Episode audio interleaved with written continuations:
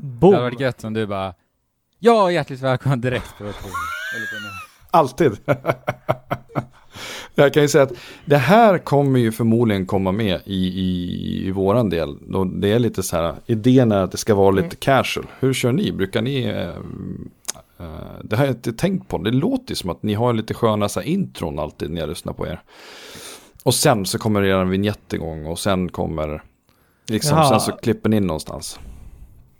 Nej men vi är ju superstrukturerade. Ja. Ni är så jävla seriösa så jag Så spricker alltså. särg. Men Eh. jag saknar att se, se ditt anlete Aron. Okej, where is Ditt- my onlate? Your onlate. Show me your onlate. Jag märker nu här Ja. att eh, min ljudvolym här på inledningen nu var jättelåg. Ah, Men, eh, vad ligger mikrofonen på då? Nej men nu är det lite coolt för att nu är den inte låg längre. Det var som fasen. Men Titta. är, ha, för att du har fixat det eller för att... Ja, jag höjde volymen helt enkelt. Ja, Det låter som den bästa På, lösningen. på ljudkortet här vet du. det är ju en bra Men lösning. eh, det kan ha pikat lite här emellan också för att jag försöker hitta det perfekta ljudet live. Aha. Perfect. Eller ljudvolymen. Ja, hur fan ska jag sluta då? Nej, men jag använder ju samma ljudkort som när jag spelar gitarr, som när jag spelar in podcast. Eh, och när jag använder gitarren så behöver jag sänka volymen rätt rejält. Aha. Mm. Så att eh, jag hade helt enkelt eh, glömt att höja till nu. Men Det nu har du höjt i alla fall. Men nu ska vi se, jag ska testa det lite live här också. Bam! Bam! Vad är, vad är det du testar live då? är det igång Så att det fortfarande? inte pikar. Vi är Ja, igång. det är igång. Ja, men det är ju läckert. Eh, Men jag tror att här någonstans ska nog vara bra. här någonstans ska nog vara bra nivåer. Eh, Yes. Hörni, vi har ju suttit och förberett i en 25 minuter det som vi ska be oss in i här idag. Eh, det här, nu ska vi, fan, förlåt, jag ber om ursäkt och öppna världars och trekraftens, eh, alternativt också då trekraftens och öppna världars lyssnare som undrar vad fan är det för tjomme som sitter och låter. Eh, jag har ju fått äran att leda den här eh, spoilercasten av eh, Outer Wilds. Och med det sagt, välkommen till det här avsnittet eh, som är en joint venture. Eh, det är lite icke-tematiskt då, då vi egentligen reser ut i rymden ensamma. Men vi låtsas att vi åker ut tillsammans. Och då sitter jag, Aron här ifrån Öppna Världar, eh, tillsammans med Fabian från Trekraften Podcast. Andrew ifrån eh, Trekraften. Ja, eller hur? Och eh, har vi poddat tillsammans förut eller har vi bara spelat tv-spel och ätit key lime pie? Uh, yeah, jag vet inte. Jag tror inte att vi har poddat tidigare, men vi har ju pratat en hel del i alla fall. är Poddat utan att spela in Ja, jo det är sant, det är eh, sant. en massa gånger. Du var ju med när Jesper, som är med i Trekraften, som är med i Öppna Världar, inte Just det. Trekraften utan Som- Jesper. men inte med i det här avsnittet. Nej, precis. Av förklarliga skäl. Vi vill bara ha positive vibes nu. Eh, och alla vi som känner Jesper vet att han är extremt negativ. Eh, nej då. Eh, vi älskar Jesper. Men han fastnar inte riktigt för Outer Wilds så som vi Nej. tre har gjort. Och han har ju Mm. Kan vi ju konstatera direkt Ja, tveklöst. i den frågan. Ja, men visst är det så. Eh, och, och där är det väl egentligen som vi kanske ska ta avstamp och komma igång. För jag tror att vi kommer ha ett ganska långt samtal eh, om just Outer Wilds. Ehm, jag tittar nu på vårt körschema. Och har ju som jag berättade för er två innan, jag har ju undersökt lite vad är det här för spel, hur skapades det, varför skapades det och så vidare. Men har nu bestämt mig att jag ska vara så kortfattad som möjligt så vi kan börja prata om det riktiga köttet. Men Outer Wilds Mhm. är ett spel gjort av ett gäng studenter. Eh, Det här spelet startades som ett studentprojekt eh, av eh, studenten Alex Beecham som pluggade på University University of Southern California Interactive Media and Games Division. Just det. Eh, Och det var väl där också uh, Journey-skaparna gick? Eller? Exakt, Genova Chen eh, bland annat eh, som eh, kom därifrån. Genova Chen och Kelly Santiago som grundade That Game Company. Så det här är ju en Just sån här högskola eller yrkeshögskola som har eh, hittills gett oss eh, väldigt mycket trevliga minnen. Mhm. Eh, tycker jag. Och, Uppenbarligen. ja men eller hur, och Beecham och hans vänner som eh, inte bara kom ifrån då USC, förkortningen då Interactive Media and Games Division, eh, utan ett, ett antal andra, de gjorde det här studentprojektet eh, under temat Advanced Game Project. Och Ah. Mhm. Precis. Och sen 2015, efter att de hade tagit emot eh, en eh, award för, på en Indie Game Festival, så vann de Best eh, Media and Design tror jag att de gjorde. Och det var också de lanserade en FIG-kampanj, en sån här crowdfunding. Excellence in design. Excellence in Design till och med var det. Fantastiskt. Välförtjänt va? Ja, men eller hur? Eller hur? Eh, Och, och det här var ju alltså fem år sedan. Eh, Det här är sjukt länge sedan, eller hur? Så att det, det är intressant därför att spelet har alltså varit under utveckling i många aspekter sen då 2012. Släpptes 2019 i, jag tror att det var maj, maj 28 maj 2019 släpptes det eh, för Xbox One eh, och Windows, eh, nej, Windows släpptes den 28 maj på Ja. Epic Store, så var det. Och Xbox One en dag senare. Precis. Helt enkelt. Och Playstation 4 kom i oktober 2019. Så att eh, lite senare. Och Steam-versionen kom här nu 2020. Det här var också en av de titlarna som släpptes direkt i Game Pass. eh, Så att det snabbt kanske fick en högre traction än om det inte hade gjort det. För det är ju, det. Ja, det är ju ett spel som är gjort av ett litet team. Eh, om vi går tillbaka till bara den, den bakgrunden kring just eh, Mobius Digital. 2018 tillkännagav de att de hade fått ytterligare funding ifrån en utgivare som också fick mig att bara blev helt mindblown igen över att tänka på att ja men det är ju såklart att det är Annapurna Interactive. Ja. Det är ju klart. Alltså, Annapurna Interactive var grejen alltså. Ja, Eh, men de ja. de eh, har ju ett nät Ja. eh, som fångar kvalitet. Verkar det Mm. som. mm. Eh, som eh, ja, även dessa uh, Mobius Digital fastnade i. Mm, mm. Ja, det är, ja, de har ju verkligen fantastiska upplevelser vid horisonten för oss alla att se fram emot. Nu tänker jag på Annapurna och har ju visat sig vara excellenta i sin fingertoppskänsla kring vilken Mhm. typ av utvecklare de plockar upp. Eh, det här ledde ju då, tror, det var i slutet på 2017 eller 2018, att den här ytterligare eh, fundingen, Annapurnas egentligen enda krav på Mobius Digital som jag hörde i en intervju med Alex Beecham det var att det behöver se lite bättre ut basically. Mm. Så hela designen, hela all mekanik, allting sånt som, som redan hade liksom prisats eh, från olika outlets till spelet. Det skulle vara kvar, det skulle vara intakt, men de hade basically, som jag har tolkat det, tre stycken personer som i ett år bara gjorde all artwork i hela spelet eh, från grunden igen då. Så de gjorde om all artwork. Och sen släpptes det.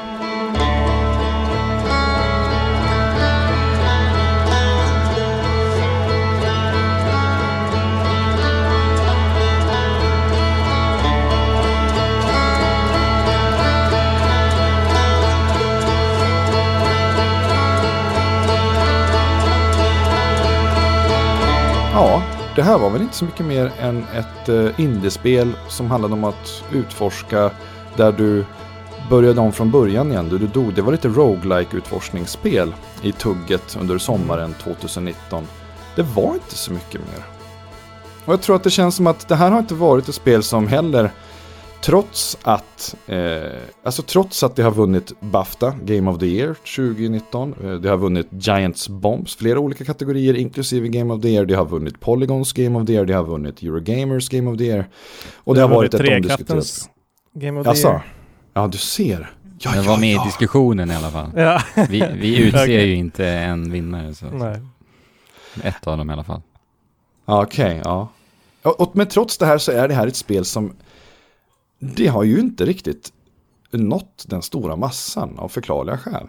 Eh, Mm. På samma sätt. Eh, jag hade ett, en, eh, fick en, en kort infodump av någon som var och tittade på streamen som jag körde i fredags. När jag skulle testa att bryta spelet på olika sätt. Just det. Ja, och, och som menar att Steam har visat på 200 till 500 000 användare på spelet, vilket skulle kunna vara fantastiskt eftersom att det släpptes till Steam efter att alla, allt tugg om det har kommit. Men basically, vi rundar av med att det här är ett studentprojekt som har haft en resa sedan 2012 från Alex Beechams eh, sinne och nu landat på Xbox One, Playstation 4 och på PCs eh, och finns för alla att plocka upp som har en sån plattform. Eh, och vi alla har ju spelat det här spelet Mm. och har påverkats olika. Och vi tänkte att vi ska börja någonstans där spelet börjar. Och eftersom att du Fabian är den som har spelat igenom det här från scratch eh, till Från slut scratch. senast ja. Eh, Så- ja. ja Jag spelade ju nu det här året för några månader sedan, medan ni spelade så tidigt som förra året. Eh, Ja, jag har varit klar med det faktiskt i januari. Jaha, Mm. ja. Ja, jag, är spelade det under julledigheten, vilket var alldeles underbart. Ja. Mhm. Alltså jag skulle ju, alltså vi spelar in den här uh, um, spoilercasten av Outer Wilds för att, för att vi eh, älskar det här spelet av så många olika anledningar som vi då ska gå igenom alldeles strax. Men eh, det är lite, lite så här eh, kontra, inte kontraproduktivt, men lite, eh, jag skulle ju vilja, vilja eh, bara liksom sälja in det här spelet till så många som jag bara skulle eh, kan, så många som ja, jag det är sant alltså. så många som jag kan. Men om du inte har spelat Outer Wilds så borde du inte lyssna på det här avsnittet för att Nej. det kommer helt och hållet förstöra din potentiella upplevelse av spelet. Eh, så att där sätter vi ett stort stopp och säger har du Mm. inte spelat Outer Wilds så dra spelare och kom tillbaka. Eh, Men lyssna inte på det här innan du har spelat Outer Wilds. Jag tycker att det är en superviktig poäng du lyfter och om du börjar eh, så kan vi alla vara laget runt få säga våra ytterst spoilerfria omdömen om det. Ja. Så varför ska du som lyssnare gå och spela Okej. det här innan? Fa- Fabian, börja du Så då. att nu kör vi ett litet, litet spoilerfritt eh, moment. Mm. Eh, så basically, sedan uh, Zelda Majora's Mask så har jag inte spelat ett spel med en uh, time loop. Eh, och det är en av de mest outforskade och högpotentiella mekaniker som, som finns där ute som, som Outer Wilds då också väldigt mycket eh, bevisar i och med det här spelet. Och i och med det här liksom Outer Wilds utspelar sig i eh, en värld som rör sig helt organiskt på ett sätt som gör att du måste inte bara tänka på var du är i rymden utan också var du är i tiden. Eh, och i det här så drivs hela tiden du som spelare utav att utav utforskningskänsla eller utforskarlust Nyfikenhet. och nyfikenhet.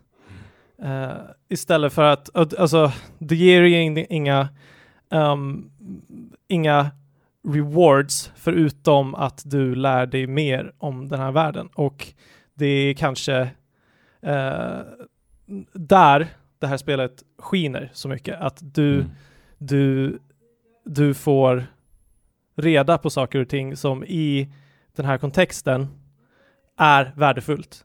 Och Mm. det är liksom Ja, alltså du, du får aha-känslor genomgående genom spelet.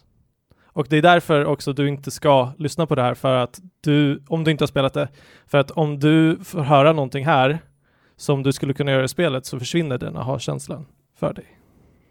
Mm. Mm. Och aha-känslan kom ju liksom ifrån just nyfikenheten. Mm. Och eh, hur fantastiskt kreativt uppbyggd den här världen är också. Som Ja. bara lockar in en i det här. Mm. Det är helt galet. Helt Eh, galet. och e- egentligen så här Fabian, när du säger att time loops är outforskat. Egentligen skulle man kunna koka ner det ännu längre och säga att tid i sig är det som är Ja, utforskat i spel. Liksom. Hur man använder, Mm. Man använder sig av tid. Eh, alltså, Det är alltid Många linjärt. spel, ja, många spel har ju en extremt konstig känsla av tid egentligen Ja. om man tänker på det. Det är så här upp, öppna världsspel där vi tydligen har någon day and night cycle, men hur i Mm. helvete funkar den tiden? Ja, och vad det- påverkas av den tiden? Exakt, det är typ inget som påverkas på samma sätt. Det, det jag menar med att Majoras Mask var så himla bra var att liksom allting som fanns i världen, alla karaktärer hade eh, rutiner de här tre dagarna Ja. som du går på och det är samma sak med Outer Wilds. Eh, och nej, um, i och med det så kan du designa eh, karaktärernas och eh, händelser eh, så pass bra som du inte kan mm, göra, alltså du kan få ett djup till, till deras beteenden och deras personligheter och eh, hur pussel funkar i fyra dimensioner istället för bara i, i Mm. rymddimensionerna.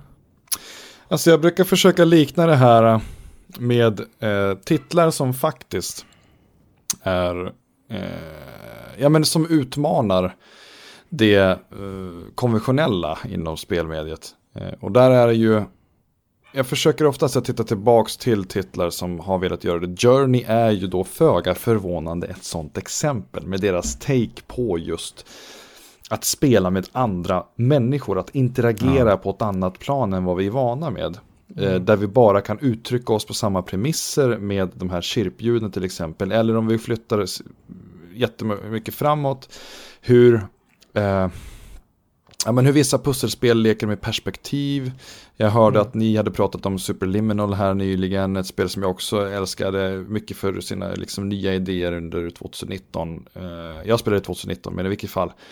Det var ju liksom att utmana de här eh, sakerna som vi är vana vid. Det är vad Outer, Wild görs, eh, och Outer Wilds gör. Men framför allt så är det ett spel som Alltså det här, vill du ta chansen och verkligen, om du är en människa som sitter och lyssnar och känner att du vill se nya typer av spel.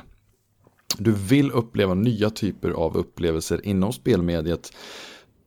Och är nyfiken på vad de här kan vart ifrån de här kommer. Ja, då har du här ett sånt studentprojekt. Det här är den här studions första spel. Det här är deras tankesnurror. Deras vision. Eh, och det här är deras inspiration från många, många olika områden. Allt ifrån gamla Zelda-spel eh, till, you name it, kvant och astrofysik. och allt däremellan. Så att young creative minds, om jag får använda det på det sättet som, som jag har lyssnat mycket på inför i det här avsnittet. Så är det ju verkligen här du har chansen. Det här är orört outforskat direkt från de här studenternas scenen. Rakt ut i etern via en fantastisk utgivare. Eh, på ett sätt som få andra spel egentligen någonsin har kunnat göra samma resa på. Ja. Och jag brukar försöka likna det här också så här, ja, vad är då vitsen med att inte kolla upp en guide eller lyssna på en spoilercast innan? Eh, och det är svårt att minnas stunderna då vi människor lärde oss någonting och kände glädjen i att vi märkte att det, det är nu vi lär oss. Att just nu när jag gör på det sättet som jag trodde skulle kunna vara en potentiell lösning Exakt. så fungerar det. Mm. Det är nu jag lär mig, det är nu jag utvecklas, det är nu belöningscentrat slås på på en helt Ja. annan nivå än de här andra. Liksom, Jaha, är det där jag ska Ja. gå? Ja, men då går jag dit. Ja, och får jag bara flika in att liksom Ja, det här tror jag också är, mm, eller i det interaktiva mediumet så är det här en potential som alla spel har eh, Mm. till sin natur, Mm. men som är alldeles för lite utforskat som, som jag sett här. Det är ju svårt att designa, men Mm. jag menar när vi, när vi tänker på eh, edutainment och så att du ska lära dig saker genom att interagera med saker och ting så är ju det här väldigt, väldigt relevant och intressant. Mm. Hur du får, får de här aha-känslorna och hur du faktiskt lär dig. Mm. Och hur att kolla upp en guide Ja, kan hjälpa dig pyttelite kanske om du känner att du just nu står och stampar. Men, men då är det bättre att hitta ett, en, en person att prata med om de här sakerna Ja. som själv har spelat. Mm. Som kan förstå hur du tänker och säga, men om du tänker på vad du faktiskt har lärt dig. Vad skulle du kanske vilja göra då? Eh, och det här är egentligen det enda kritiken jag har mot spelet, att tänk om det fanns ett narrativ som kunde säga så, känna av just hur du tänker, Ja. men med tanke på att det inte går att läsa av hur vi olika människor bemöter de här upplevelserna subjektivt så är det ju en omöjlighet. Mm.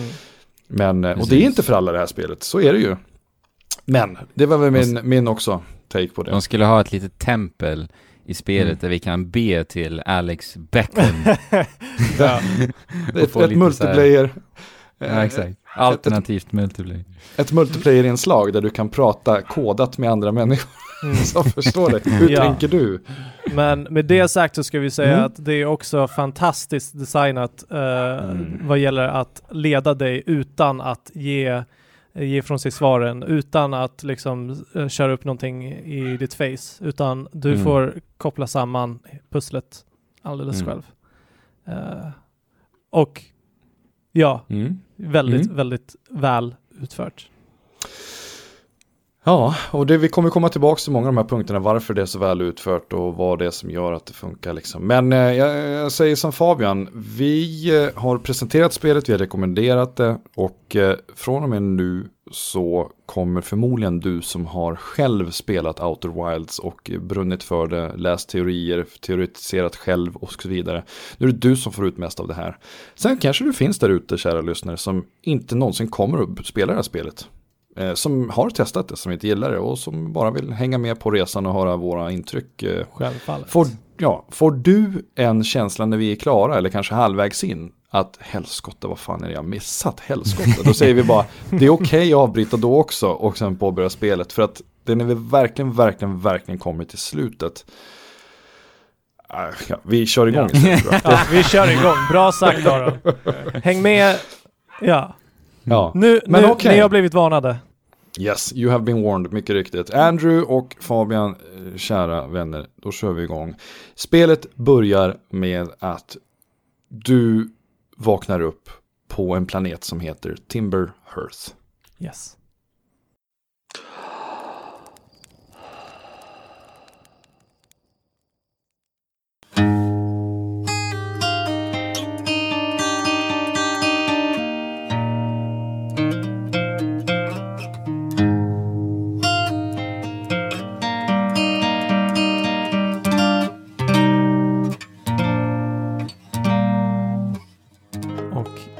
Vaknar eh, framför en eldstad där det första du kan göra är att börja grilla marshmallows.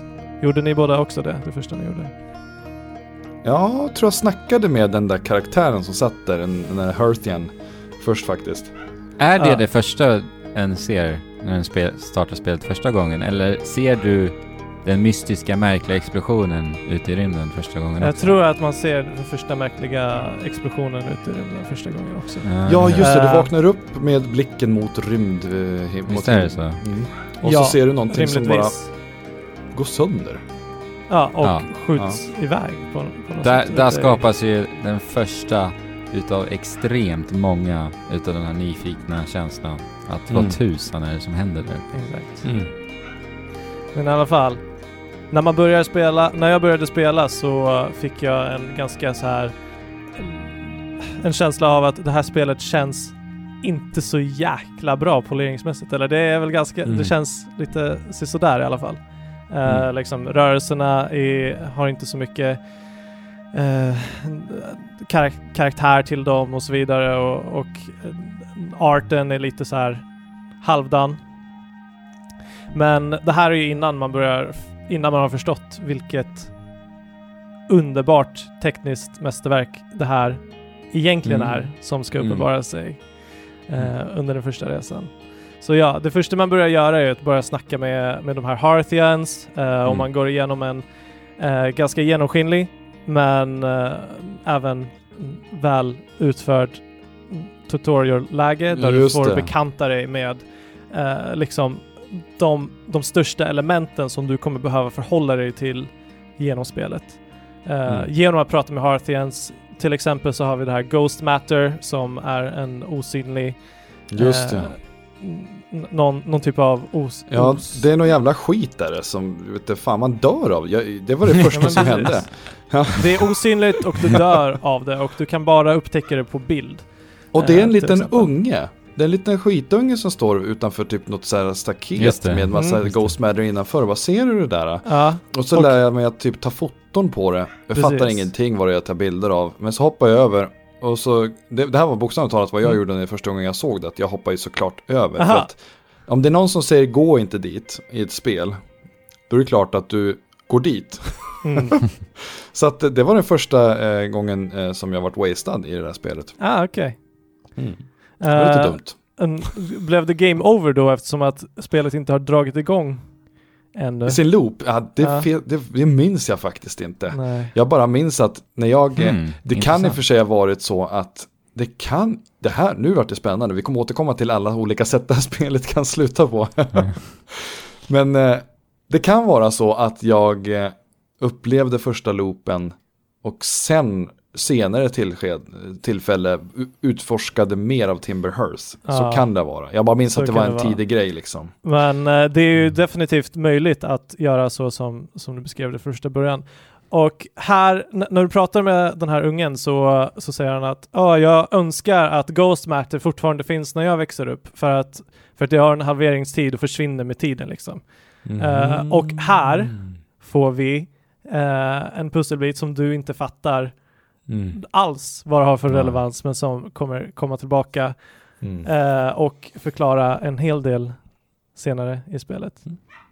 Alltså var det någon av er som fick känslan av, först när ni vaknade upp vid brasan där, eh, att den här första dialogen som man har med eh, den Hearthian som sitter vid brasan, det är liksom så här, jag fick en liten känsla av att, ja men de bara, ah, är det idag du åker ut i rymden? Är det Mm. idag du ska åka ut liksom? Det kändes lite, och alla i byn på Timberhurst eh, var inne på samma spår liksom. Så, ja men okej, är det Mm. idag du ska åka ut? Ja men lycka till, hoppas det går bra liksom och så vidare. När man går den här resan igenom den här mini-tutorialen som det faktiskt är. Just Helt fantastiskt briljant skapat på ett sätt.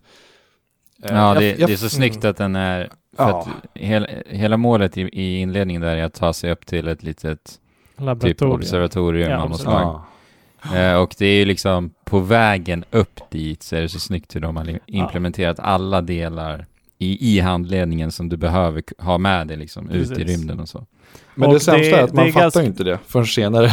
Nej men precis. Nej, men Det- precis. Och det är inte, det känns inte som att det, det, det är up in your face, utan det är Nej, nej. väldigt snabbt liksom. Du bara så här Mm. går blam, blam, blam, bam, bam, tar några minuter och så är du på observatoriet.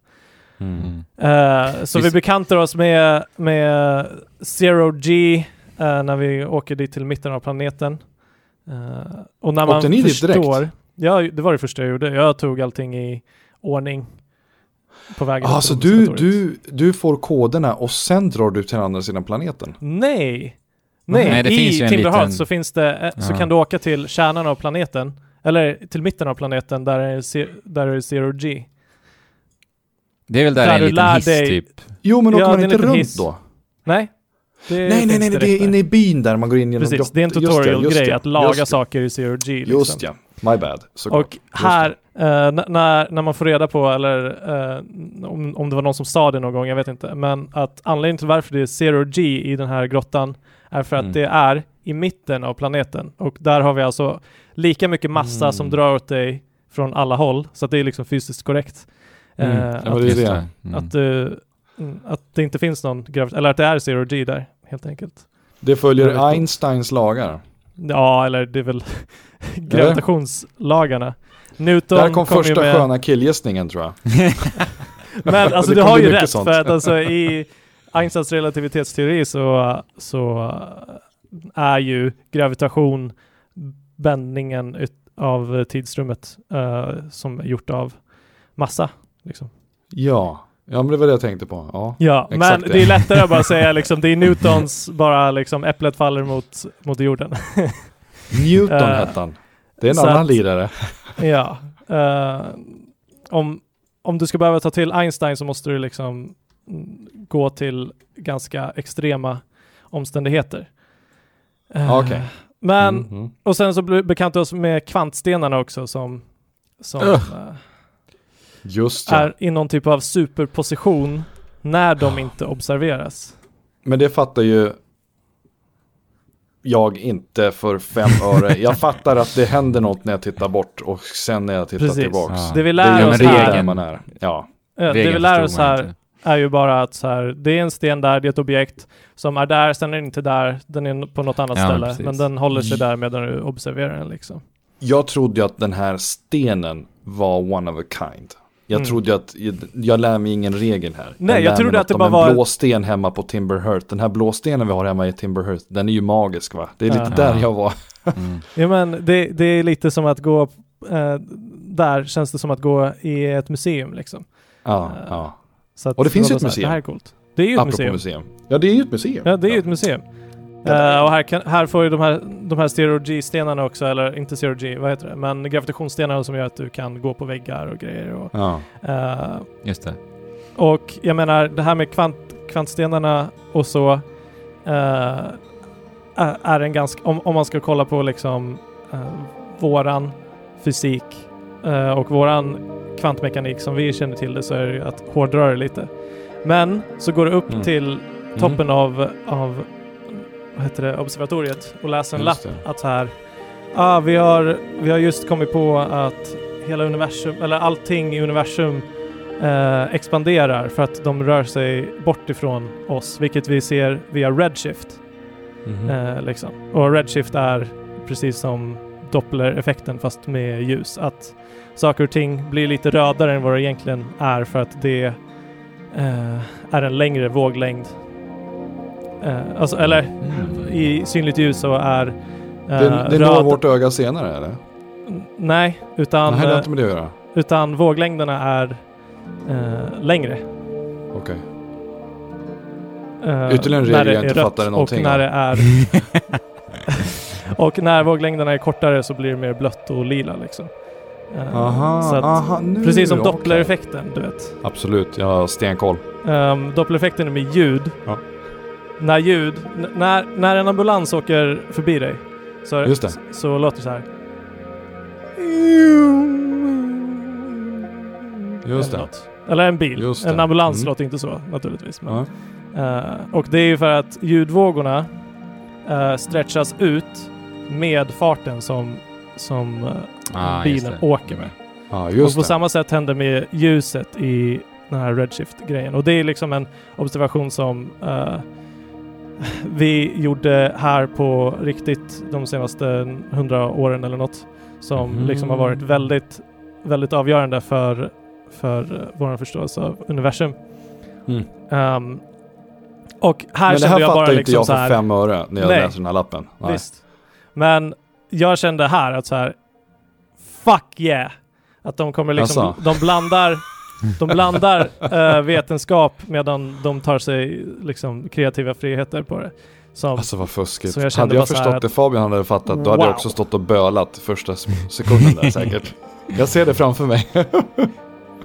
så eh, det, det var eh, väldigt, eh, alltså det här initierade mig eh, att liksom tro på den här världen. Ah.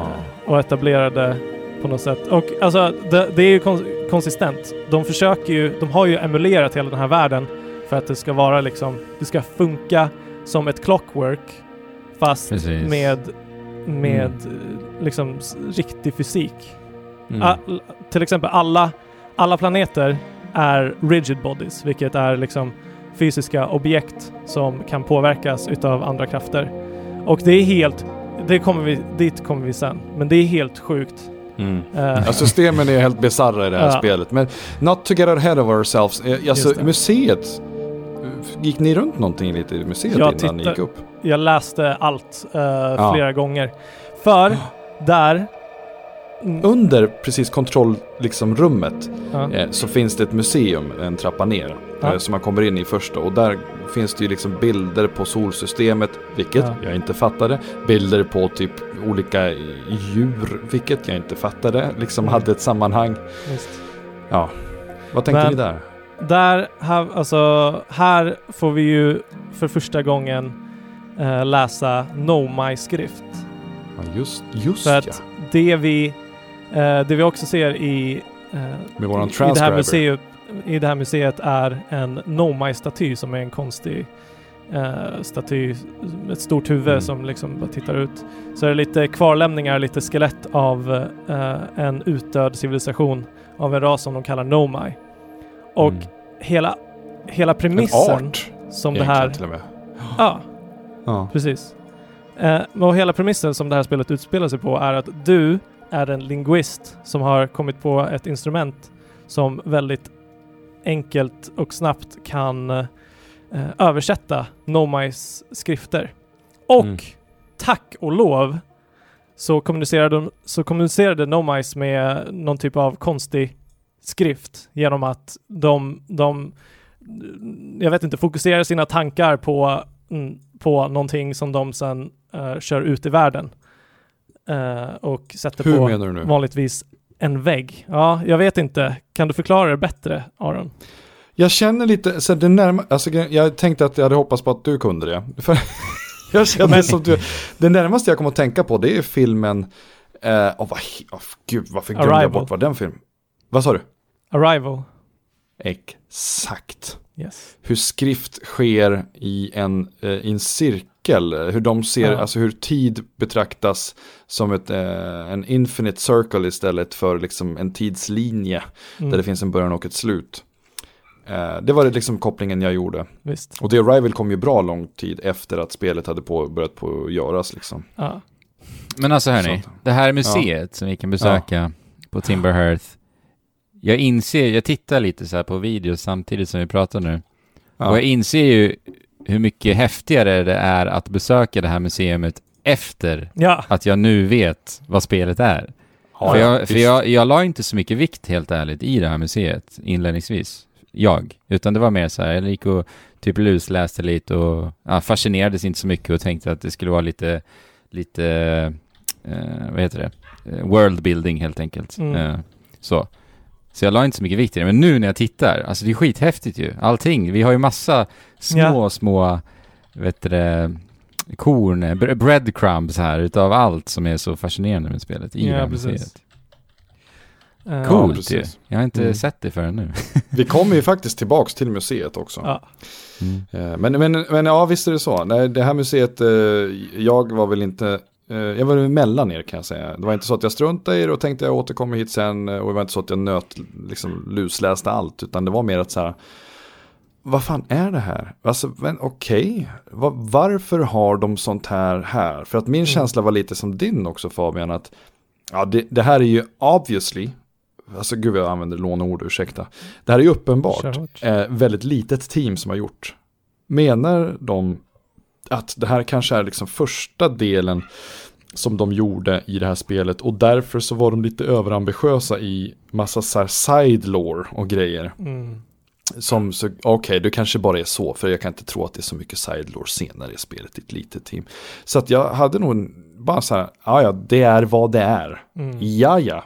Och det fanns ju en tavla på massa liksom andra eh, astronauter från, från eh, Timberhurt också i det här museet. Eh, med namn på de här eh, personerna som vi senare kommer att träffa också. Mm. Eh, De men designade ju tveklöst museet sist alltså. Ja, det lär vi ha gjort. Och liksom... till, precis, tvärtom vad jag trodde när jag spelade det första Ja. gången. Eh, Ja. Men första gången du ser de här hieroglyfspiralerna som, som är, det, det är helt enkelt textlogs. Och det är en Mm. diskussion i sig eh, som, te- jag, jag är ganska eh, kräsen när det kommer till, till liksom textlogs. Eh, brukar tycka att det är väldigt dåligt sätt att berätta en historia på. Men så är inte riktigt fallet i det här spelet. Eh, och bara att presentationerna presentationen av det här text mm, de, dessa, dessa te textlogs eh, är så sjukt otherworldly. Vad heter det? Oh, mm, Främmande. an- främmande. Eh, och det, det, det gör mig också en sån här känsla att det här är coolt. Det här är Mm. någonting som jag aldrig har upplevt förut. Eh, så att de här, ja. Ni som, ni som lyssnar så här långt har ju troligen eh, spelat det så att vi behöver inte förklara exakt Mm. hur det funkar. Men fantastiskt Mm. är det. Ehm, Ja, nej men jag, jag håller ju med där. Jag har också lite problem generellt med just väggar av text i spel så, men jag tycker ändå de, de balanserar ändå väldigt bra överlag alltså i Outer Wilds. För att det, det spelar ju såklart så mycket in på just världsbygget och hur banorna är uppbyggda också. Så att det är, alltså, det är små eh, tips eller ja, informationen helt enkelt du får genom, genom texten är ju saker du ganska snabbt kan liksom koppla till vad du också observerar. Så den balansen har de ändå gjort jäkligt bra. Ja, Sen ska ju sägas att jag fastnade ju rätt rejält eh, i det här spelet, drygt kanske tre timmar in någonstans. Men då Mm. var det ju så fint, det du sa tidigare Aron, att spela det här spelet tillsammans med någon man kanske kan bolla lite med. Och jag hade ju Alex i Trekraften då, Mhm. som jag spelade här tillsammans med parallellt. Så vi gav ju varandra subtila, små, små, små, små Mm. Ja, tips. så viktigt. Och det var ju fantastiskt. Och det, den typen utav, att spela spel på det sättet är ju någonting så himla Mm. fint alltså. Det är väldigt Verkligen. sällan det har skett för mig faktiskt när jag, när jag liksom har observerat det i efterhand. Så, så det var Det finns en, jäkligt eh, värdefullt. Det finns en ömhet i samtalet Mm. Mellan en spelare som har spelat igenom Outer Wilds och en som inte har gjort Ja. det. ja. Som inte finns i andra. Alltså att, att snabbt eh, säga till någon liksom. Ja men, ja men om vi tar Zelda som ett jättebra exempel. Ja nej, nej men vet du vad, skit det. Där svärdet hittar du där borta vid det där berget du vet. Den där grejen. Mm. Eh, det är, det förstör inte den upplevelsen. På samma sätt. Nej. Nej. Eh, Så, så att det, det går inte vara lika konkret. Som man, jag, vet inte, jag märker själv att man kommer, väldigt, man kommer varandra väldigt nära när man diskuterar det här med en spelare som man vill hjälpa på traven. eh, På ett annat, för man måste intressera sig i hur den här människan tänker Mm. och Precis. behöver utforska. Eh, vilket gör att det går inte bara att Ja, säga och- vänta och- nu liksom. Ja. Och det är ju tacksamt att göra det med brorsan till exempel. Ja, ja, eller hur? Men det, det var så fint för att både jag och Alex, vi visste ju var vi förhöll oss till spelet rent känslomässigt också. Och nu håller min mobil på här också, av en märklig anledning. Eh, så att vi, ehm, ja vi, vi, vi, eh, vi visste, ja nu tappar jag bort mig helt och hållet. Du och Ehm, brorsan, ni hade ju jättebra tugg där om just eh, hur han skulle kunna vägleda dig utan att spoila. Ja. Vi var så otroligt passionerade till upplevelsen i sig, båda två, eh, Mm. känslomässigt. Och vi visste var vi hade varandra där, så det var ju liksom de diskussionerna som skedde, vi trippade ju på tår samtidigt, just för att inte spoila för mycket då, samtidigt som vi också bara ville liksom Mm. Dränkas i det, det fascinerande och fantastiska med spelet, för att vi ville, vi ville att båda skulle komma framåt Ja. för att fortsätta diskussionen också sådär. Det var en jädra, ja det var minnesvärt alltså, bara det.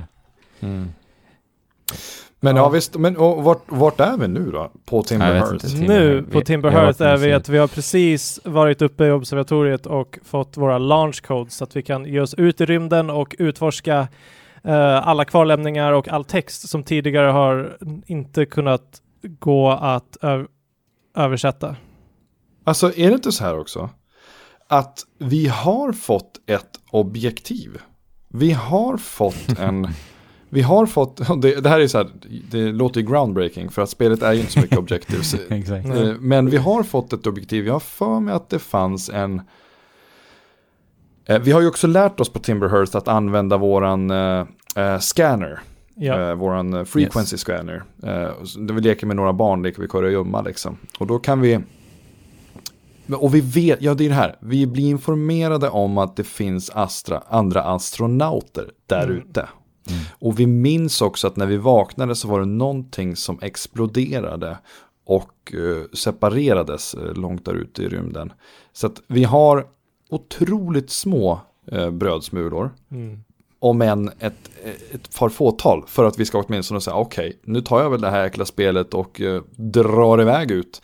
Vi har också fått träna med en radiostyrd liten farkost, Mm. Mm. att flyga det här skeppet så vi har koll på kontrollerna.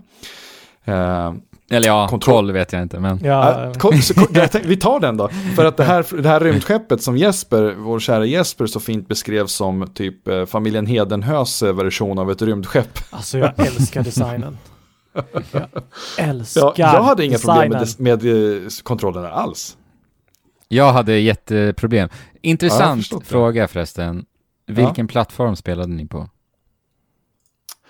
Jag kan säga att jag spelade fem timmar på Xbox One eh, tack vare Game Pass. Eh, och sen så fastnade jag någonstans och plockade inte upp det förrän jag, jag tror att jag lyssnade på Giant Bombs Game of the Year podcast och de kom in på story. Och jag hade blivit påmind om att eh, Alexander Sederholm också, Player Ones chefredaktör i Sverige, hade skrivit en, en intressant text om det här. Jag hade känt att okej, okay, men det finns någonting här ändå som jag ska åta mig.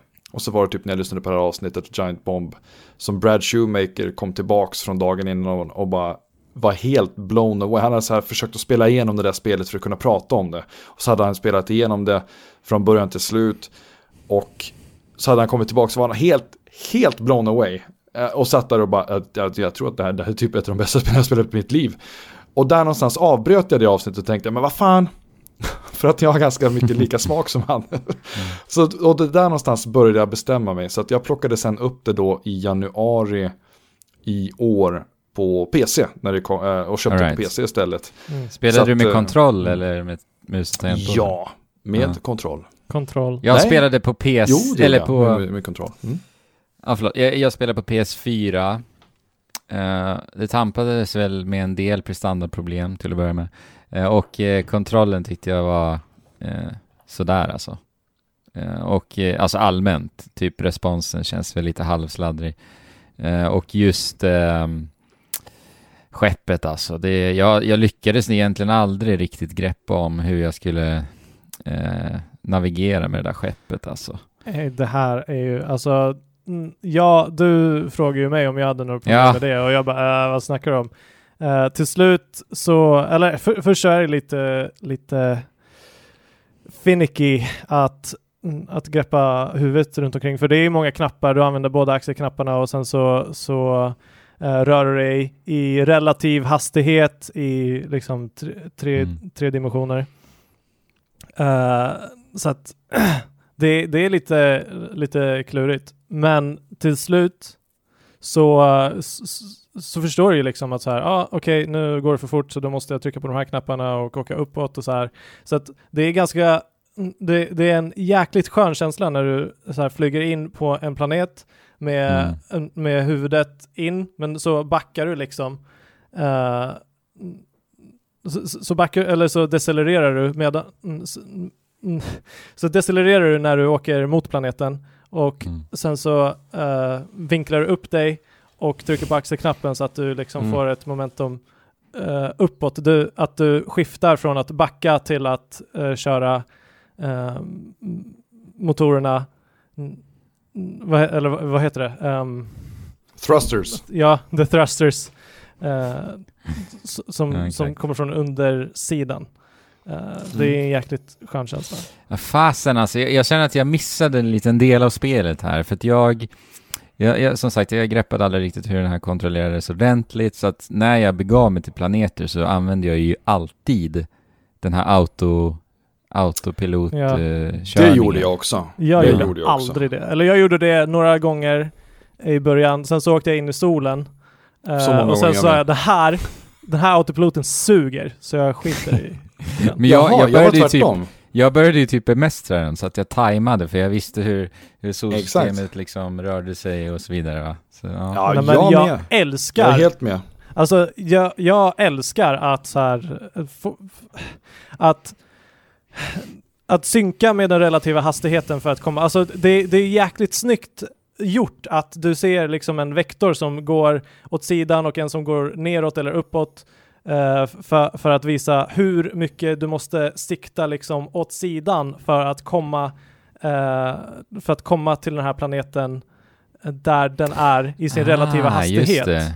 det. är så den där lilla indikationen Så att de har ju UI-element ja, för att du lätt ska kunna, kunna uh, navigera med mm. skeppet och det känns asbra. Jag kan förstå det alltså. Men, när vi har lärt oss hur skeppet funkar. Ja. Då är det dags att bege sig av. Då är det dags att bege sig av. Så att vi mm. går ut ur museumet och mm. den där statyn som jag snackade om förut, den mm, vänder sig mot dig och börjar hypnotisera dig, typ som Jafars stav i Aladdin. Uh, och man fattar typ ingenting.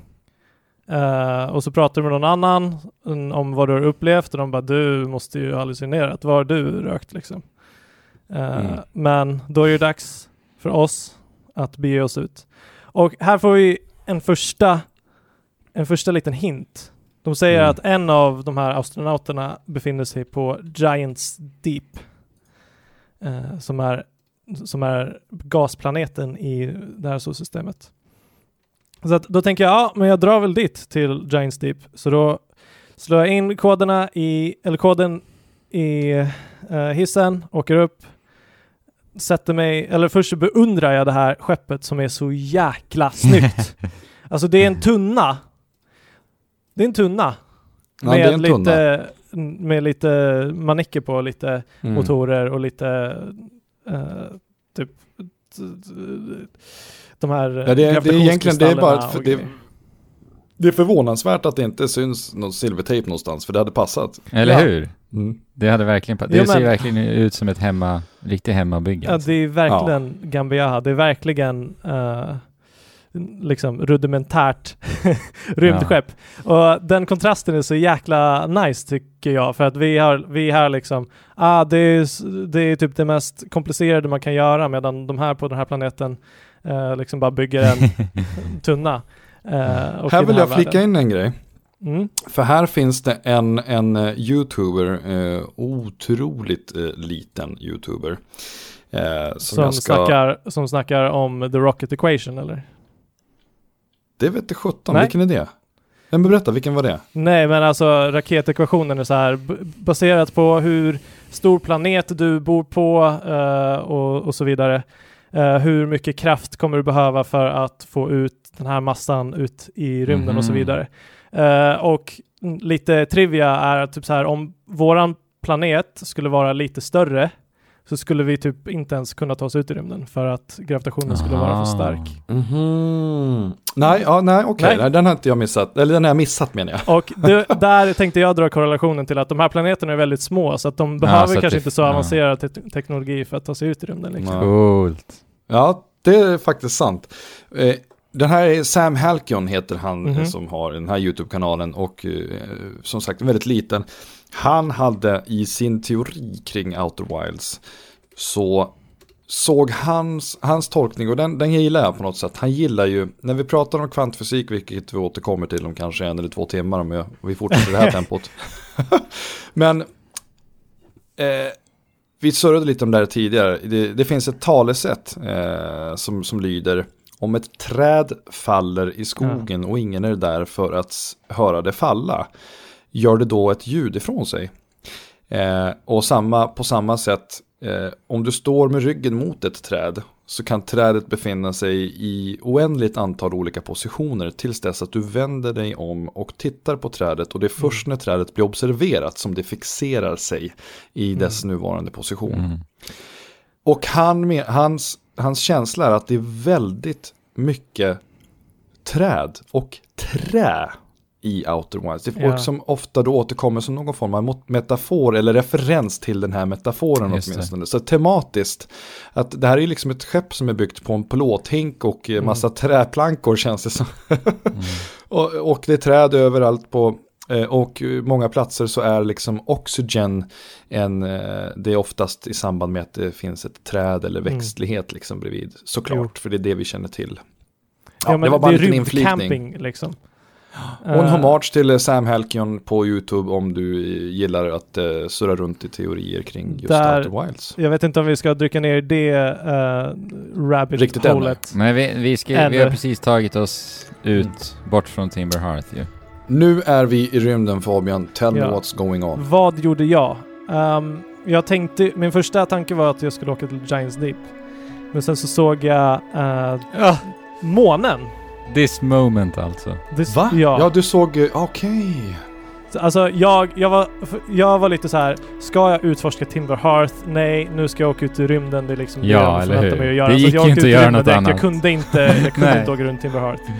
Eh, så att det här var lite som momentet i uh, No Man's Sky första gången som man åker ut i rymden som var Mm. en otroligt stark upplevelse.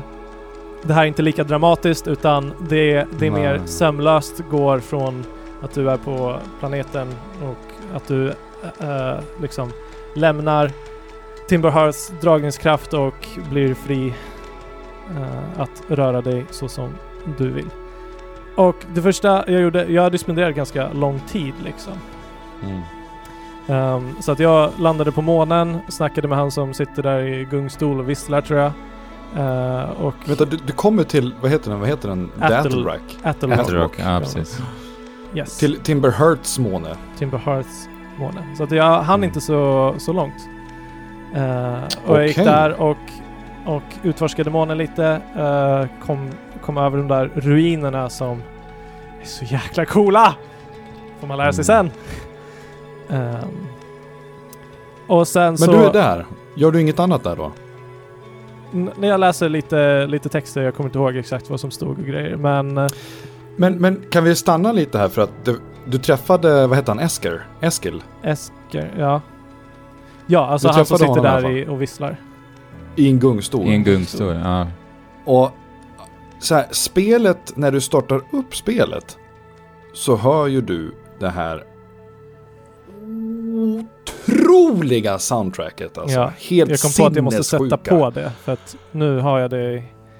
Ja. Ja, jag ska nog göra det också. Lite lugnt i bakgrunden. här, Alltså, jösses Amalia, alltså det är ju inte klokt.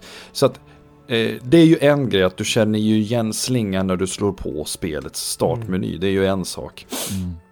Men Ja. han sitter ju och chillar och visslar på det här, eh, Ja. den här Melodin. melodin. Men bra Aron, bra Aron. Fortsätt. Ja, det, det, det, det, tog mig lite sådär bara. Ja. Vad fan är det här då? Varför visslar du på den här melodin? Det här är ju spelets melodi. Ja, men det var ju gulligt. Men vad fan är grejen? Exakt. Eh, det fattar jag inte. Jag fattar inte överhuvudtaget. Det jag kommer att ha förstått mycket senare såklart. Men ja, det var bara en grej där. Det såg jävligt chill Nej. ut att sitta Ja. på en måne på en gungstol. Eller hur? och vissla en jävla trudelutt alltså. Det var lite, jag vet inte vad det var. Men jag, ja, det, var, det var bara chill. Jag var irriterad över att jag inte kunde gå in i hans stuga riktigt och göra andra Ja, grejer. Men liksom porträttet, Mm. väldigt chill. Men jag kom Verkligen. till den här månen, The Attle Rock, mycket senare. Ja. Ja, samma för Än, mig. än du. Det tog lång tid. Eh, och det var, jag var ju där motivation. av helt andra syften. Ja. Än, än att eh, åka dit bara för nyfikenhets skull. Utan det var ju så här, I got to go to the moon of Timber Earth. Det var typ Ja. så. Så att, att du åker dit för första gången bara av en sån slump, det är ju... Mm. Eh, ja, men vi kan ju ta det för att här finns det ju lite, lite hemligheter som, eh, som är relevanta lite längre ner i, Ja, målet. ja. Eh, men bara som du, som du var inne på där att eh, den här astronauten sitter och visslar. Eh, Man hör ju bara det när du, när du har trackern och har den inställd på, på en viss frekvens. Eh, Ja, då Just du den kan som man lekte höra med barnen med. alla astronauter som är ute i rymden och de har sin egna lilla trudelutt med sitt egen, egna lilla instrument. Och det här är så jäkla bra sätt att bara få din uppmärksamhet. För att du, du guidas inte, eller det här är så enkelt för dig att guidas av i början av spelet. Innan Mm. du har någon så här eh, teoretisk grund att stå på för att göra slutsatser om universum. Så att det första, det första vi gör är att vi bara åker till eh, de här Någon ljudkällorna. Mm. Mm. Ja, det var ju precis det en av de grejerna. Och, och eh, du har ju, eh, hade jag stått nere på Timber Hearth och eh, dragit upp min frequency scanner så hade, och riktat den mot eh, The Attlerack, Mm. The Attle Rock, ska jag lära mig att säga. Ja, jag måste också lära mig att alla Hearthians är okönade. eh, Och tilltalas ju också med pronomenet they. Är- Eh, lätt att jag glömmer det. Men i vilket fall, när, när Esker sitter och chillar där, även om jag står bredvid Esker och hör henne vissla den här melodin, Mm. så skulle jag lika gärna kunna vara på helt andra sidan det här solsystemet Precis. med min frequency scanner och bara rikta den mot Esker och höra exakt samma melodi med visslande liksom truten där Mm. sittandes i gungstolen. Eh, men, men, eh, ja, nej det... Men lite ska- rosslig eh, ljudkvalitet bara. Det är väl Mm. det som är skillnaden. Ja, ja, det är väl enda skillnaden. Ja. Kan inte få allt här i livet. Nej. Och sen, Sen så, sen så utforskar jag lite, jag kanske till och med sätter mig i skeppet lite, men sen kommer, sen så kommer musik fram. Mhm. Lite så här or, orosbådande. Den Musik. musiken alltså, man- den, den sitter i min skalle. Ja, verkligen. Man Jaha, nu har du varit hos. Esker och chillat för länge vet du. Ja. Precis. Och sen så, sen så, vad fan är det som händer? Och så tittar man på solen och då är den helt blå. Och sen sköljs en, en blå supernova över dig och så dör du.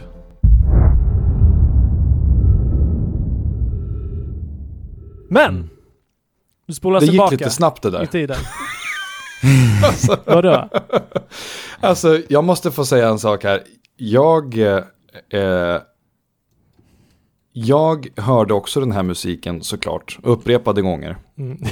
Nej, Jo, det är sant. det är sant. Eh, och eh, det var mer dramatiskt än, än så som du beskrev det för mig i kör alla fall. din dramatiska... Jag hade ingen jävla aning om vad som pågick. Nej. Jag hör musiken, vad jag än sysslar med. Eh, alltså de första gångerna dog jag av rent klumpeduns. Vi återkommer till det, hur jag Okej. bara stormar in med största excitement rakt in i Giants Deep och bara dör direkt efter tre minuter spelande typ. Ja. Ja men det, det är en annan femma men de första gångerna jag hör den här musiken eh, är ju det, jag hade ingen aning om vad som väntade men jag förstod att jag dör ju alltid efter den här musiken. Så det är nu jag, kom, jag har kommit fram till någon del som är viktig i det här spelet tänkte jag hela Mhm. tiden. Mm. Jag var kanske nere i någon underjord, jag kanske stod på månen. Jag hade inget fokus på solen. Nej. Det vart faktiskt en... Jag vart så utanför loopen, un, unintended, att jag inte visste att det var ett spel om en supernova. Nej. Så att jag vart, jag tog ju, eh, jag tog ju, jag vart ju skitkränkt när jag fick läsa det någonstans i ett forum att ja men alla vet ju att det är ett spel som handlar om en supernova. Jag bara, men det vill jag ju upptäcka själv. För så långt hade jag kommit i Ja, spelet men att jag där får du lite skylla dig själv om du har dött otaliga gånger utan att fatta att det är solen. Jo, men jag hade ju inte... Vem vill vara ute i rymden och titta på solen när den här musiken börjar? Det var ju inte en tanke som någonsin kom Nej, till mig. Utan det- det... var ju så här, det är saker och ting på de här planeterna. Ja. Jag måste hitta. Och sen, och sen var det alltid så här, musiken kommer till mig vid olika stunder. Ja. Ena gången kommer den när jag är här och andra när jag är här. Vad fan har det att göra med? Jag kopplade aldrig tiden. För att jag hade ju liksom också att man kan ställa in det i menyn. När du läser så kan tiden stannas, stannas Ja, upp så att du hinner läsa i lugn och ro. Eh, Och det gör ju att de här 22 minuters timeloopen som faktiskt går hela tiden, den blir ju olika. Mm. Så för mig var det typ i säkert 4-5 timmar. Bara någonting jag lyckades trigga Mm. innan jag Ja. var spoilad på att det var solen. Och då gick jag också upp och kollade på det och som tur var. Aron, varför dör jag hela tiden efter den här musiken kommer? Googla. Jo men eller hur, det är ju så häftigt, bara, bara den är ju Ja. skithäftig. Ja. Eh, och då hade jag, jag hade ju som var, jag hade ju såklart hellre fått råka vara i rymden när Ja. musiken är och se den här solen. Och få den känslan och inte veta det innan. Och sen förstå att satan det är ju solen. Ja. Och upptäcka det själv. Det är ju en sån här viktig del i, i min, min resa i sådana här spel som Ja. jag känner att så här, det hade jag undvikit att, ja, gärna. Verkligen. Så att det var ändå egentligen stora grejen som jag kände mig spoilad på och liksom satte benen i Ja. ryggen på för att nu var jag ska spela, spela det här jävla spelet. Alltså fan, jag vill inte lyssna på folk mer och prata om det här. Supernovan Men, ja. var ju egentligen det enda jag visste om spelet när jag hoppade in i spelet. ja. Alltså jag visste, det var det jag hade hört. Ja men det är ett, spel, ett rymdforskarspel där solen sprängs efter 22 minuter. Det var det jag visste. Det låter så jävla inte kul. Men, men eh, alltså du, det, du har ju belägg för vad du säger att det här musik, när musiken kommer så är det något signi- signifikant som händer. För att det är ju så de använder Mm. musiken i det här spelet. Att när du är ute i Ja, ja. rymden och Oh, är ja. på något ställe som, som inte har någon relevans riktigt så är det helt tyst. Eh, Precis. Mm. Och det är så snyggt för att den här musiken tar ju över allt. Alltså Ja. den, ligger ju, den ligger ju på det yttersta lagret så fort den kommer. Så att det är Mm. väldigt tydligt att nu ska du ha uppmärksamhet på något annat. För det är någonting annat som pågår här nu. Ja. Ja, Eh, fantastiskt, och- fantastiskt komponerad. Ja. Och all musik eh, kommer ju bara fram när du är nära någonting som har betydelse. Precis. Eh, överlag. Men den här Alltså, tar över en... Förutom exakt. det här. Och det här tar över Mm. ännu mer och är väldigt, väldigt uppenbar medan alla andra musikslingor är lite mer uh, ambienta. Tematiska och, eller de är skrivna för specifika lokars, alltså för Precis. specifika platser och sådär. Och Ja. Och Men det, det- ofta Men så det är en känns... annan grej. Ja, Ja, fortsätt du Andrew. Andrew. Nej, jag Ja, skulle okej, bara ja. säga ofta, eh, känslan jag greppar efter, jag vet inte om den är så här superakkurat, men det är väl att musiken känns också i rummet så att säga. Att det känns som att musiken befinner sig på platserna man är. Mm. Eh, Ja, har jag precis. rätt där? Jag vet inte om det är en Jo. känsla. Nej, jag är helt Nej, men-. Ja. Nej men alltså om Det är du för inte... att alla steg, jag jag tar bara det här jag skulle tänka på, för det är exakt det här som är grejen. Mm. I de inledande 5 till 10, kanske till 15 timmar av det här Oj. spelet. Alltså, nej, nej, det här. I de här inledande perioderna när du konstant lär dig, Mm. när du konstant nystar upp och känner att du får någon form av förståelse för vad som faktiskt pågår. Mm. Så är varje stund i slutet av den här loopen kan innebära att du lär dig någonting nytt. Mm. Och det gör att den här musiken appliceras i ett Ja, sånt verkligen. eh, Precis. sinnesnärvaro, alltså i den sinnesnärvaron till att bli Precis. ytterligare nödvändig, ytterligare värdefull. Så att du står där och känner att, alltså det är den här, alltså det är, hur ska man beskriva det? Nej men du vet, när stenväggen långsamt färdas ner och Indiana Jones står med Ja. liksom skrifterna och ska läsa exakt. dem sist och förstå vart skatten är innan de blir instängda. Liksom allt, det är så många sådana moments. Att bara, jag måste bara förstå, jag måste bara förstå, jag måste bara förstå. Exakt. Och sen bara, jo jag tror jag Ja. fattar, jag tror jag fattar. Och så går man under och vaknar Ja. upp igen och bara, okej, nu, Nu- ju jävlar. Nu vet jag vad jag ska Nu göra. jävlar. Den känslan är så... Mm. Åh, Exakt Nej. så. Alltså, du får verkligen en känsla av urgency åh. eh, när, när det här kommer. Alltså, och det där, Ja, den men- känslan, Jag börjar nästan gråta inte jag tänker jag på de här också. stunderna. Så Ja. jäkla Ja, men- nice. Ja men det coola med det också är ju att, att just hela tidsloop-konceptet gör ju också att, alltså de här momenten finns, men det gör Mm. också att när du dör i moment där det kanske kan upplevas frustrerande, är det ändå inte hela världen. För att, jag menar, experimentera igen då. Du kan Ja. vara ut igen och fortsätta. Ja. Ja. Så att den, det liksom stöttar båda delarna på något sätt. Ja, det är så, man, men- man, ja. I, I sitt sämsta, liksom i... När det är som sämst så är det ju bara att det är frustrerande att du inte har hunnit göra någonting. Liksom. Och det Mm, uppstår absolut. några gånger, men det, det liksom skörs bort av Ja, ja. alla andra Herregud. stunder. Liksom. Ja. Helt och hållet. Sen går jag under och vaknar upp igen och ser eh, och The ser explosion. än en gång den här grejen som går sönder och sprängs och skjuts iväg eh, uppe i himlen. Och sen så Mm. är jag tillbaka där vi startade.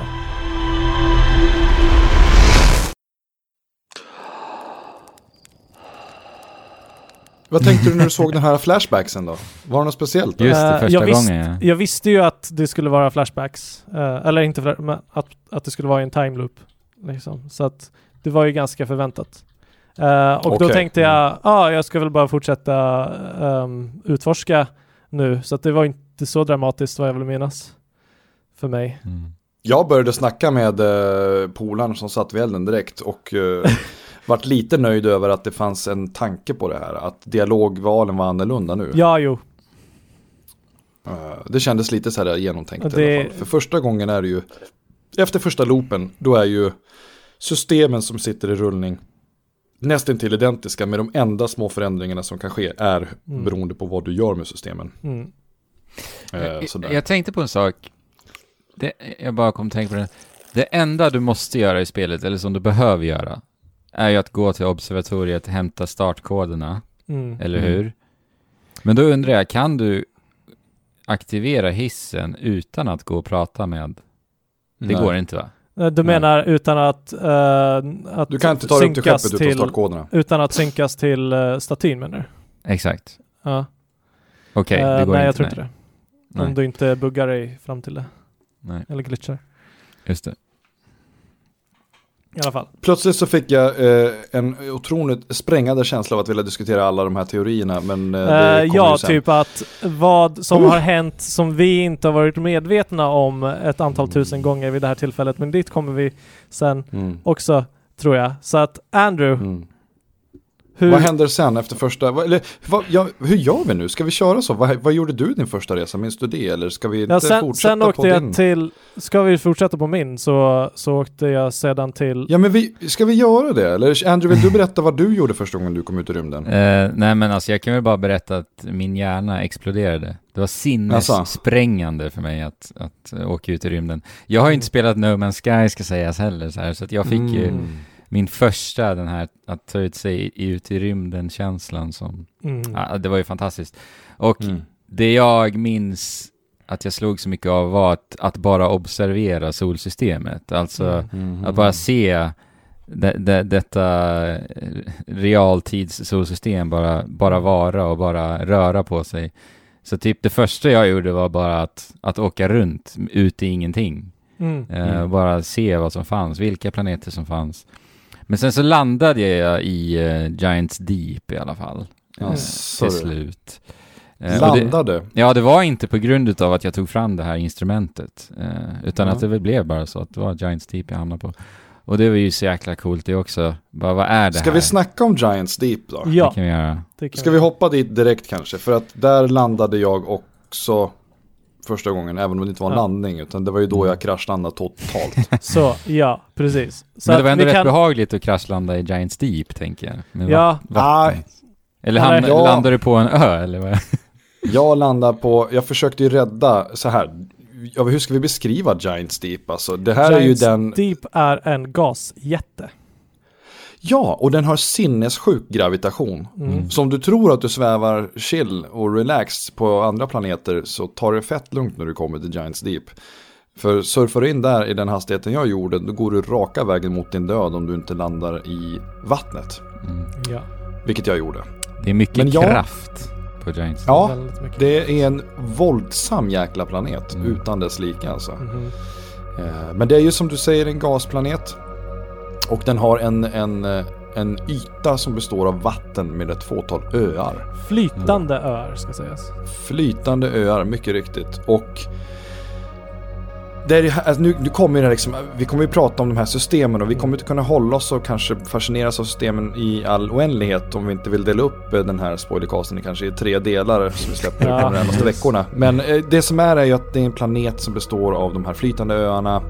Eh, så, så vitt vi förstår när vi kommer dit första gången. Vi ser massa tornados Mm. som åker runt liksom på, de här, på den här vattenytan. Mm. Och de här tornadosen, någonting som vi förstår i efterhand, eh, de, när de tar sig över en av de här öarna så slungas öarna upp ut i atmosfären för en fantastisk Ah, liten sekund. Och sen bra. så bara rakt ner in genom atmosfären igen och landar. Och står du Ja! till på en sån här ö när det här sker, alltså då är du oftast wasted. Jag, jag, Ah, nu, nu kommer det tillbaka till mig. Alltså första, så jag, jag hittade ön där, där han eh, ligger och chillar i, i Ja, du gjorde det? Ja. ja. Men sen helt plötsligt så bara... Jag, jag var inne och såg inte riktigt vad som Gabbro hände. heter våran kära vän. Vad heter han? eh, hen heter Vad Gabbro. heter hen? Gabrol. Ja, Yes. men helt plötsligt så, så, så liksom förlorar man fotfästet och någonting, alltså är helt och hållet desorienterad. Och man fattar ingenting, för man inte sett, jag hade inte sett det här tidigare. Man bara ah! Sitter och skriker typ. Och sen så helt plötsligt så bara är du uppe i rymden och man bara fuck! Vad händer nu? Sen så Alltså, faller är allting så ner sjukt. tillbaka för att gravitationen är så jäkla stark.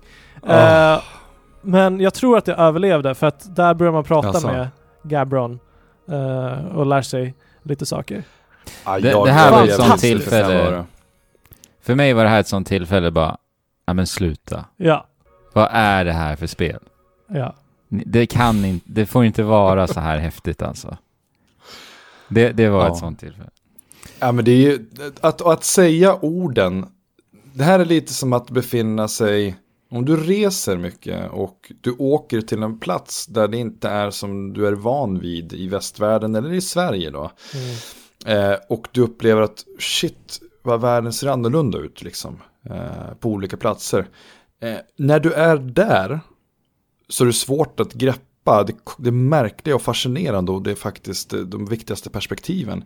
Men när du får återberätta det, det är då du börjar fatta hur sjukt det är. Eller hur häftigt det är. Och på samma sätt känner jag nog med Giants Deep att där och då när jag också slungades upp ut i atmosfären. Eh, jag var ju som sagt wasted när jag föll tillbaka ner. Jag tänkte wow, tänkte jag. Och sen märkte jag nej, på väg ner. Ja. Jag stod ju utanför Nej, nej. mitt skepp och allting. Ja men visst. Och så sprack liksom allting eh, när jag, när jag landade stenhårt. Mm. Eh, alltså det, det våldsamma i den. Men att prata om det så här med er. Att yttra det, att du, du spelar ett spel där du börjar på en planet som du Mm. kan du kan röra dig runt hela planeten, du kan röra dig inuti planeten. Jag pratar fortfarande om Timber Hearth. Mm. Du kan göra det ena och det andra på den här planeten, det finns system där. Och du kan dra ifrån den planeten. Mm. Och dra till en annan planet som har helt andra lag. Ja. Ja. Det bara släpp mig, nu går vi liksom. Ja. Tack. Det Nej. är helt fantastiskt. Och de har, ju, de har ju naturligtvis väldigt medvetet gjort varje planet väldigt, väldigt Ja. distinkt och unik. Ja, vi har inte ens kommit till vissa av de här Nej, men vi, sinnessjuka. bör, vi, fort, vi, vi stannar på Giants Deep lite. Yes. Eh, för att anledningen till varför vi drar hit är för att eh, vi har ju då blivit väldigt förvirrade av den här uh, statyn som har eh, hypnotiserat oss. Och på Giants Deep så, ska, så, ska, så finns den här Gabron som, eh, som är där för att utforska eh, andra statyer som finns på Giants Deep i någon typ av eh, Mm. workshop som finns där. Så det är därför vi drar dit. Eh, så att Giants Deep har ett mysterie med, med eh, statyhuvudena och så är det en annan grej. Mhm. Giants Deep är ett hav i princip. Men om du åker för långt ner så kommer du till en punkt då det är strömmar som håller dig från att kunna åka eh, längre kärnan. ner Ja. än... När upptäckte ni det här? När, när det, första här lärde inte ni er den första gången? Nej, Jo. du hittar på. Nej, det första Gå jag gjorde. härifrån. Du får inte vara Men med. vänta, vänta. Vänta vad, vad, menar, vad menar du nu Fabian? Vad hittade du först? Att jag inte man med. inte kan... De säger det, de säger det till- på Timber Hearth att så här, det finns strömmar på Giants Deep som gör att du ja, inte att kan du ta inte dig kan in till komma mitten. till kärnan. Precis. Ja. Jo. jo, men jag Ehm, åkte också men alltså- ner under vattnet. Ja, och men sen vänta, så kommer jag man inte under längre. vattnet, fine. Ja, men precis. Ja, nej, nej, inte in i mitten. Det gjorde Nej. inte jag. Det tog ett tag. Nej, nej, nej. nej. Det tog- Gud, jag trodde att du kom in i kärnan första Ja, Nej, nej, nej, nej, nej. Det är ju ett mysterium som, som liksom du måste komma fram till för att kunna ta dig in till kärnan och se vad som finns där. Uh, och det uppenbarar sig ju uh, på någon annan planet där du får liksom information om hur det här går till. Ska vi, ska vi gå igenom alla, alla hemligheter uh, på den planeten som vi befinner oss på? Det låter väl bäst? Ja, Ja. det tycker jag. Eh, Kommer du ihåg vad du lärde dig på Giants Deep? För jag tänker rent Mm. narrativt för, för en lyssnare så kanske det... Nu har vi kommit hit och träffat en lirare som sitter här. Vi har ju träffat eh, Esker som sitter, vi har träffat eh, Grabo. Vi- Nej men vad hette han? Gabro, ja, Gabro eller Ja just det, precis. Um, Eh. hen har berättat för oss att han också är i den här timeloopen. För att hen också var nära en staty. Så att eh, vi och hen är den enda som, som fattar att, det att det här händer. För att alla andra är helt omedvetna om att de har varit i en timeloop. Medan vi har synkat, vi som spelare Mm, och mm, Gabro mm. har synkat med statyer. För att statyer Mm. finns på den här planeten. Mm. Mm. Exakt. Eh, och han lär dig meditera så att du kan liksom återställa eh, saker och ting. Men på en annan planet, jag tror att det är... eh, jag kommer inte ihåg. Brittle Hollow, va? Brittle Hollow, kanske? Ja, Eller jag tänker om- City. Jag tänker om det är du är ute efter var man lär sig den här, Det- eh, det här eh, mysteriet, va? Nej men det är ju det här som är så fantastiskt. Att vi har varit här på Giants Deep, det är det första Ja. vi gör. Timmar senare så Mm. kommer det över en liten bit information som gör att så här kan det vara så? Kan det funka? Mm. Kan jag göra så här? Bra beskrivet så behöver vi inte spoila den planeten nu utan precis. Vi kommer senare i spelet. Jo, du kanske timmar senare, jag kanske Ja. tiotals timmar senare, Andrew kanske en kvart Ja. senare. Det är det här också som blir det svåra, Eller men vi vill stanna på Giant Av Steep. en ren Mm. tillfällighet skulle det Exakt. också kunna hända. Liksom. Exakt. Mm. Och jag menar, Ja, ja, precis, av slumpen ja. Mm. precis, för att om du går in i det här spelet och redan vet alla system och alla hemligheter så, så finns inte det här så finns inte något att hämta i det här spelet egentligen. Nej. Eh, nej. Eller jo, det finns Då är du klar med spelet på 12 minuter. Ja, Ja, speedrun, speedrunners har väl klarat under 10 nu tror jag. Och det, så grejen är så här, det är, det är inte ens en speedrun. alltså det, vad, är, vad är grejen med en speedrun? Alltså Nej. i det här spelet, vet du allt om det här solsystemet, då är det ju, alltså alla speedrunnar det här på 10 minuter i sådana fall. Ja, Ja. precis. Vad gör Ja. man med sitt liv om man speedrunnar outer wilds? Får man vara så fräck? Jag vet Ja. inte, jag har inte sett det så jag vet inte, det kanske är ascoolt de gör. Nej men alltså min tolkning är ju att alla vi som har vetat svaren, alla vi som har vetat vad vi ska göra för att nå det inom situationstecken riktiga slutet, har ju startat upp spelet och gjort en speedrun som tog oss en 10 minuter, en kvart. Ja, men de gör Mm. säkert andra saker. De gör säkert Ja, det är andra det jag saker, undrar men jag vet har gjort inte. det för sig. Det får, vi, Mm. ju- det får vi ju titta på efter att vi har pratat om det här, om vi inte har något mer att uttrycka oss om det. Eh, Mm. Men alltså grejen är, jag kommer inte ihåg exakt all information som vi fick på Giants Deep. Kanske så l- fick, vi, fick vi någon breadcrumb till någon annan planet där som vi åkte och utforskade då. Men exakt den, den strukturen kommer inte jag ihåg. Så att frågan är om vi inte ska prata om alla eh, hemligheter på vardera planet som vi är på. Och liksom svaren på dem. Och hur vi kom fram till det. Jo, jag gillade hur du beskrev det. Du beskrev det på ett sånt sätt att senare i spelet Mm. så kom jag underfund med att jag skulle göra det här. Precis. Till exempel. Mm. Jag kan ju beskriva att när jag återvände fly förbannad till Giants Deep för andra gången och förstod att ta det fett lugnt nu Aron när du är på väg in i atmosfären. Ja. eh, så åkte jag ju först runt Giants Deep och noterade liksom att okej, jag ser ingenting utifrån. Så jag Mm. måste igenom den här dimman. Det är ju så coolt för där. övrigt, Mm. bara det. Ja, Man bara jag ser tränger ingenting. igenom. Exakt, och det är så här, vissa planeter ser du ju faktiskt ytan, Ja, ja. men inte Giants Deep. Mm. Så jag körde in och liksom smekte eh, atmosfären och noterade att det fanns en gigantisk tornado. Mm. Som var mycket större än alla andra. Mm. Och den är ju uppenbarligen så stor för att du ska märka det. Ja. Mm. Du kan inte flyga rakt in i den från sidan. Så att jag chansade och lyckades liksom tajma och komma in ovanifrån. Och där nere så börjar man ju lära sig mer och mer saker om, eh, om egentligen ingenting för- första gången. för att det är svårt att koppla. Ja, Det tacksamma vi kan ta highlight också, att allt du läser och allt du lär dig registreras i ditt rymdskepps shiplog. Mm. Så du alltid har det antecknat. Det är egentligen det enda som, det är det, är det enda du samlar på dig. Och många pratar ju om Outer Wilds, det har inte vi nämnt än. Men liksom det enda du levlar, det enda som du får mer utav är ren information. Mm. Ren intelligens.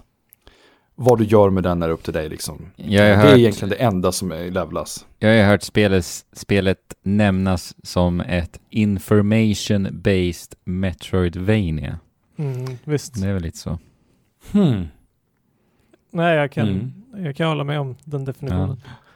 Nej, Så att jag var ju tillbaka där och eh, mina första resor till Giants Deep var ju just att liksom den där stora tornadon, check, eh, och kolla runt på de olika öarna medvetandes om Mm. att det finns olika platser där jag kan ställa mig och mitt skepp utan att slungas iväg när vi kastas ut i atmosfären av de här Mm. tornadosarna och så vidare. Så det var bara klassiskt utforskande och när jag var klar med Giants Deep då var det för mig som att okej, nu har jag dött några gånger. Återigen, för mig var det så här, ah, det är några mystiska grejer jag måste ha kommit på här på Giants Deep för att jag dog ju med den här häftiga musiken när jag kollade det här. Typ. Eller det här. Att, så att det var ju väldigt eh, betydelsefullt för mig, mycket av de första stunderna på Giants Deep. Eh, ja, och sådär. Men ja, jag tog inte med mig mycket mer om det sen. Men det är, om vi säger den då, många, många, många, många timmar senare så lär jag mig på en annan planet att det går att ta sig ner till kärnan i Ah. Giants Deep. För vad var det ni såg första gången ni tog er under ytan? Det är väl ett rött ljus? Ja, det? vis. I Jo, och vad var det ni såg i vattnet runt om er? I vattnet runt. Alltså, Gigantiska maneter. Ja, ja, precis. precis. men det är ju det är ju inuti kärnan. Jag kommer inte ihåg Jag tror inte man utifrån. ser dem utifrån va? Det gör man inte va? Nej, du Nej. såg dem i vattnet. Okej. För Ja, att alltså. det enda sättet att ta dig in i kärnan, att ta dig under. Nej, nej, nej. Nu, går, nu tar vi händelserna, händelserna i förtid. Um, först så är det en ström som vi måste ta oss igenom för att komma till att se kärnan och eh, maneterna Just det. till att börja med. Och det vad lär vi oss Fan, på något nu annat ställe. bort. Det är sant. Eh, Berätta att, nu Fabian. att de, eh, det är ju alltid storm på den här planeten och, och tornados härjar överallt. Och, vi, och som sagt, om eh, de här tornadosarna åker in i en planet så kommer den, eller i dig, så kommer den slunga upp eh, planeten, eller, eller eh, ön eller dig upp i rymden. Men så finns det några tornados som är lite annorlunda. De som snurrar åt andra hållet. Mm. Så man kan se eh, så att de liksom skruvas ner istället för att de skruvar upp och som skulle kasta dig. Var det Eh, Och, flera? och det här är information. Ja, det finns, det finns ett par stycken. Okej. Men det är, ett Ja. uppenbart, ett, det är uppenbart undantagen som, undantagen som bekräftar regeln. Och det här är någonting du lär dig på en helt annan plats Precis. i det här solsystemet. Mm. I så här, genom att du läser något typ samtalslogg mellan Nomice. För att det, det har vi förtydliggjort att Ja, allt vi läser, alla liksom logs, det är ju för att den här arten Nomice, som fanns där för hundratusentals år sedan, det är de som har lämnat efter sig alla de här breadcrumbsen om vad som Mm. pågår i det här Ja. solsystemet. och specifikt för den här grejen så, så finns det också, så har de superavancerad typ så här um, ler-teknologi där du kan liksom Mm. teleportera dig och vara på ett annat ställe eh, för att det representerar sig på något typ av konstigt sätt. Eh, alltså, du kan gå in i ett rum och liksom titta in i rummet från en planet till en annan för att få information. Och jag hittade det här med tornadosarna genom att gå in i en sån och sen så var det en konversation som säger typ så här, ja ah, men titta på, titta på hur tornadosarna rör sig. Eh, och då, där var det en simulation i det här rummet Precis, det var där jag eh, också hittade. där det var en tornado som snurrade uppåt och en annan tornado som snurrade neråt. Och då tänker man, då, tänk, då tänker man så här, okej, kan det vara så ja, att det är så här det är? För att de, de säger inte explicit vad jag vill minnas, att så här, precis. du gör så här för att komma in under, Under till strömmen. kärnan. Nej. Eh, utan Mm. de teoriserar liksom för att det var någon typ av eh, manik som hade kommit under strömmen och de fattade inte varför. Men Mm. de analyserade um, tornadosarna och så fick du själv dra den slutsatsen. Och så går det är man det och som är så testar coolt. och så gör man det. Ja, det, och så, så vi, tar funkar vi, det.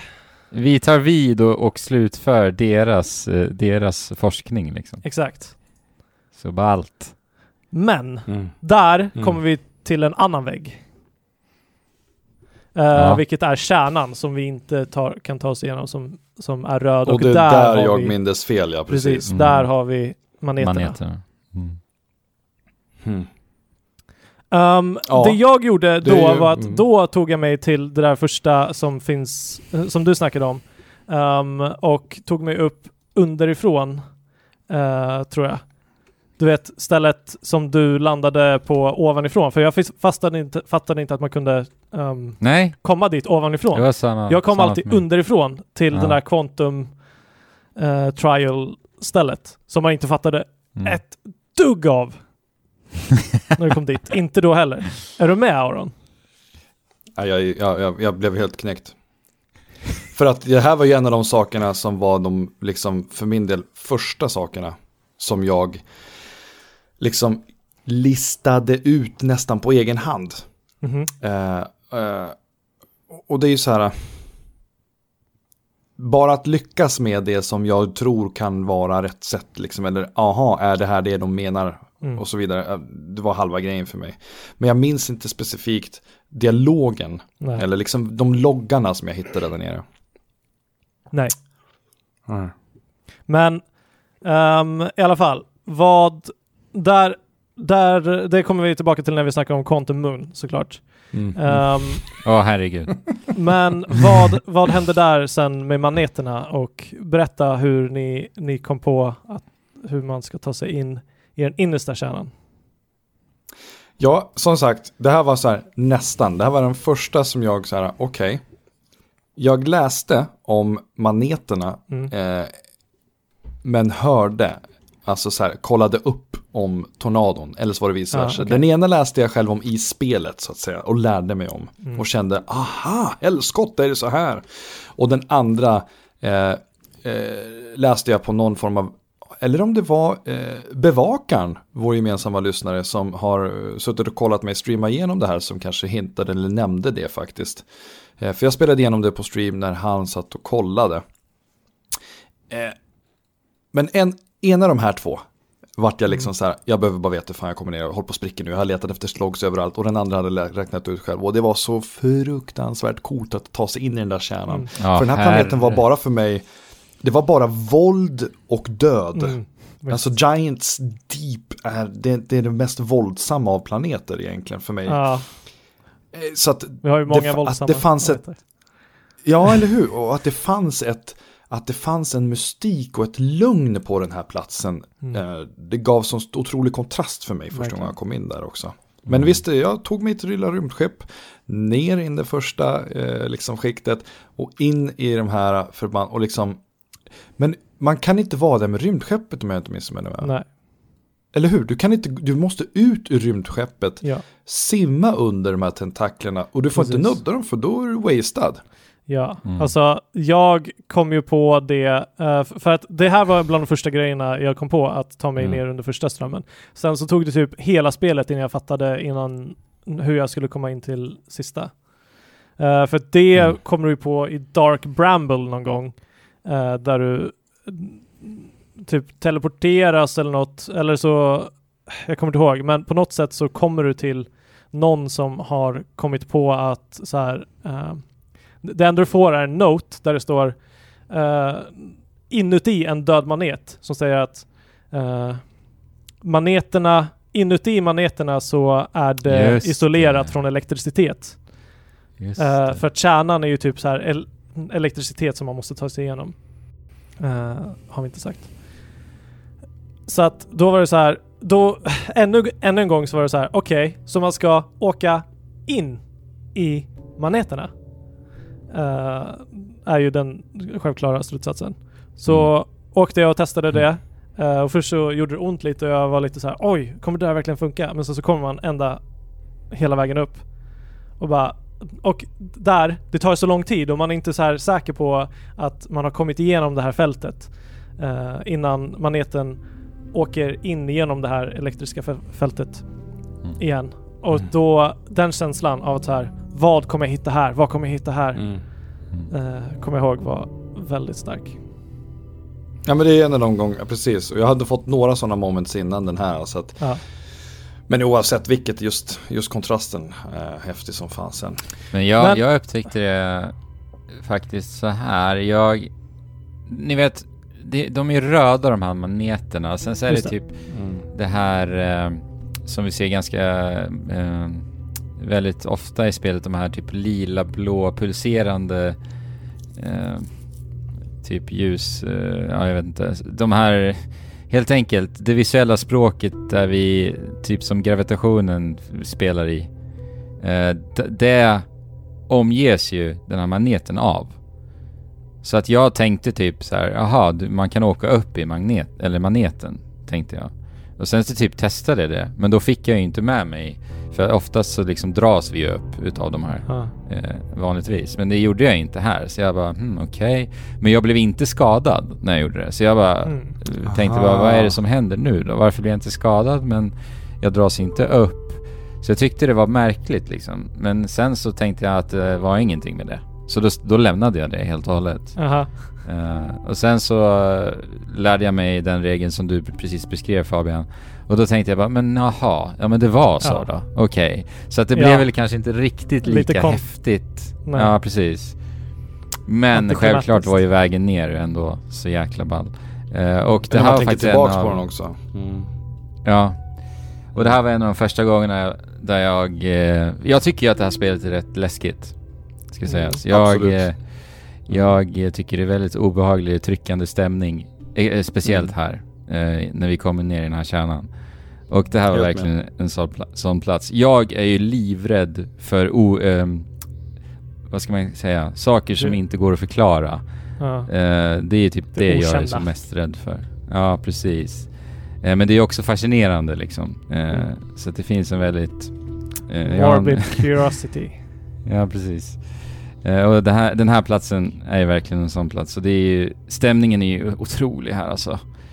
Eh, jag minns att det var någon, någon riktigt så dov ljudmatta som ligger och så ser du så här blixtrar som blixtrar runt eh, Ja. s- i det här magnetiska fältet och så vidare. Ja, ja.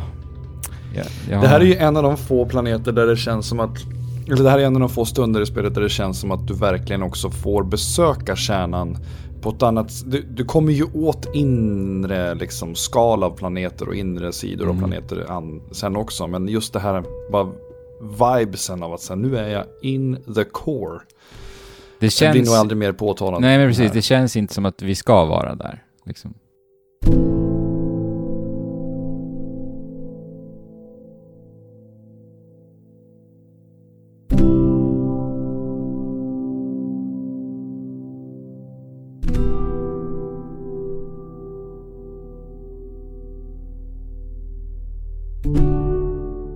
Ja. Det- Nej, något- mycket riktigt.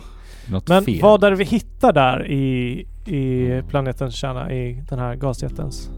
Jag ska vara helt ärlig, jag kommer inte ihåg exakt vad det är som är där. Om det är ett skepp, om det är en, en Wanderer eller om det är Nomice. Det måste ju vara Nomice. Ja, va? det är no mice. Ja, just det. Mm. Well, Det är ju...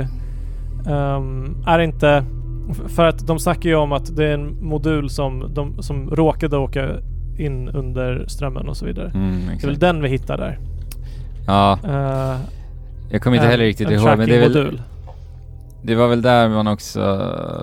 Ja, jag minns inte heller helt och hållet vad det var nu. För vi har inte ens snackat om Eye of the Universe ännu. Nej. Jaha, jag, jag hade inte lärt mig det vid det här laget heller. Nej. Ja, Eh, det hade jag för att det här var väldigt sent. Ja, ja. Eh, ja. Men jag tror att det bara var någon, någon modul som så här förklarade någonting om Eye Mm. of the Universe och att de har skickat ehm, att de har skickat ut massa probes och så vidare. Nej men den. vänta. Visst var det här man hittade koordinaterna? Var det Var det? det det? Ja, Ja, just var ja! det det? mig Ja, det. just Är ja! det sant? Så måste det vara. Ja. Visst var det de här det? Ah, koordinaterna. Till Eye of the Universe. Det kanske... jag är det rätt var. säker på det nu när jag tänker på det. Jag minns det här rummet, man, man använder den där Ja, det är bollen. sant! Ja, Det är nog sant alltså.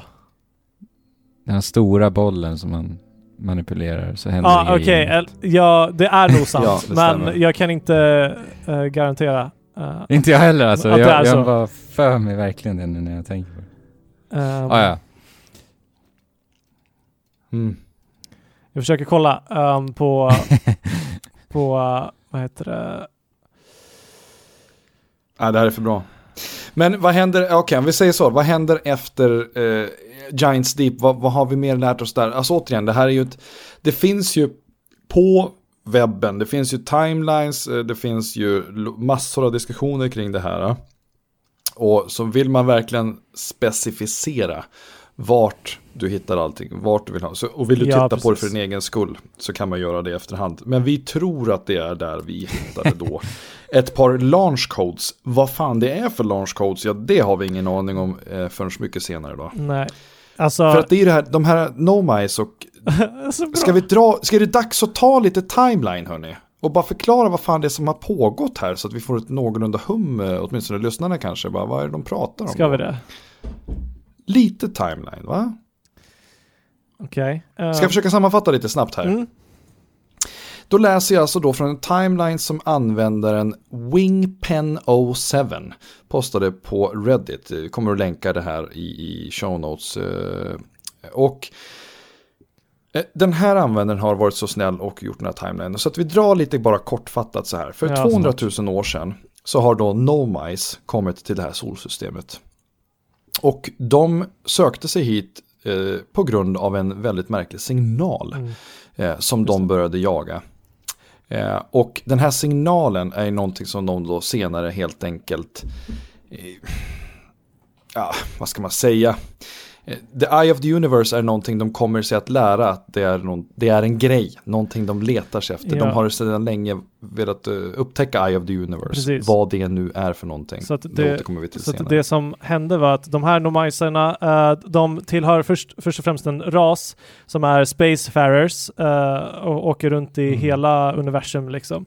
Eh, och de Mm. vanligtvis så liksom brukar de samlas på ett ställe eh, med regelbundna intervall och dela med sig av kunskap. Så kunskap är liksom deras eh, grej. De, de, Mm. de är alla scientists, eh, vetenskapsmän och kvinnor.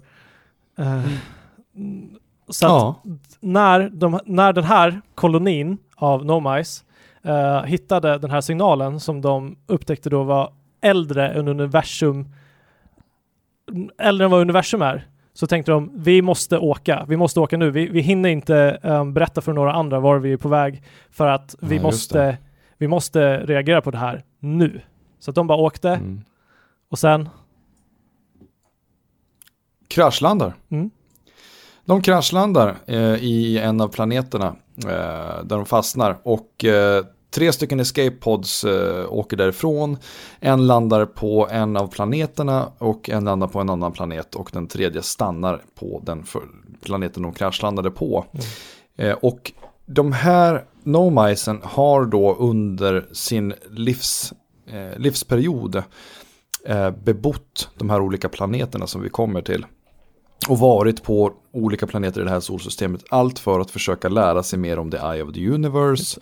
Och eh, ja, helt enkelt bara förstå vart de hittar the eye of the universe. För de hittar ju signalen ifrån vårat solsystem. Och nu, vi kommer återkomma till den här timelinen lite senare då. Men Mm. det är basically det som har skett. Så att so far har vi förstått att det är en art som har funnits här för 200 000 år sedan. Och det vi läser och lär oss om solsystemet är tack vare den arten där och då. Ja. Eh, Så att, eh, ja, där är vi väl egentligen. precis. Um, Så de, ligger ju, de, är ju dö, de har ju dött också, det är ju liksom de är ju, överallt där vi kommer så är det döda Mm. nomise. Inte Mm. överallt, men där vi hittar en nomise så är det oftast en som ligger död. Ja. Eh, av någon anledning som vi inte har förstått heller. Ja, det är kvarlämningar överallt och Mm. det är ett av mysterierna som Mm. vi försöker att nysta ut i detta universum.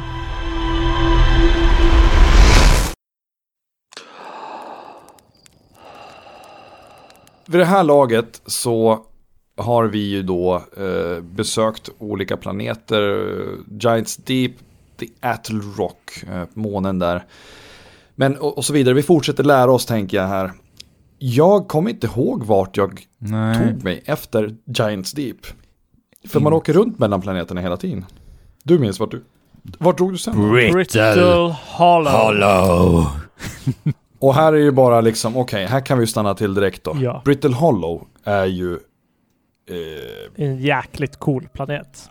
alltså det, det, ja, den är ju sinnessjuk. Och det är som de beskriver den, det finns en dokumentär av uh, Noclip. Mm. Eh, och de beskriver Brittle Hollow som the final boss of game development. Mm. Ja, för att alltså det. det ska ju nämnas att liksom ehm, allting det här är eh, byggt i en värld i ett system som som sagt går som ett clockwork eh, Ja. Realtid allting. i realtid. Så fortsätt. Och Brittle Hollow är ju sinnes. Eh, Andrew, vill du eh, försöka beskriva hur den här planeten är, Oj. är designad? Hur tusan är den ens designad? Den har en Det måne. Det finns en måne runt Brittle Hollow som heter Hollows Lantern. Vi kan ju börja med den för den påverkar ganska Ja, mycket av vad, just vad som det. pågår. Det är väl den som... som Vulkanmånen. Precis, det är en vulkanmåne som sprutar ut ja, klossar utav... Asteroider eller vad det Ja, ja, vad det nu typ. är. Eh, som landar på Brittle Hollow, vilket gör att Brittle Hollow helt enkelt går sönder Ja. eh, och faller Alltså, de ihop. kommer precis. Och i mitten Ja. utav Brittle Hollow så befinner sig också ett svart hål. Alltså. Så att all, Alltså. alla de här planetdelarna som, eh, som träffar det svarta hålet, ja de dyker ju upp någon annanstans också i det här solsystemet. Ur ett... Det är ju förutsatt Alltså, att, det- att ehm, svarta hål faktiskt är maskhål också. Precis. Alltså föreställ er här om ni tyckte att det lät bonkers med Giants Deep som kastar upp öar ut i atmosfären då. Och så tar vi Brittle Hollow. Ah, Du har en måne, en vulkanmåne, som befinner sig i en orbit runt den här planeten.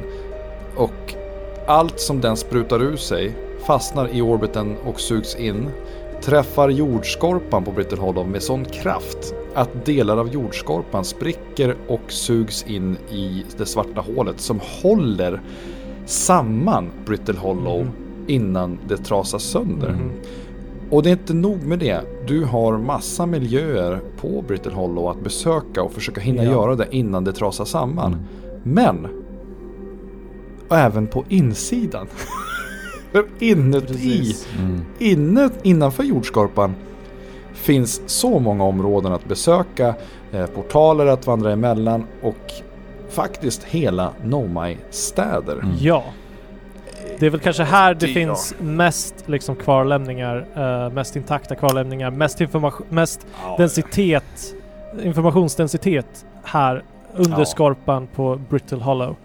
Eh, och som sagt, man hoppar runt, eh, Mm. alltså inuti planeten och liksom interceptar eh, från, från en sida av planeten till den andra inuti för att komma, komma någon vart. Och till Mm. första gången man besöker det här så är det väldigt, väldigt desorienterande. För att inte Mm. tala om när du inevitably gör ditt första misstag och börjar åka runt det här svarta hålet Mm. och, och du får slut på, på bränsle eller så, så kommer du i en för dålig vinkel för att kunna slita dig loss eller komma eller hamna i en Ja, för det eh, suger ju portal. in dig. Det suger ju in allt. Ja. Du, Ja, du, kan precis. ju, du kan ju liksom manövrera så att du kommer in till en, eh, eh, vad heter det, sån här eh, em, hiss. En, en Ja, eh, just det. krafthiss. Ja, de där, liksom. det är de där precis lila, blåa, pulserande vågorna jag pratade om. Ja. Exakt. Portaler, precis. Eh, ja. ja, så att då... Det, det kan man göra, men eh, det gjorde inte jag. Jag bara åkte runt svarta hålet några, några varv och, och försökte med allt jag kunde och var rädd och förvirrad. Bara åkte runt Ja. där. Jag bara, och till slut så insåg jag att nej. Du svävar liksom runt kärnan. ja, I högre och högre för hastighet för att inte tala om hur jäkla snyggt det här är samtidigt. Så att det är ju Ja.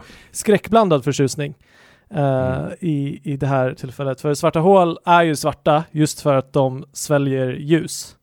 Eh, Mm. Alltså gravitationen är så pass st- stor att fotonerna inte ens slipper undan eh, dragningskraften.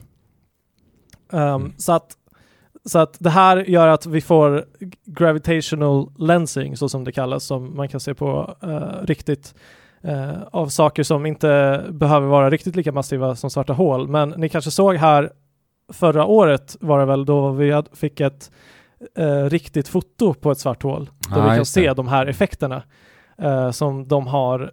Man har ju kunnat simulera det väldigt länge för att man kan fysiken. Och så. Men hur det här ser ut och hur ljuset liksom ljuset från bakifrån lägger sig som en liksom matta runt eh, det svarta Mm. hålet för att det är Mm. det ljuset som eh, liksom är fast i omloppsbana kring det svarta hålet. Helt amazing. Mm. Mm. Och sen åker du in i svarta hålet och sugs in och helt plötsligt så finns det ingenting.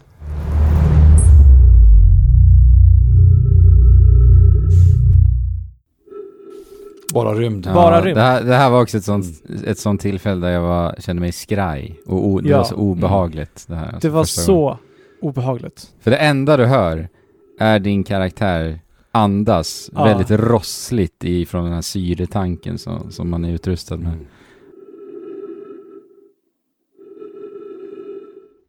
Och sen så ser du bara mörker och vänder du om lite så kan du också beskåda solsystemet från väldigt långt bort ifrån. Ja. Och det var jäkligt obehagligt tyckte jag. Ja men det blir, det blir ju den effekten, alltså det är omöjligt då, eh, när man, när man faller ut där, eh, då är det den här lilla, vad heter Sandra Bullock-filmen? Eh, Gravity. Hon svävar. Gravity, alltså den viben är ju så extremt påtaglig. Mm. Verkligen. För mig var det ju lite stort Och också att vända mig om. Ja. Ja, och för mig kändes det stort att vända mig om och se Mm. ett, det här att vita hålet och eh, solsystemet Precis. bakom mig. Och på något sätt förstå att jag är kvar men jag har kastat sig bort. Vart fan är Ja. jag liksom? Mm. Men det mest bisarra epifanin, det är ju alltså uppenbarelsen. Eh, det är när jag ser plötsligt typ ett berg träda ut ifrån det vita hålet. Och bara vad fan är det som händer? Och då kommer bara hela, hela jäkla, hela inre delen av Brittle Hollow som precis har slagits sönder Mm. av den här Hollow Lantern träder ut ifrån det här vita hålet bit för bit. Ja. Och, och jag bara ser att, och fattar att jag kan, alltså det här, det här faller ner för mig ganska snabbt Ja. när jag ser det här ske. Att nu fattar jag att, jaha, jag kanske ska vänta tills planeten har vänts ut och in innan jag börjar besöka de olika platserna. Så jag, jag börjar liksom spela så i någon timme och bara, ja det är så här jag måste kunna göra smart, för jag kan inte gå upp och ner tänker Ja, jag. just det. Mm. Jag Just kan det. inte gå på insidan. Så att jag gick ett tag och tänkte att det är så jag skulle göra tills jag då inte hade tålamod att vänta på att hela planeten sögs ut och in och landade på andra sidan Mm. solsystemet. Och började faktiskt förstå att det fanns verktyg att använda för att gå inuti skorpan också. Liksom. Precis. Men jag, eh, det finns ju en station här vid eh, Whitehall Station där man möts med en, en liten note som säger eh, typ Du är inte den första som har trillat ner i svarta hålet så, så eh, här kan du komma tillbaka om du ställer dig här liksom. Eller du kan komma och, till... och det var någonting de upptäckte att det här var ju så här ett problem Ja, precis. med Brittle Hollow. Exakt. Så de, de byggde den där jäkla stationen där. Ja. i svarta hålet. så jag var tvungen att läsa, komma på en Ja. lösning. Så det var tack vare Nomice som vi fattat, okej, så Ja. där har de byggt en liten sån här warp eh, station där Ja. du kan eh, warpa emellan planeterna och landa tillbaks direkt i Brittle Hollow. Eh, Som tur är. Jag vet inte om det är Brittle Hollow eller om det är uh, um, Hourglass Twins, men strunt samma. Du kan Nej, komma från, tillbaka. från, den här, från den här stationen som du hamnar, stationen som redan befinner sig vid det vita hålet. Ja. Den hade Nomice byggt. Ja. För att man snabbt skulle kunna ta sig Ja, tillbaka det. till Brittle Ja, Hollow. det är sant. Mm. Så då kommer du till ytan på Brittle Hollow liksom. Ja. Ehm, här däremot så kan vi snacka lite Einstein-fysik eh, Mhm. om du vill. Mm. När det kommer till Mm. svarta hål. Ja, för, eh, Tanken, ja, eller alltså vad, eh, vad, vad är eran tanke om, om svarta hål och vita hål liksom? Till att börja med.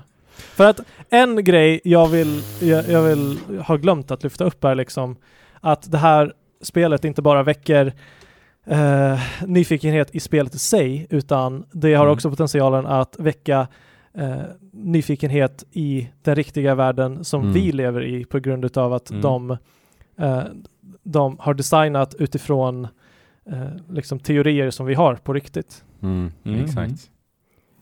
Jag grottade, ju liksom- ner, ja, svarta, jag grottade ju Ja, ner mig Andrew. mest i kvantfysik och, och liknande efter jag var klar med det här spelet. Jag tror jag sa det någon gång i Trekraften att jag fortsatte mitt Outer Wilds utforskande även efter som sagt då. Eh, men, Fantastiskt. men det, alltså kvantfysik är ju typ det mest obegripliga i hela jävla världen så att jag typ Ja, så det här, finns inte. jag började grotta ner mig i det, tyckte det var skitfascinerande, typ tänkte mig att tro att jag förstod saker. Jag Ja. intalade mig det. Och sen, jag menar det var ett par månader sedan nu, så att jag vet inte tusan om jag kan liksom på något sätt ha någon, Nej, men ja, kvant- jag minns inte. kvantfysiker, vi kommer väl till det när vi kommer till Quantum Moon mer med kvantfysiken, Ja. men Mm. även kvantfysiker brukar ju säga om du tror att du förstår Exakt. kvantfysik så f- har du inte förstått kvantfysik. Exakt. Precis. men när det kommer till svarta hål så här så är ju tanken att um, gravitationen är så pass stor att den, den uh, böjer Alltså, alltså för som sagt gravitation um, morfar tidsrummet. Ehm, och det är det som gör att vi får omloppsbanor och gravitation till att, till att börja med. Liksom. Ja, Är ni med just på, det. den, på, den, Mm. på det konceptet? Ja, Uh, ja har men sett, det är ju efter att jag har typ tittat på 100 stycken videos och lyssnat på fam 50 000 teorier också om de här grejerna. ni, Så jag förstår den, men hur kan du förklara det lite så här för barns Ja, ben tänker jag för de lyssnare som men sitter under. det enklaste är att tänka sig en trampolin med, en, eh, med ett bowlingklot. Den kommer, Mm. eh, om du lägger den i mitten så kommer den att ehm, göra så att trampolinen, t- tänker jag då, då, då blir det liksom en eh, urholkning i trampolinen. Ja, Alltså, Ja. alltså den, den, den böjer sig neråt, vad ska man säga? ja. Eh, Ja, jag förstår med i mitten liksom, neråt. Mm.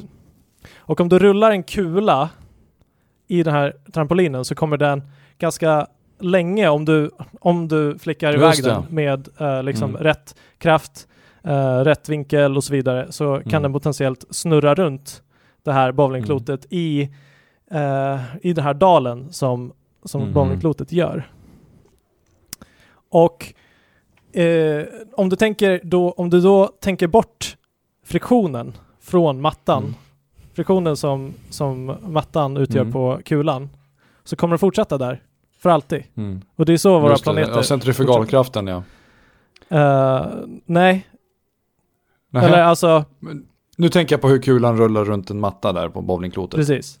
Alltså det, det är en Den får ju en ökad acceleration tack vare centrifugalkraften. uh, centrifugalkraften, alltså här, här menar jag om den får ökad acceleration så kommer den att eh, till slut, så, så är den i ett ostabilt, instabilt läge och kommer till Ja. slut att rulla in i, eh, utan vi vill ha en konstant hastighet.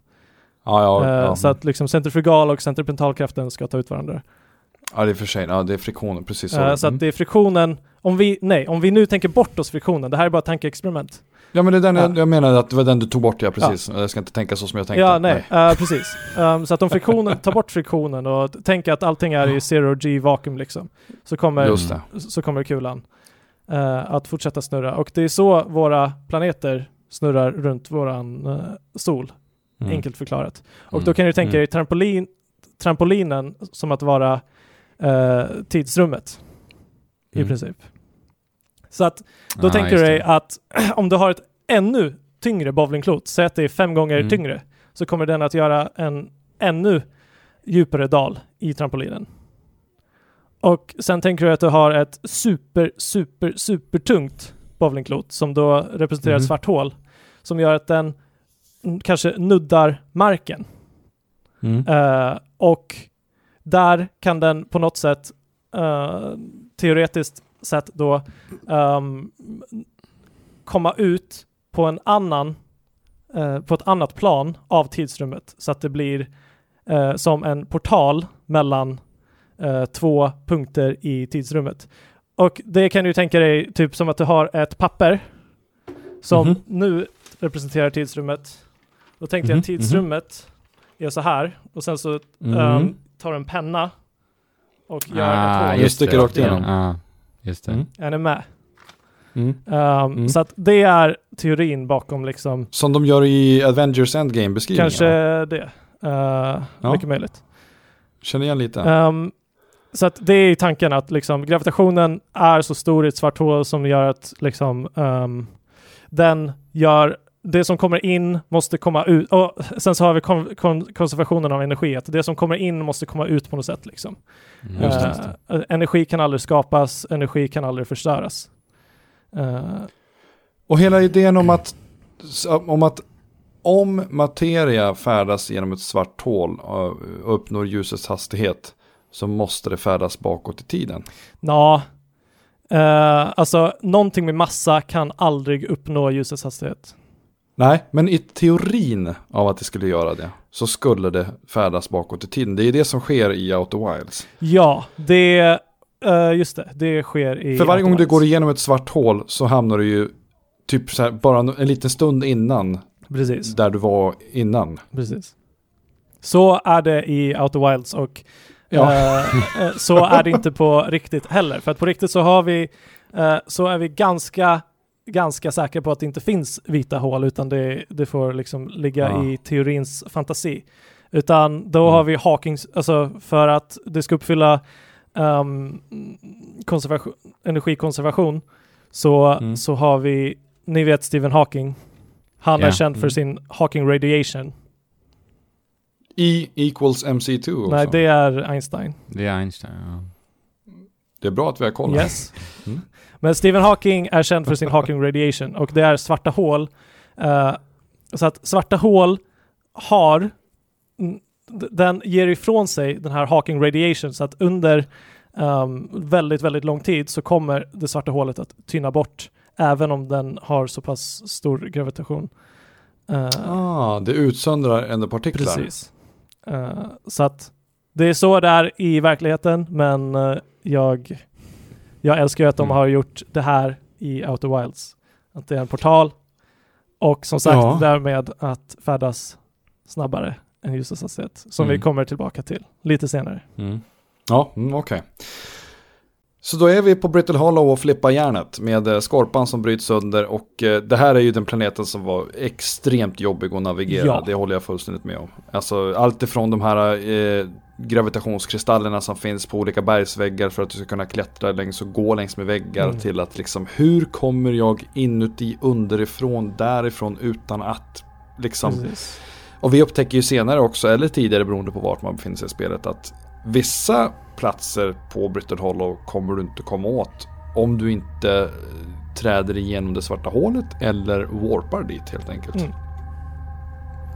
Ehm, jag kommer inte ihåg exakt hur det var, men man kan ju ta sig till olika ställen på lite olika sätt.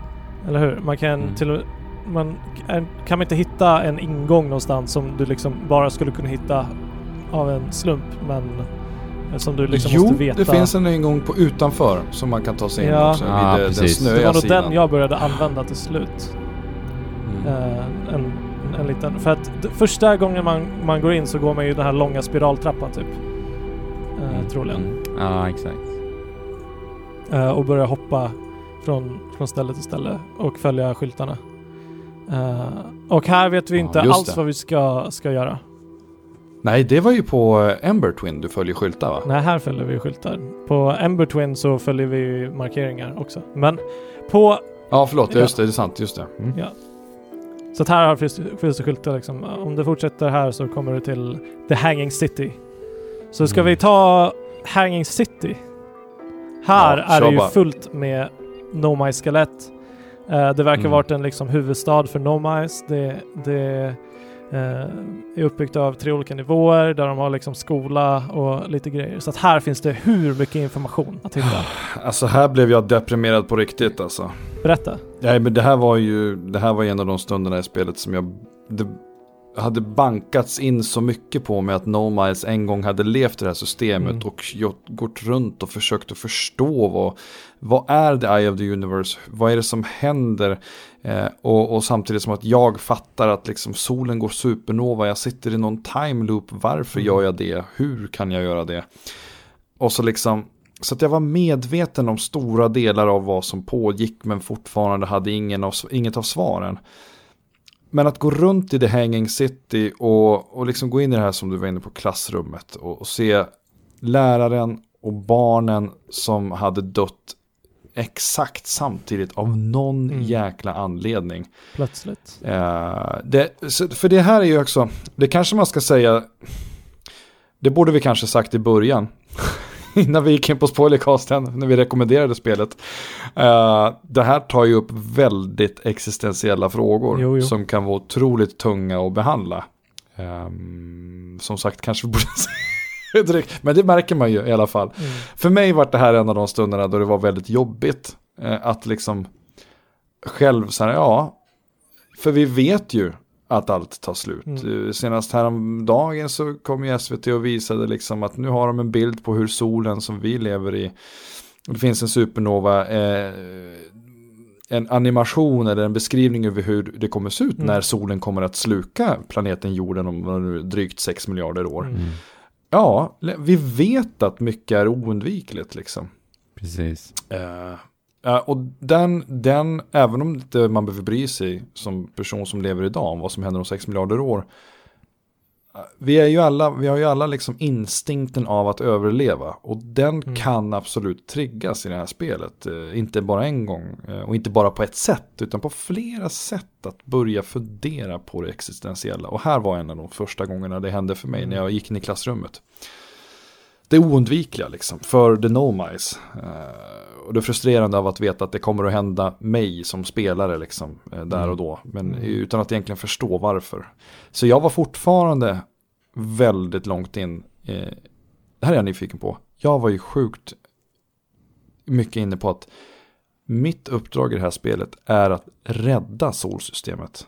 Var ni också inne på den tonen? Ja, på något sätt trodde jag också det. Jo, men det var väl lite ett hopp också kan jag väl tro. I alla fall för min del, att det var det jag hoppades på lite Mm. på något sätt. Mm. Mm. Nej, men Kom ni någonsin till den punkten då ni kände "Åh, jag vet hur jag kan rädda det? För det gjorde jag. nej.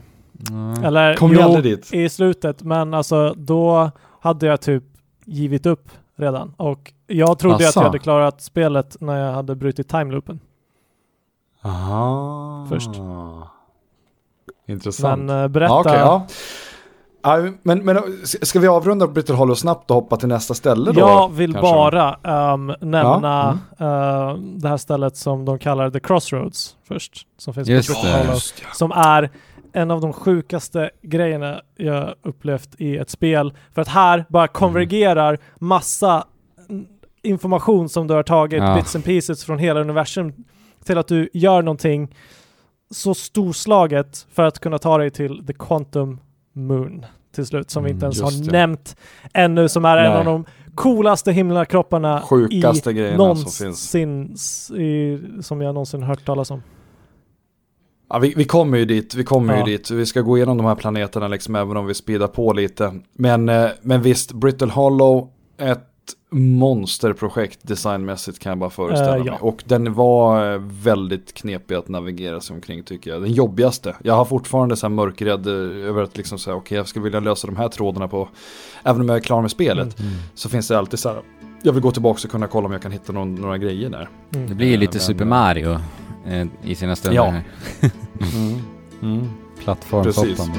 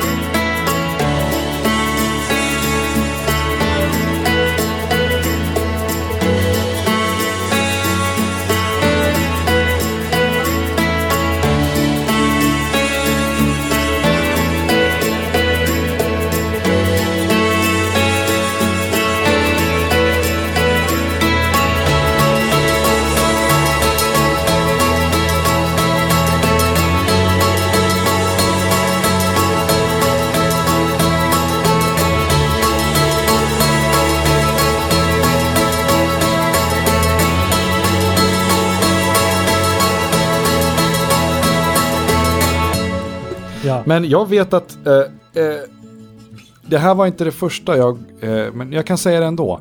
Det finns i det här solsystemet, det vill säga jag minns, om vi, om vi bryter lite mallen här. För jag kan tänka mig att är det någon som minns när, när ni lämnade, eller när ni begav er efter The Interlooper. Vi är klara med Brittle Hollow. Ja. Nu är vi på väg till kanske Fabians nästa planet, men frågan då är, är det någon som liksom, ni besökte The Interlooper, eller hur? Ja. Oh ja. Ja, ja. Eh, I alla fall. Ska vi, ska vi ta den direkt nu? Eller ska vi ta fortsätta på Fabians resa kanske? Nej. Um, alltså allting går ju in i sig själv i slutändan. Mm. Ja, Okej, men det Interlooper var för mig det här, det här Ja, momentet. kör. Det, det Interlooper är ju en, eh, Komet. vad ska man säga, vad, är det en komet? Ja. Ja, det är en komet som åker en helt annan typ av orbit än alla andra planeter. Det är konstigt att den, Den heter med The Interloper för att en Interloper är en komet som åker genom solsystemet för att aldrig komma tillbaka. Men den här har ju en omloppsbana. Det känns som att den kommer med väldans fart och hade tagit sig igenom solsystemet om det inte var så. att den åker för nära solen och sugs in och eh, gör, eh, den hamnar liksom i en konstig orbit. Ja, jag vet inte heller, jag fattar inte hur det funkar personligen, men, men det är i alla fall en komet som åker en väldans fart eh, och inte alls eh, beter sig lika lugnt i sin orbit som de andra planeterna i det här solsystemet. Nej. Eh, och långt in i spelet så får jag en känsla av att, eh, eller jag har varit ombord på The Interlooper, den här, eh, Ja. flera gånger och inte riktigt fattat för jag kommer inte åt någonting. Jag kommer åt undersidan Mm. på The Interlooper och ser en, en eh, shuttle, alltså ett eh, rymdskepp av The Just Nomice som är där på den där ytan. Jag kommer inte in för det är massa is i vägen. Mm. För att, Och blir tokig liksom. för att kometer är ju eh, liksom en s- stenbumling som består av allt möjligt, eh, eller som har allt möjligt på sin yta. Det behöver inte ens vara en stenbumling, men eh, det är ju Mm. massa vatten oftast och här har vi is också. Ja, den är ju svinkall för den hög hastighet ute i kalla rymden liksom. Eh, och det är efter att jag har spelat det här i typ 10-15 timmar som jag bestämmer mig för att när jag verkligen har så här, men jag fattar ju att det här är system på system på system Mm. det här spelet. Mhm. Och bara, men vänta lite nu. Jag håller på med whatever, jag är någon jävla planet någonstans och surrar med min liksom scanner och fattar varken ut eller in och kollar på stenar som försvinner och kommer tillbaks bakom ryggen. Liksom. Mm. Jag spelar och från ingenstans så slår det mig. Bara, vänta. Om jag åker på The Interlooper, för jag, jag tar upp kartsystemet, Mm. det är det, man kan hela tiden ta upp kartsystemet och det rör sig live. Eh, så att man ser hela solsystemet i sitt kartsystem genom att, genom att ta upp det, så man ser hur planeterna färdas. Och så. Jäkligt snyggt för övrigt. Ja. Ja, otroligt snyggt och pedagogiskt. Mm. Och, och jag tänker att, men vänta nu. Alltså isen på den här jäkla kometen måste smälta Mm. Mm. när den är som närmast solen. Det måste vara därför. Mm. Det måste vara därför. Och beger mig in i The Interlooper tack vare att jag lyckas liksom ta skeppet dit övertaggad, matchar hastigheten, eh, ställer skeppet på The Interlooper och står liksom och pepprar på så här kartläsare. Okej, tillbaks, kartläsare, tillbaks, nu närmar vi oss, nu Mm. närmar vi oss, nu är vi snart vid solen, nu är vi snart vid solen. Och så bara, ja, så ser jag hur det börjar smälta. Ja. Och bara yes, jag hade rätt, jag fattar hur det funkar, Ja. jag förstår. Och den belöningen, och du vet dopaminet bara, det Ja. blir dopaminfestival, nu är det kört. Och så tar jag mig in och dör direkt av allt jävla Ghost Matter. Ja. Vem gjorde inte det första gången? Ja. Eller hur? Men, efter, och då är vi här, för att i The Interloper, i innersidan, så är det då grottliknande miljöer inne i den här Mm. kometen. Fyllt av det här Ghost Matter. Mm. Och det enda sättet du kan se de här Ghost Matter-kristallernas effekt på en viss yta, det är om du använder din eh, Probe Cannon, eller vad fan det heter, Kameran. Probe eh, Launcher. Vilket är ett verktyg vi inte har nämnt hittills. Nej, det är väldigt central. Men det är ju typ ett helt vitalt verktyg för spelet. han du kan ta den foton med det, du kan använda det för att lysa upp rum och ytor och så vidare. Mm. Eh, och det används primärt för att ta bilder och det kan se vart Ghost Matter finns i de här kristallmiljöerna.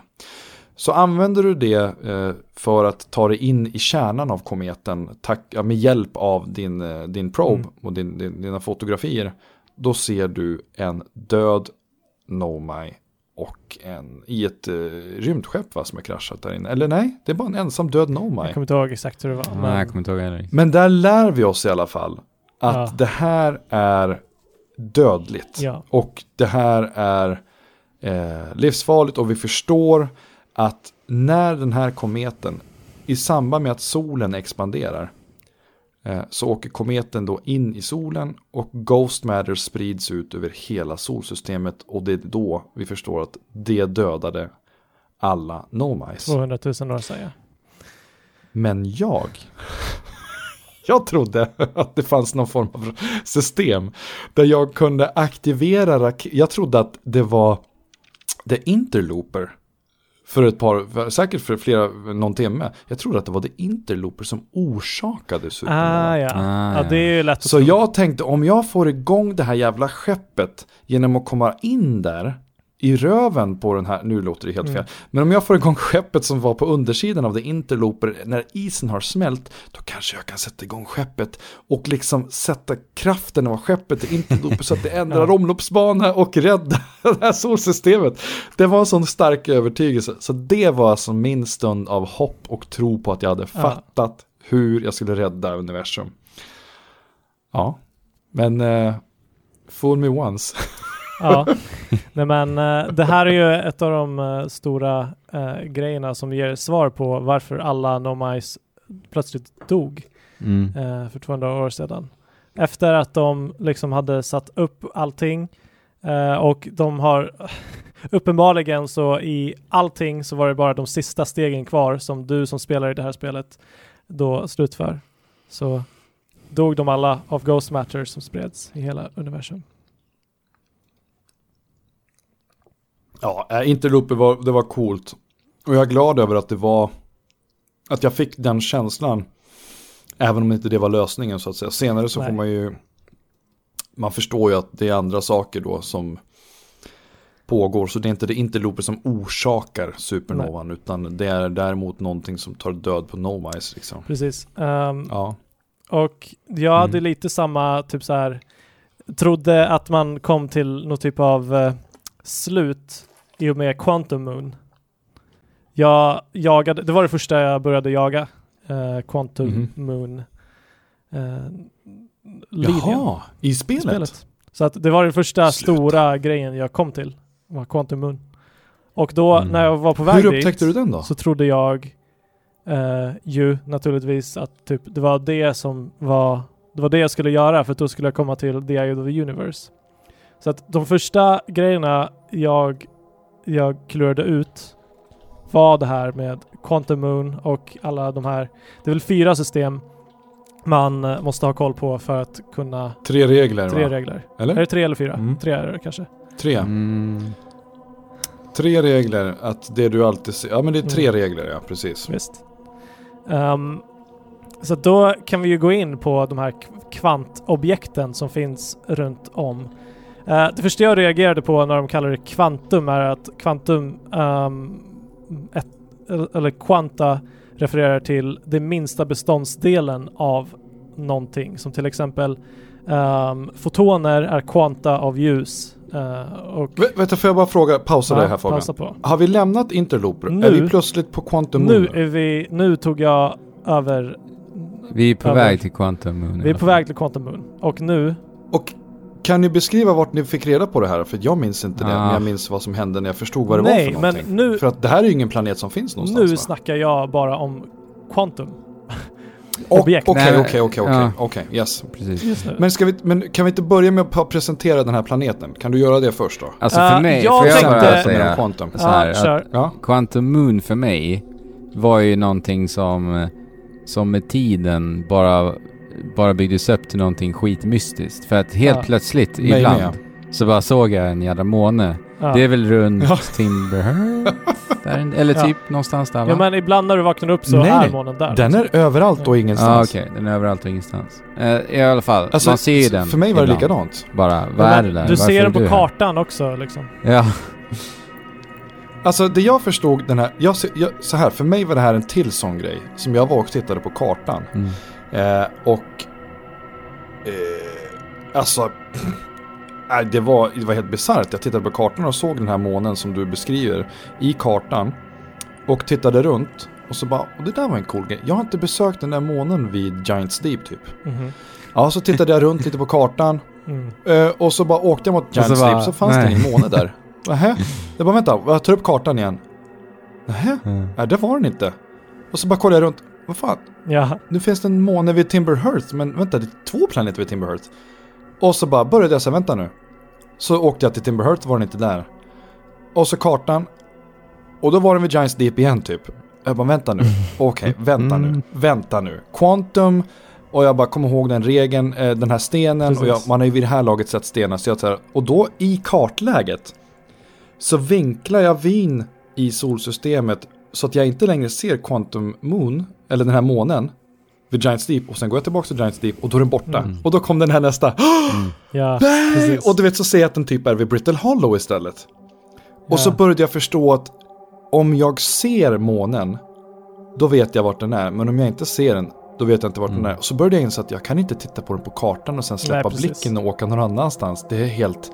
Så att vad jag började göra var att jag satte in liksom trajectory mot en planet. Och sen tittade jag bara, eh, vilken som helst, ta Giants Deep. Jag åker dit och så ställer jag in autopilot och sen bara snurrade jag skeppet. Snurra skeppet, Ja. ha blicken på Giants Deep, snurra runt Okej, ingen måne, snurra runt, ingen måne, snurra runt, ingen måne, snurra runt. Ja, där är månen. Håll blicken på månen. Vad? Och sen självklart första gången som alla Ja. då, nu ska jag landa i månen, kör in i månen. Och så finns det ingenting Ja, där. eller så försvinner den. Alltså vad fan. Eh, du kan göra det enklare för att alltså, ehm, att du ser den på kartan räknas som att du observerar den. Så att du kan bara eh, stå vid en planet, öppna kartan, stänga kartan, öppna kartan, stänga kartan tills du ser att den dyker upp. Aha. Ja men det var det jag gjorde. Alltså det är den kartan jag öppnade upp hela tiden. Ja, men du sa men att om du jag snurrade tar runt. bort bilden på Ja. kartan, då har jag ju slutat observera den. Och då är den inte där den var på kartan. Nej, men alltså du, så stänger du kartan och sen så om du ser att den är där så öppnar du inte kartan igen utan du åker till den. Är samma. Det finns många ja, och olika. inte ser den. Ja. Ja, just det. Så, sant. sant just Ja. det. Mm. Mm. Ehm, men den här kvantummånen um, funkar precis som de här kvantumstenarna som eh, vi har tagit upp lite eh, tidigare. Att de verkar befinna sig i någon typ av superposition där de är i överallt samtidigt tills du observerar den och då, då infinner sig på en plats. Mm. Eh, och d- jag, jag vet inte, jag blev inte lik... De snackar väldigt mycket om the quantum moon Mm. när du väl går in i, på det spåret. Eh, så att jag blev inte så liksom överväldigad av den upptäckten. Mm. Men just hur man bara liksom erhåller alla de här små bitarna. Alla de här tre reglerna lär du dig var för sig hur du ska utilisera dem för att kunna ta dig till månen. För att eh, man kan som sagt inte bara åka till den direkt utan ehm, du måste, hur, hur är det? Ehm, det är en shuttle, Mm. eller det är Quantum Tower. Nej, du kan åka rakt mot Quantum Moon. Du kan dra direkt till, till planeten. Om du gör det på rätt sätt, vilket var det här fantastiska att man kommer på efter ett tag, hur kan jag se? För det åker ju igenom en atmosfär som gör att all, allt syn försvinner. Ja. Och det är därför du tror att när du ska landa så försvinner planeten. Ja, just det, så är det ju. För att då, har, just det, så då är det observerar du inte längre. Så att vad du behöver göra är att du behöver ta ett foto på den. Och sen flyga Exakt. in i Ja. den. Just det, så är det ju. Mm. Det andra är på eh, något annat sätt. För att där på månen så finns tornet, eller hur? Ja. Ja. och det är de här tre reglerna. Att den första regeln är ju att observera en bild, eller observera ett kvantumobjekt, är att observera objektet själv. Och en bild, du kan observera den på en bild också. Så Det är samma sak. Eh, om du observerar en bild av det så är det som att titta på objektet själv. Liksom. Och den andra regeln är om du står i kontakt med ett kvantumobjekt i totalt mörker så kommer du att färdas med Mm. Objektet. Medan det färdas genom rymd och tid. Mm. Eller tid och rymd tolkar det som. Ja, så jävla coolt. Och sen är det det här då, jäkla Den sjätte, den sjätte platsen kan bara eh, bli, eh, can only be reached if the quantum tower is at the north pole of the planet it is on. Mm. Och the quantum tower finns ju bara på the quantum moon. Mm. Ja. Eh, men var det den tredje regeln? Det var den tredje Ja. Eh, så att hur använder man allt det här för att då eh, komma till omloppsbana i, runt Eye of the Universe? För det är ju det som är the sixth location. Mm. Det är den, det är den sjätte himlakroppen. Ja, alltså det är ju bara, man, man, man letar upp norra sidan. Ja, ja men alltså så jag gick ju bara tornet. runt där och försökte hitta det här tornet. Ja, Eh, tills jag var på den norra sidan på den här månen ja tiden. just det. Eh, just det, för Ja. att den, just det, månen ändrar skepnad beroende på var den är. Eh, Vilken, Ytan på månen. ytan på månen ändrar skepnad beroende på vilken planet den, eh, den Är är det så? kring. Så att, ja, så att Mm, det, är, Cool. det blir en labyrint på den här månen som du måste ta dig igenom genom att eh, färdas med den här månen till olika omloppsbanor för att kunna ta dig till tornet. Vilket var riktigt Mm. jäkla coolt. Och alltså det är lätt att känna att det är en slumpmässigt eh, ordnad liksom grej, men om den befinner sig, det, det är så här, när man kommer ut, när du hittar tornet, eh, om du befinner dig på rätt ställe, Mm. Och du hittar tornet, då kommer du in i eh, det här Quantum Tower. Ja. Och det är där man kan teleportera sig runt, visst är det så? ja, Ja, precis. Ja. För släcker du och öppnar utgången, då kan du antingen befinna dig på ja, men Giants. Deep-yta. Mm. Eller om du går in, Mm. släcker och ändrar igen, ja, men du befinner dig på nästa Mm. yta och du ser hela tiden vart du befinner dig. Precis. Ja. Men det du behöver göra är att du behöver vara på norra sidan för att du ska komma till eh, the sixth location där du då träffar, ja, Ja. shit pommes frites. Shit Här- pommes. Här trodde jag att jag hade liksom hittat, hittat spelets mening liksom. När man kommer till Mm. mm. omloppsbana kring the eye of the universe. Och eftersom att den ändrar, eh, månen eh, i sig ändrar skepnad beroende på vad den, eh, vad den är omloppsbana kring så eh, är den väldigt konstig kring eh, the eye of the universe. Och det, så här långt hade The Nomice kommit på hur man skulle komma, kunna komma nära the eye of the universe. Men man kan inte ta sig från månen till the eye of the universe när du är på kvantummånen. När den åker runt the eye of the universe. Men här träffar Mm. vi en Nomai som vi inte riktigt vet lever eller är död. Eller om vi lever eller är döda. Eller Jag vet inte hur- vad hon håller på, hon heter Solanum i alla Just det. Och henne har vi ju också kunnat, för den som kopplar och är duktig på att komma ihåg, vi har alltså läst om hennes Ja. uppväxt som barn. När hon har hängt runt med de andra Nomais. Eh, Men hon var ju tydligen en av de som inte trodde att The Eye of the Universe arbetade ute efter ett visst syfte Mm. utan att det var mer av en naturkraft bara som, som existerade och hade, hade ett sätt liksom. Eh, Men, men eh, ja, nu, nu, nu, nu är det jag som tolkar andras tolkningar och teorier också efter mycket vad jag har läst och hört. Men Solanum är ju det stora här är ju att man träffar en en Nomai. upplevelsen är ju en levande Nomai. Precis. Som man bara har läst om och förstått liksom är alla liksom mm, extinkt Mm. sedan hundratusentals år. Ja. Och här står hon. Ja. Och, och man har möjlighet att snacka. Och det känns, det känns som att nu gäller det Mm. liksom. Nu, fan, spänn öronen eller ögonen. Nu måste du förstå vad som pågår. Precis. Och jag fattar inte någonting Nej. som pågick trots det. Exakt. jag var så här, jag kom med förväntningen att nu, nu hittar vi det. Nu, nu får vi liksom det slutgiltiga Ja, svaret. Nu klarar vi spelet. Nu klarar vi spelet. Mm. Sen bara, va? Okej. Och sen så dör man. Efter att Ja. man har gått runt där eh, lite, lite länge och så får man börja om liksom. Eh, jag kommer inte ihåg, vad är det man får för egentlig information av Solanum? Alltså jag tror att det här är grejen också. Hon gjorde en Eh. pilgrimsfärd till The Quantum Moon medan ehm, The Ja. Ghost Matter dödade resten av hennes ras. Men eftersom att det här är The Six, alltså det här är eh, väldigt kvantumaktigt så existerar det också över tid. Eh, liksom, eller det existerar överallt och som du sa ehm, Ingenstans. det är överallt och Det ingenstans. existerar överallt hela tiden. Och- Det här återgår ju till din, din eh, teori, det är inte din egen då, men som du återberättade. Om att eh, det finns teorier kring neutroner. Nej, eller va?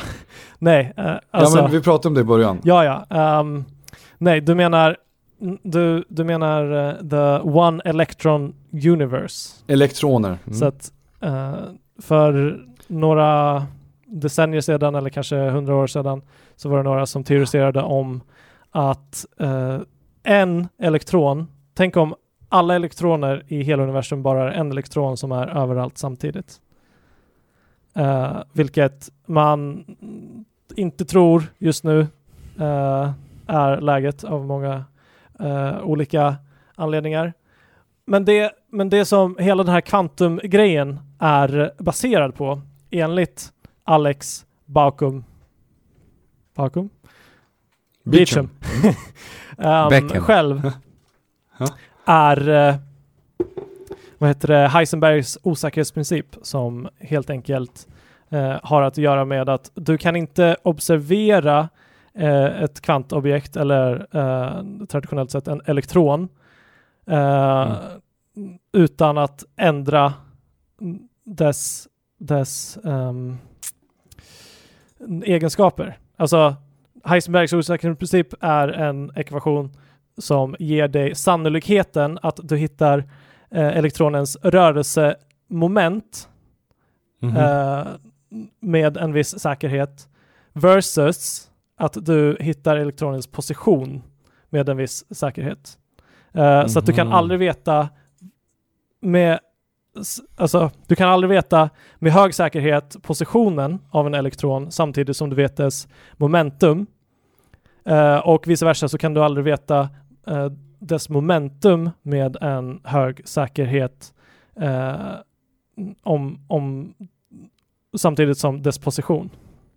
Och det här har ju lite Mm. att göra med um, the observer effekt som eh, har att göra med att liksom på den här skalan så för att observera någonting så kan du inte eh, jag menar, det är fotoner som måste interagera med, det är väldigt små saker som måste interagera med väldigt små saker för att vi ska kunna få någon information om det. Så att det är ungefär som att Mhm. du skjuter en biljardkula på den här elektronen för att du ska kunna få eh, någon information om den. Så att för att vi ska kunna observera den så behöver vi ändra dess, eh, dess läge. Och det gör vi bara genom att observera det och vara ett medvetande. Ja, men det här går lite djupare i ehm, det klassiska double slit experiment där om du inte observerar eh, en, en eh, ni, ni får läsa om det, men ni får läsa om det om ni är intresserade för att eh, vi har inte tid. Vi har inte tid, vi har inte tid att gå igenom eh, i sin helhet, men det ger, om du observerar um, elekt- eh, eller fotoner medan de passerar genom en, uh, en öppning så kommer de att visa ett annat mönster än om du inte observerar dem. Så att det, det är tanken bakom, bakom um, de här kvantobjekten att om du observerar dem så, uh, så finner de sig i ett state och om du inte observerar dem så är de i alla states samtidigt. Det drar Mm. sig också naturligtvis till, ehm, vad heter det, Mm. eh, Köpenhamns tolkningen av kvantmekanik Mhm. som, som du var inne på att allting som inte blir observerat är i ett sup- superpositionerat state hela tiden. Eh, Så Mm. att liksom vad är det, om, om du inte ser trädet i skogen eh, falla så händer det verkligen Mm, liksom. Eh, kan man väl säga, typ. Mm. mm. Vad var vi? Så det är en sak som vi lär oss från Solanum är ju att eh, The Quantum Moon är The Eye of the Universe måne. Ja, just det. Vilket gör att eh, det finns ju någonstans Solanum som befinner sig på The Quantum Moon som befinner sig överallt och ingenstans på samma gång. Att hon är där kan ju också då ge oss en, en hint om att hon faktiskt finns. För en av de sakerna som hon säger är ju att hon till skillnad från, hon, tidigare var hon rädd för liksom vad The Eye of the Universe skulle vara. Mm. Och, men nu så ser hon fram emot att liksom ha en chans att få bevittna vad The Eye of the Universe är. Mm. Så att man, det, känns, det känns som att det man gör där är att man kommer dit själv som ny eh, liksom eh, forskare eller liksom upptäcktsfarare och lär sig någonting nytt och bara delar information med en annan som har massa information. Men man ger inte så mycket information tillbaks annat än vilka typer av frågor man ställer. Mm. Såklart, liksom. Precis. Eh, nej men det, det, det är en otroligt eh, märklig, eh, ett märkligt möte Mm. där man hoppas på att få lära Man- sig hur mycket ja, som precis. helst. Förväntningarna är så höga. märkligt nog får fler frågor. Och det är det som också är fantastiskt samtidigt. Att Ja. den här resan kan fortsätta. Och det är väl det här som gör att spelet också, du kan i teorin som första grej så här, hmm, se den där månen, ja den där grejen som verkar försvinna, den vill jag åka till. Ja, ja okej. Och om du råkar kunna eh, teorier kring kvantfysik, ja men då kanske du själv fattar att du ska ta en bild. Om kvantummånen är det första stället du besöker, så ger det precis lika mycket ledtrådar som, jag menar, en ö på Giants Deep Ja. egentligen. Ja, men För precis. att det är ju inte förrän du har samlat allting som du börjar fatta Sammanhanget. hur du kan tolka det här. Men Precis. det är också samtidigt, du behöver aldrig besöka kvantummånen för att klara spelet. Väl? Nej. Nej. Men hörni, om vi kastar oss till en ny planet och tar den som vi har, eh, ja, den, den största som vi inte har pratat om än, vilket är då The Timglas-tvillingarna. Hourglass Twins. Hourglass Twin. Vad sa du? Timglas-tvillingarna. Tim Glass. Timglas-tvillingarna. Eller hur? Men The Hourglass Twins, Yes. det här är ju den planeten, ish planeterna, som ligger närmast solen. Mm. Eh, och eh, ja, vill någon av er beskriva The Hourglass Twins? Det är det coolaste eh, konceptet för en planet någonsin.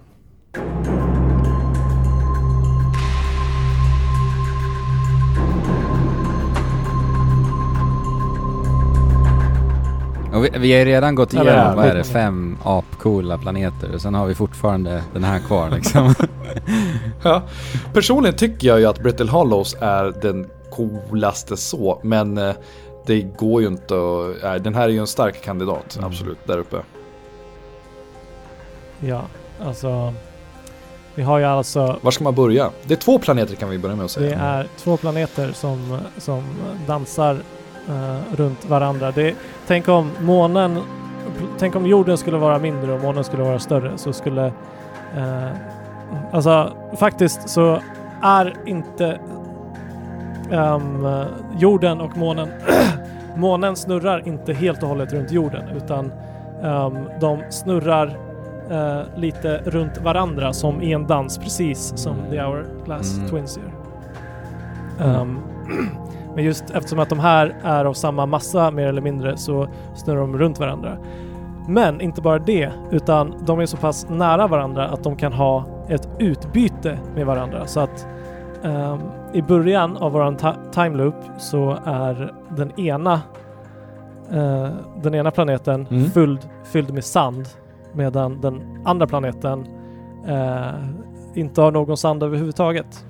Men allt Mm. eftersom att det progresserar så, fyll, så åker sanden från den ena eh, planeten och täcker den, den sandlösa planeten.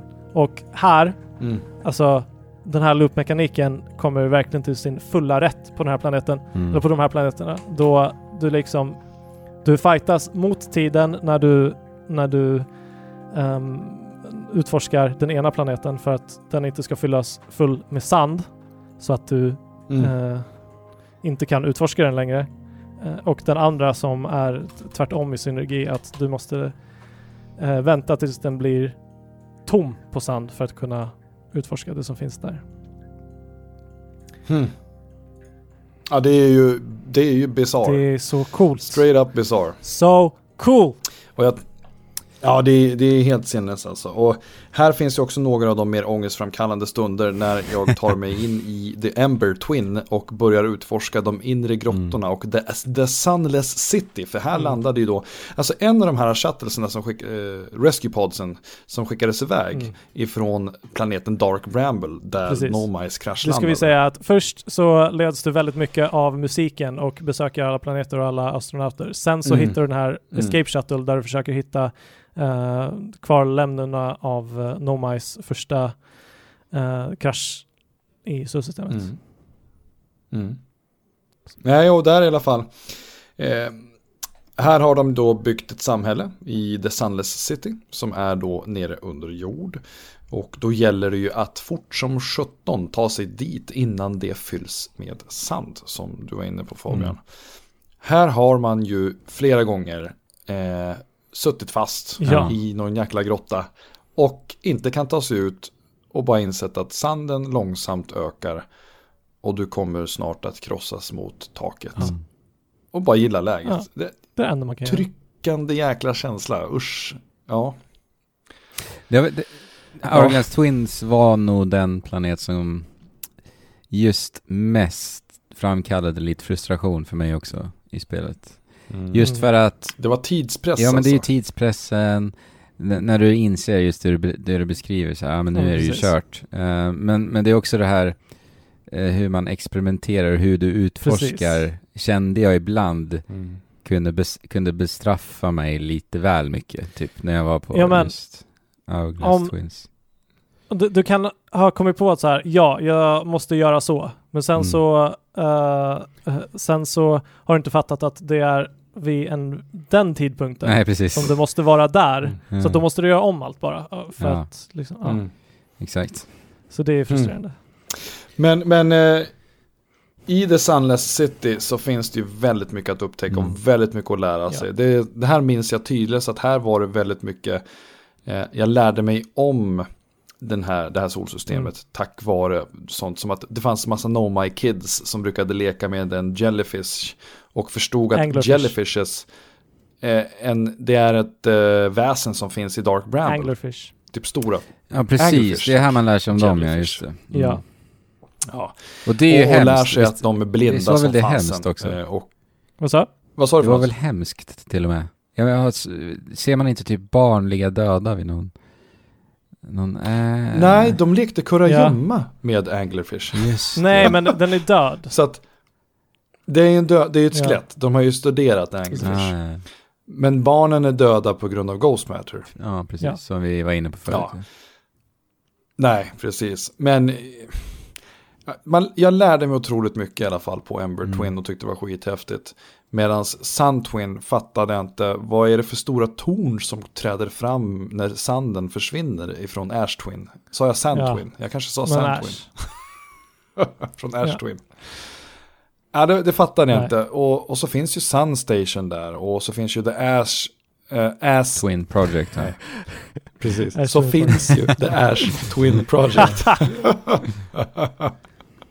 Nej, alltså det är så mycket system här, Mm. men det här är ytterligare ett ställe som är helt bisarrt. Och ni hörde beskrivningen själv, det är två planeter som går runt och det är hela tiden samma tid. Så att det här, mycket av tiden i Ember Twin för mig, det gick ut på att bli wastad, vakna upp, Mm. Och bara skubba upp i, skeppet och jag hade en stenkoll på hur loopen skulle vara. Jag burnade upp, jag Ja. driftade runt första granen och bara autopilot engage, boom. Landa på den där jäkla planeten, hoppa rakt ner och rakt in i Sunless City Ja. igen och börja utforska för att spara tid. Ja. Eh, och sådär, men jag vet inte.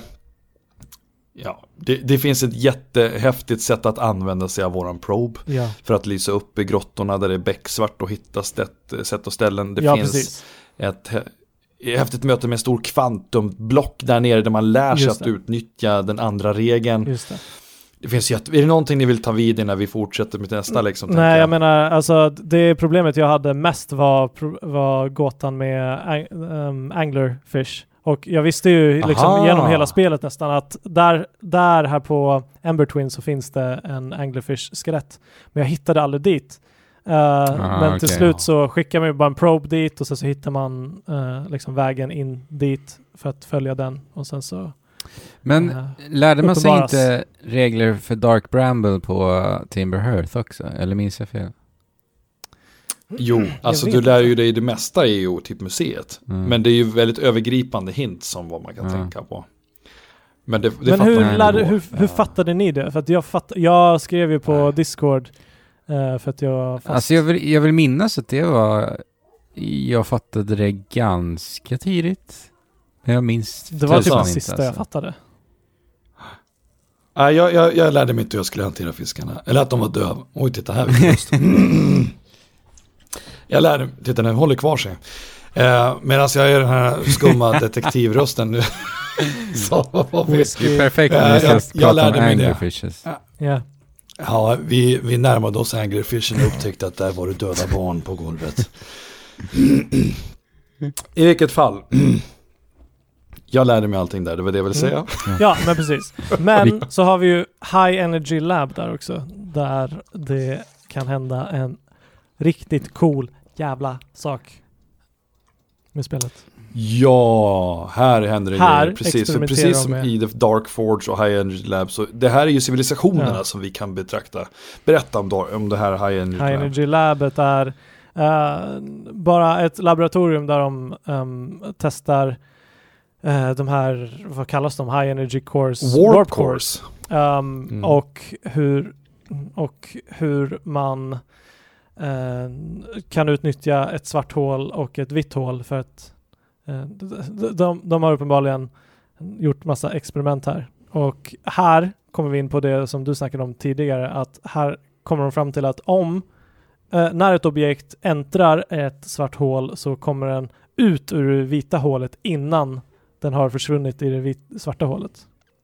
Eller Mm. hur? Precis en millisekund innan. Precis. Och det här beskrivs ganska intressant. eh, Och jag undrar om det är samma eh, youtuber som jag nämnde tidigare, det kanske det är. Att om du teorin, mm. om materia i teorin kan färdas i ljusets hastighet, så upplevs det utifrån en observant som ser den här materian. Eh, säg att vi skulle sätta oss alla i en gemensam mm. bil mm. och så skulle vi färdas i ljusets hastighet.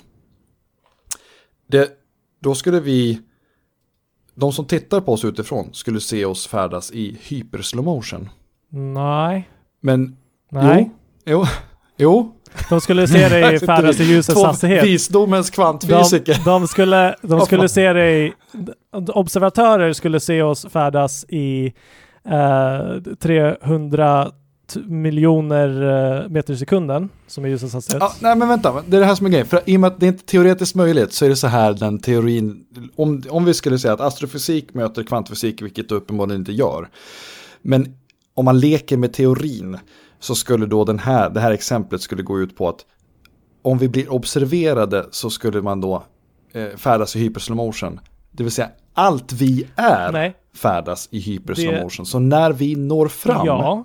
Till vårat mål har resten av världen redan passerat. Uh... Så vi har färdats i tiden när vi har färdats i ljusets hastighet. Alltså om du um, skulle färdas i exakt ljusets hastighet så skulle tiden för dig stå stilla. Ja men, ja, men precis, och, men det blir ju utifrån. Men utifrån. Allting annat fortsätter, men inte jag. Ja, precis. Så att ju, Exakt. Uh, alltså om du åker ut i 80% av ljusets hastighet uh, eller något som typ är omöjligt uh, så skulle du kunna ta dig till ställen Lyssna, så skulle du kunna ta dig till ställen uh, utanför vårt solsystem och kanske till och med utanför vår galax och liksom fortfarande leva. Men när du kommer dit, då har troligen vår civilisation på jorden redan gått under för länge sedan. Ja, ja, ja, precis. För då har jag färdats framåt för i tiden. För dig så känns det inte som mm. att... Uh, så för dig så passerar tiden mycket långsammare, men alltså för en Exakt. utanför observatör så färdas ju... Så är ju tiden vanlig och du färdas... Uh, och du färdas skit fort. Vill jag bara liksom. Ja, precis. De inte stilla. Det blir ju två ingångar till den Men teorin då. de du tittar på utifrån, mm. Uh, mm. de går jättefort. Men du kommer inte se det för att du färdas jättesnabbt i, i rummet. Ja, men det är det jag menar, precis. Allting omkring mig, ja men det är samtidigt teorin menar att allting omkring men, mig. Så att, uh, ja. alltså fotoner känner i teorin ingen tid. Uh, men de rör sig i Uh, de rör sig i ljusets hastighet. Men grejen här är, utanför, så att vi inte trasslar in oss alldeles för mycket, är att om du rör dig snabbare än ljusets hastighet så skulle tiden teoretiskt sett då uh, gå baklänges för dig. Mm. Mm. Och det är det de upptäcker enligt universumet i Outer Wilds Jag tror då. det. Mm. Att när du sugs in i det uh, svarta hålet så, går, så överstiger uh, liksom för en liten, liten stund det objektet mm. um, ljusets hastighet av något slag. Tror jag. Och det kan man leka mm. med. Det kan man. Och hur leker man med det? Ja, hur är det man gör? Um, man placerar ett uh, svart och vitt hål där med en warpcore och uh, sen så skjuter vi våran probe in i det svarta hålet och så ser vi hur det kommer ut ifrån det vita mm. hålet. Uh, bara sekunden innan det har helt och hållet sjunkit in i det svarta Precis. hålet. Och kan man så kan man då tajma så att precis innan din probe kommer ut så kan du eh, slänga vägen till mm. probe. Och då är det två probes inom samma tidslinje, vilket inte Nej. går. Och då säger spelet stopp.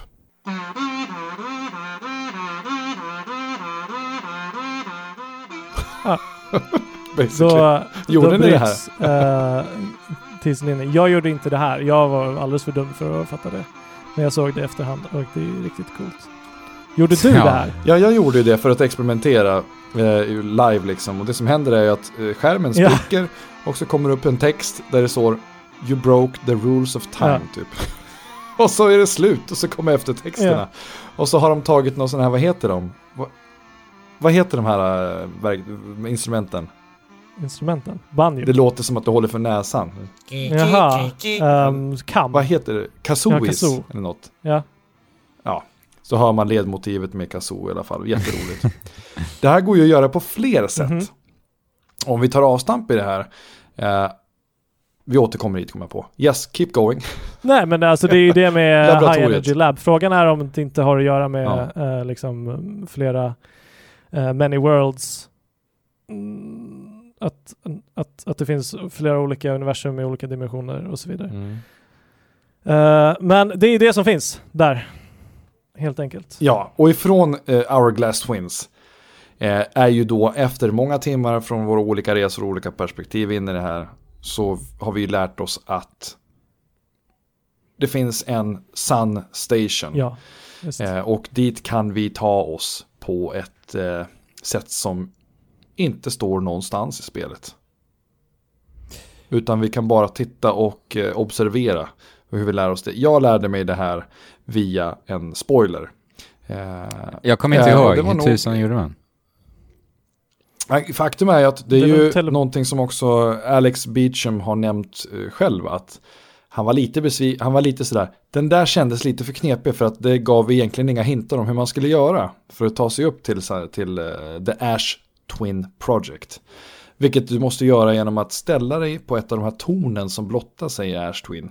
Det enda trasiga tornet ska du ställa ja dig vid. men, men Och du ska ställa dig där precis när sanden Passerar. Ja, just det. träder över, passerar. Just ja, det. för att det är ju som att, alltså grejen är, genom hela det här eh, äventyret så får vi höra, så får vi läsa om en- the, the Ash Twin Project, eller hur? Ja. Och genom resan så kommer vi också ibland in i sådana här um, projektions... Tele, teleporter... Vad heter det? Vad ska vi kalla de här lerorna? Leran som du går in för att pro projicera en annan, ett annat ställe. Ja, just det. Leran som du går in. Ja, men den här Va? på marken.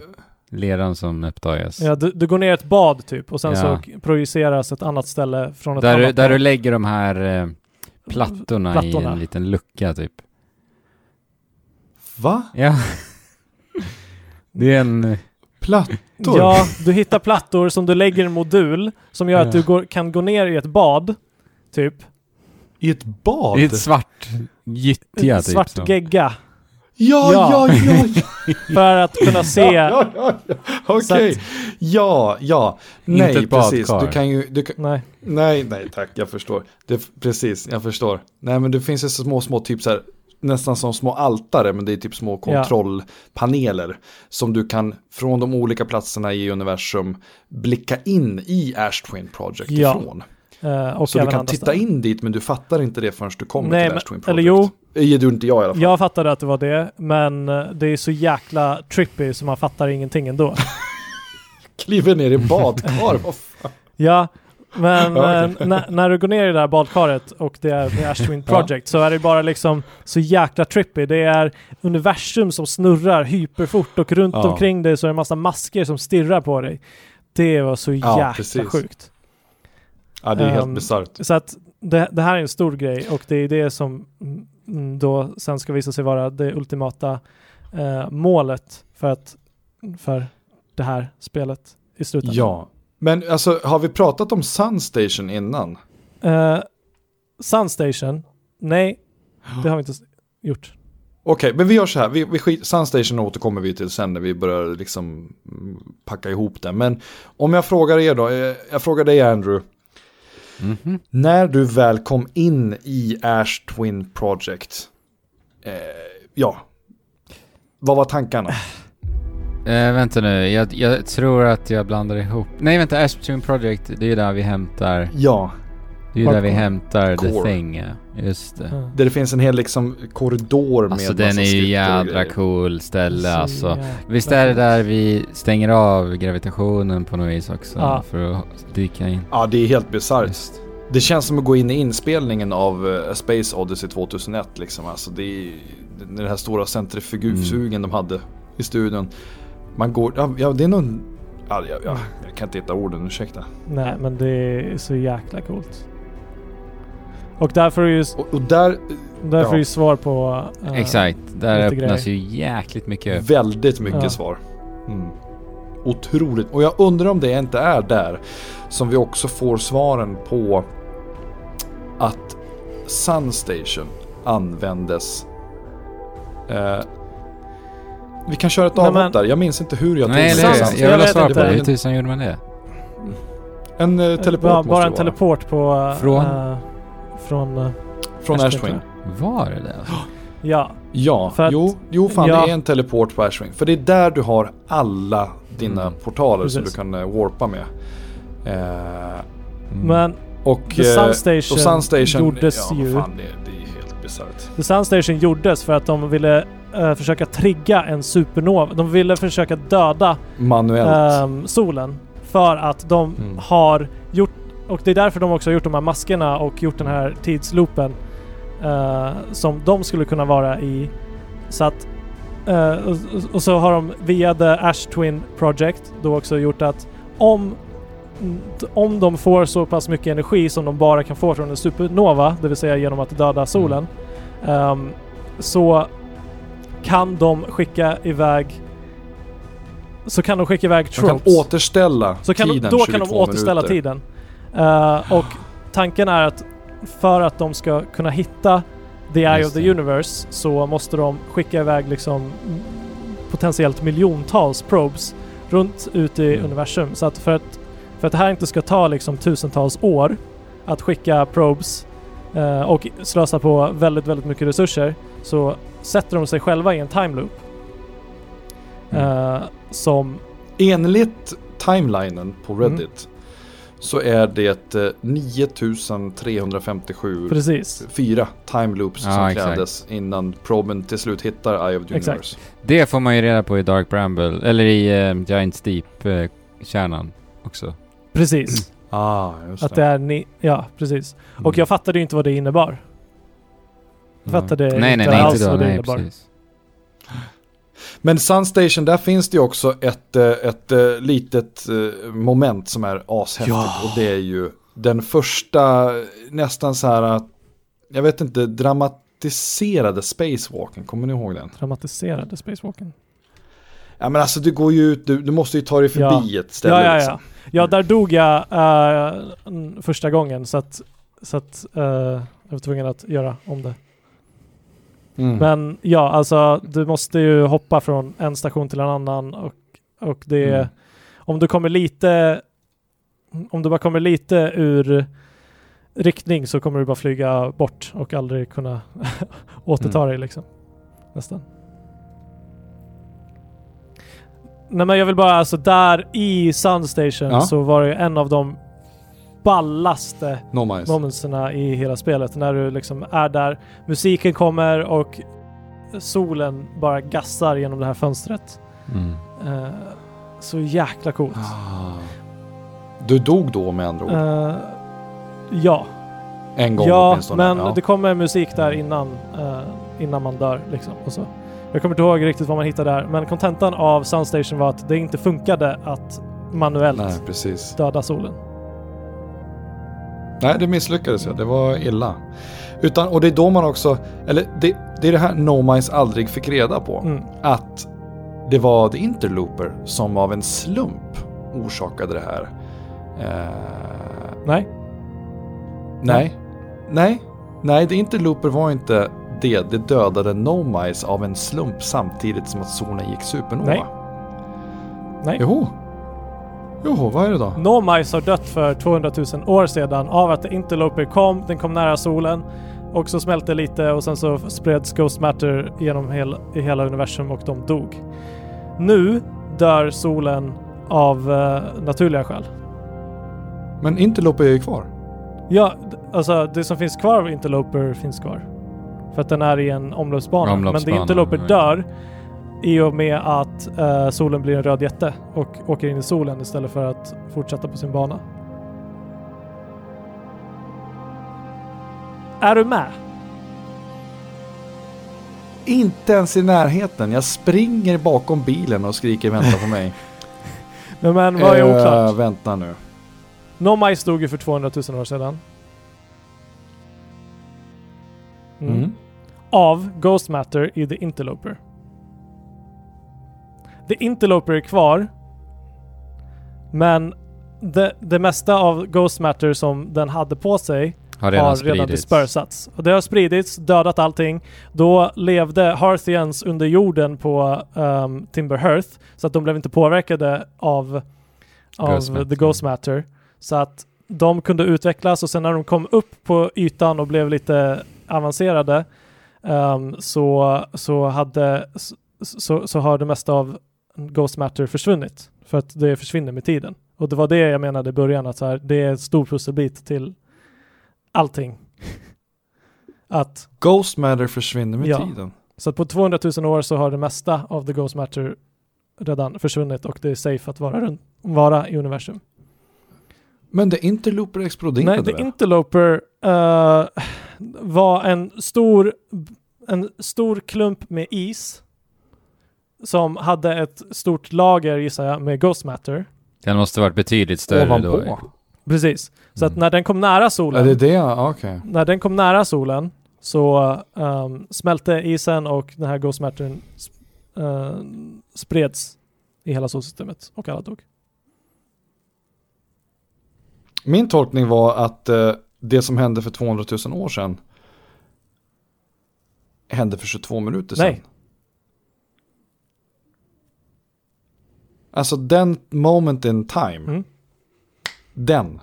Nej, så är det inte.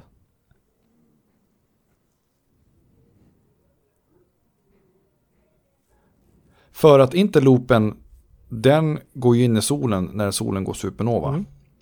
Och så jag tänker att ögonblicket innan. Nej, alltså Interloper har ingenting. Nej, det går ju inte fan. Det går ju inte runt. har ingenting med solens död att göra. Solen dödar The Interloper när den dör en naturlig död.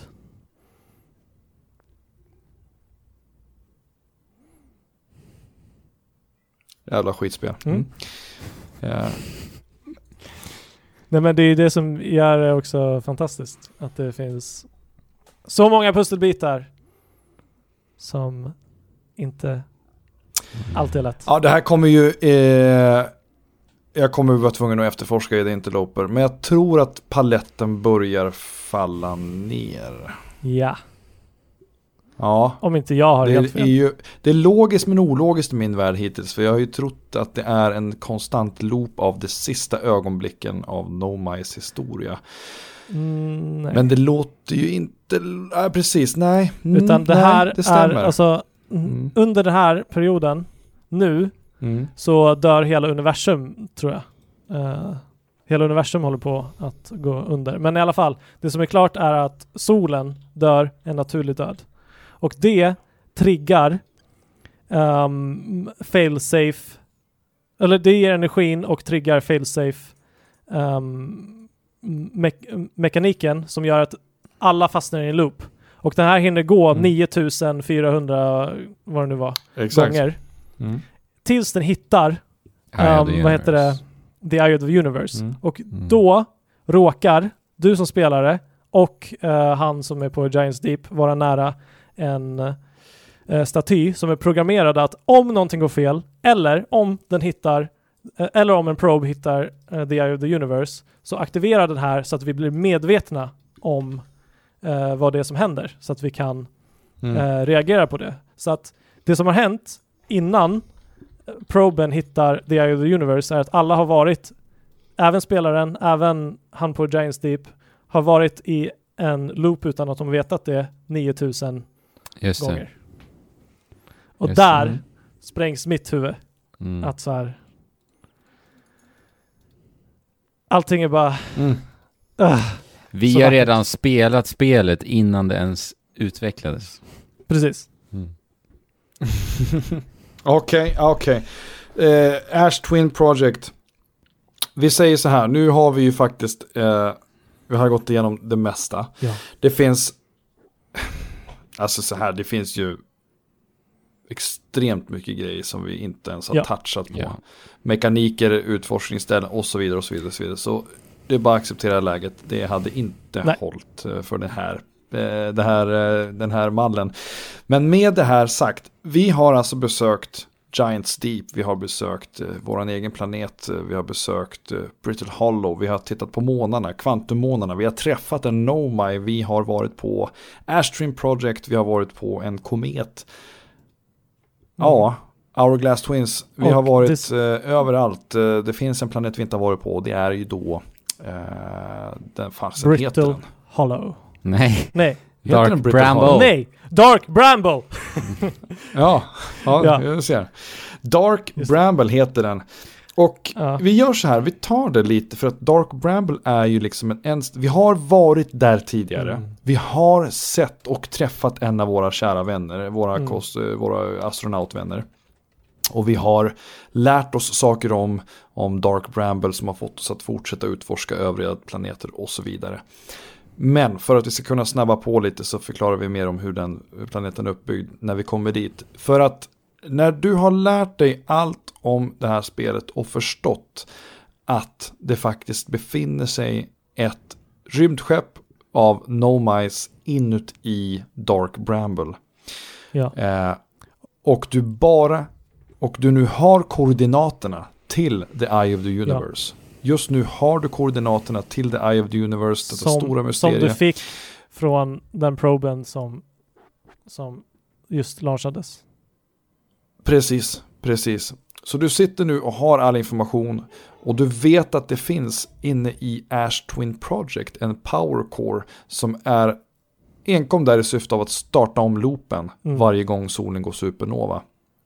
När du vet det här, då är ju tanken såklart, jag behöver den. Mm. Jag behöver ta den till skeppet inne i Dark Bramble. För där har vi varit och sett att den saknar en sån här warp core.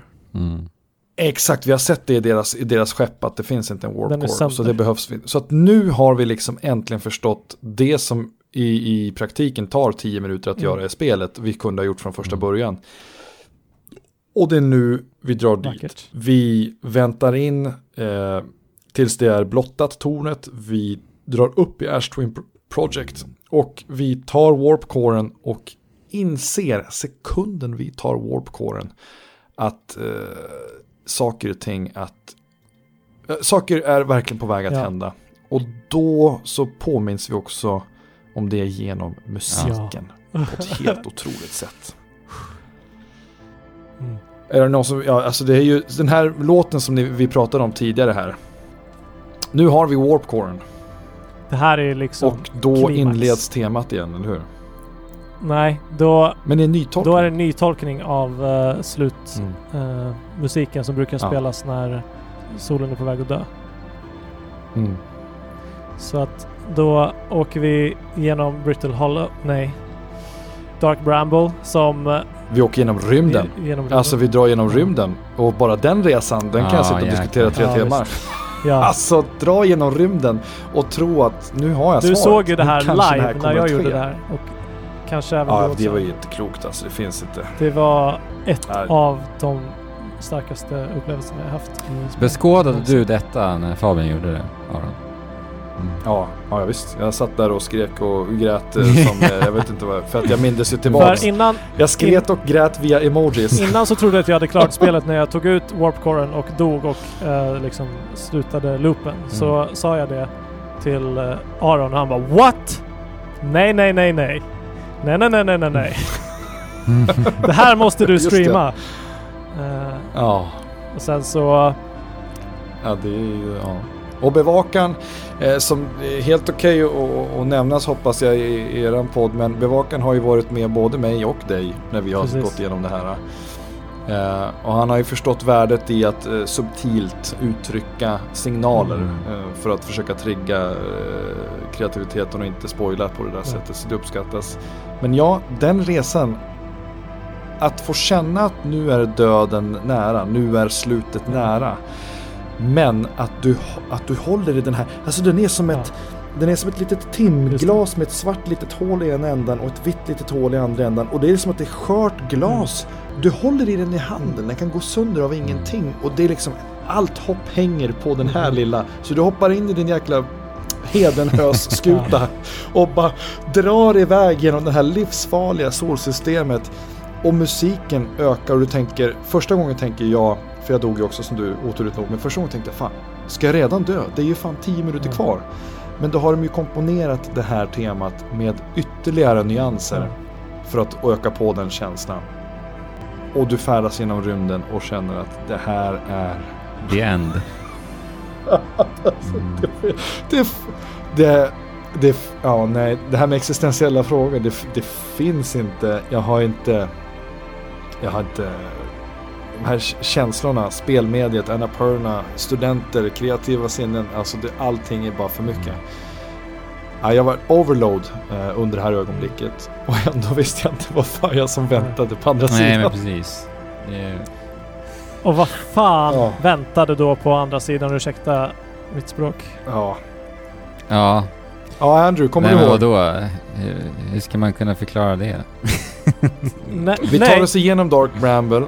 Vi sitter och vet att de här fiskjäklarna, anglerfish, de är blinda. Vi inne i Dark Bramble, en planet som är, ser ut som typ en, en, en genomskärning av en Ja, plantväxt som någon har kastat ut. Och inne där så är det liksom en jätteyta så du åker rakt in i ett tomt vitt ljus. Och inuti så är det som att är ett helt universum. Mm. Och det är fyllt med massa anglerfish som bara vill äta upp dig om du rör ja, alltså avtryckaren på dina att de hör thrusters. För, så du får bara flyta igenom. Alltså det är för coolt. Ja. Jag förstår inte. De, Ja, det är så vidrigt. Ja, Kreativitet. alltså. Kreativiteten, alltså, jag suspensen fattar som inte. finns där. Jag fattar inte. Suspensen som finns där när man flyger igenom the ja. anglerfish så här. Ja, Oh my god. För det Nej, är det är ofta för man så här passerar precis bredvid en. Och man ja, är jag så har här, åkt igenom käftarna så jävla många gånger Och så jag spricker. just ljudmattan som läggs på, på Ja. musiken här också. Ja, jag visst. Det blir Ja. dovt och tyst. Och det, det är helt sinnes. Och vi har inte pratat om Dark Bramble. Vi kommer inte kunna Nej. hänga så mycket här. Här finns ju en annan av våra vänner som sagt. Mayday Rest in Peace. Vi är on the mission.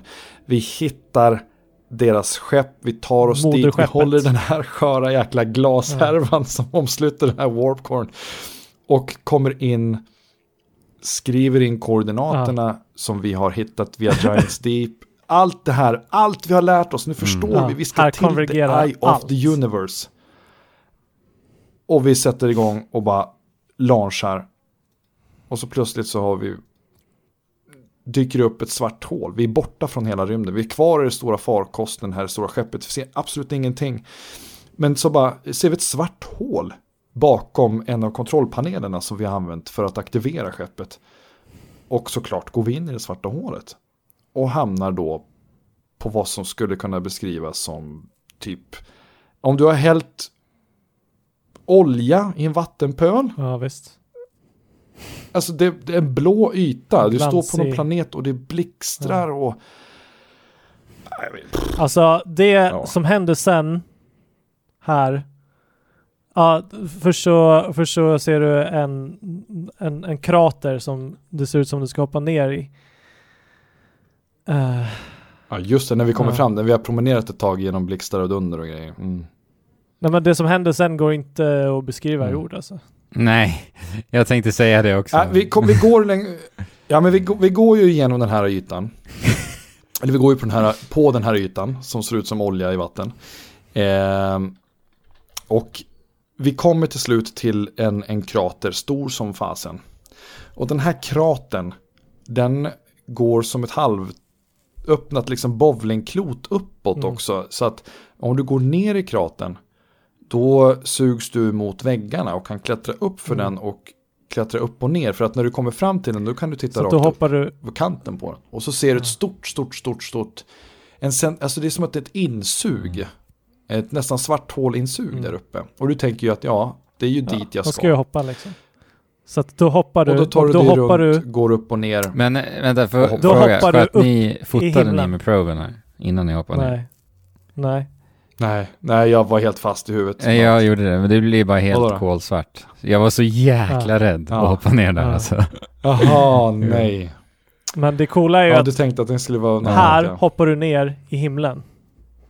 Alltså uppåt. Här är ju också stället då Mobius Digital Går helt bananas. Alltså det är på något sätt, Här slutar timeloopen, här är det ett nytt ställe i spelet. Det här är en Mm. ny skriptad sekvens i spelet som bara går att göra på ett sätt. Fram tills den här punkten av att vi klev in i det svarta hålet Precis. Så eh, har spelet sett ut exakt likadant. Här öppnar vi upp det egentligen enda andra Mm. stället. Eh, skulle jag tolka det som. Mm. Men vi hoppar ner, vi faller, vi faller, vi faller. Ner universum i oändligheten. ner i universum. Stjärnorna blinkar. Vi ser, ja, men vi ser ännu fler omkring oss.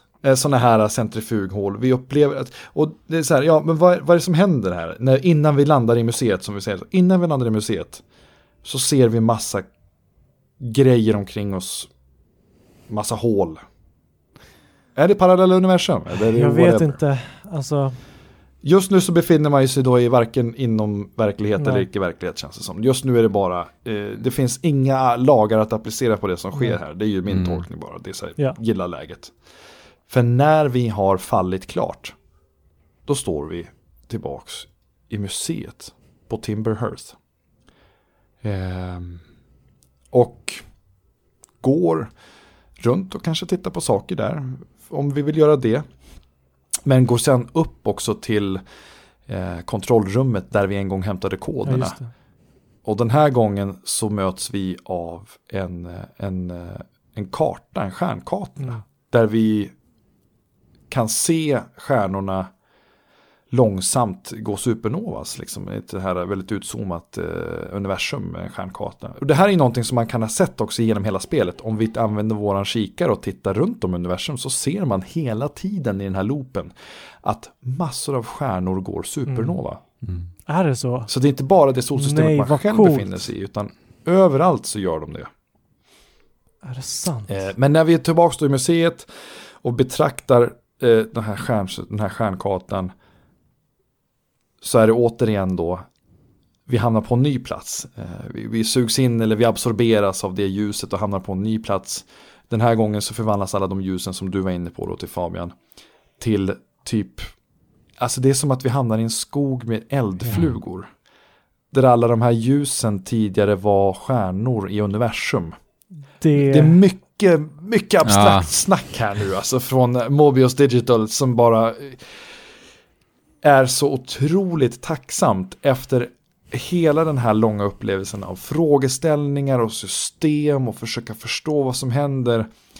Och hela det här liksom religiösa, det blir bara, det, det tar ju över Mm. handen. Så man står ju där och bara är redo. Och bara ge mig, ge mig, ge mig mer liksom av det här. Men eh, jag vet inte, vad tolkar det det som skogen där när man kommer dit? Sen blir det svart. Ja just det, sen blir det svart. Men... Okej, ja, vad händer sen Fabian? Det blir svart, man går, man går och man hör en signal. Man hör en signal. Ja, du ser en signal med, ditt, eh, med din frequency. Och när du följer den signalen så ser du plötsligt någonting bekant. I det här svarta tomma rummet. En eld. Du ser, du ser ju dig själv. Man ser sig själv. Du möter ju dig själv. Gör man? Kommer du inte ihåg det? Möter man Ja. sig själv? Där? Ja! Precis här innan. För att grejen är så här. Du går igenom den här skogen, det blir svart. Just plötsligt- det. Så går du runt och så söker du runt. Och, och så hittar du, följer den här signalen. Och så ser du dig själv gåendes emot dig. Så att du möter en exakt kopia av dig själv. Du möter förmodligen Ja. dig själv. Som gör det här? Eh, Och eftersom att just nu så kan man inte applicera de reglerna som i vanliga fall går att appliceras. Eh, Alltså i spelet så hade ju då tiden brutits om du är Ja, på samma ställe som dig själv. Men inte här. Och när du möter dig själv så observerar ju du ett quantum object.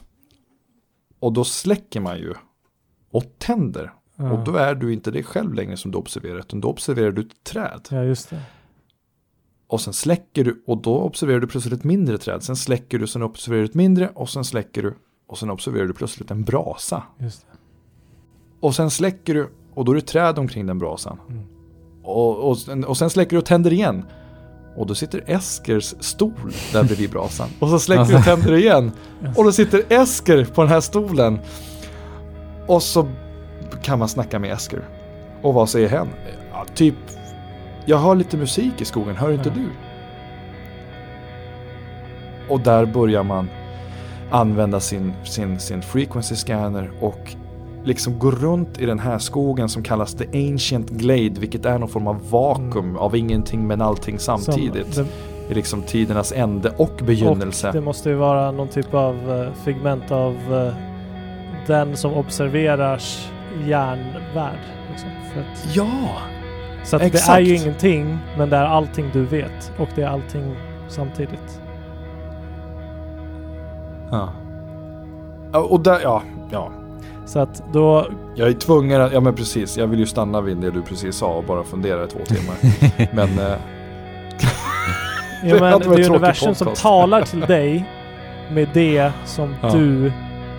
Med de upplevelser och de referenser som du har. Ja. Allt jag vet och känner precis. För att det är ju inte dem. Och- det är Eh, inte... Allt eftersom, Liksom. Det är ju bara en representation. Det är bara liksom en, mm. en bild. En, en, ett språk. Är det väl kanske. Men det som, det som görs här är ju att du får ju då med hjälp av din scanner gå runt Och hämta alla. och du hittar allt eftersom, efter att du hittar Esker, Esker dyker upp i början. Och du går iväg och hämtar en banjo, du hittar en banjo på ett ställe, små små superenkla pussel. Nu är det liksom bara the feels som Mm. gäller här från Mobius Digital. Och allt eftersom att du hittar fler instrument och hittar fler liksom, eh, frekvenser så samlas Shirt, Esker, Rebeck, Gabro och Fieldspar, de astronauterna som har varit ute på planeterna innan dig, de samlas runt brasan. Och alla sitter där med sina instrument.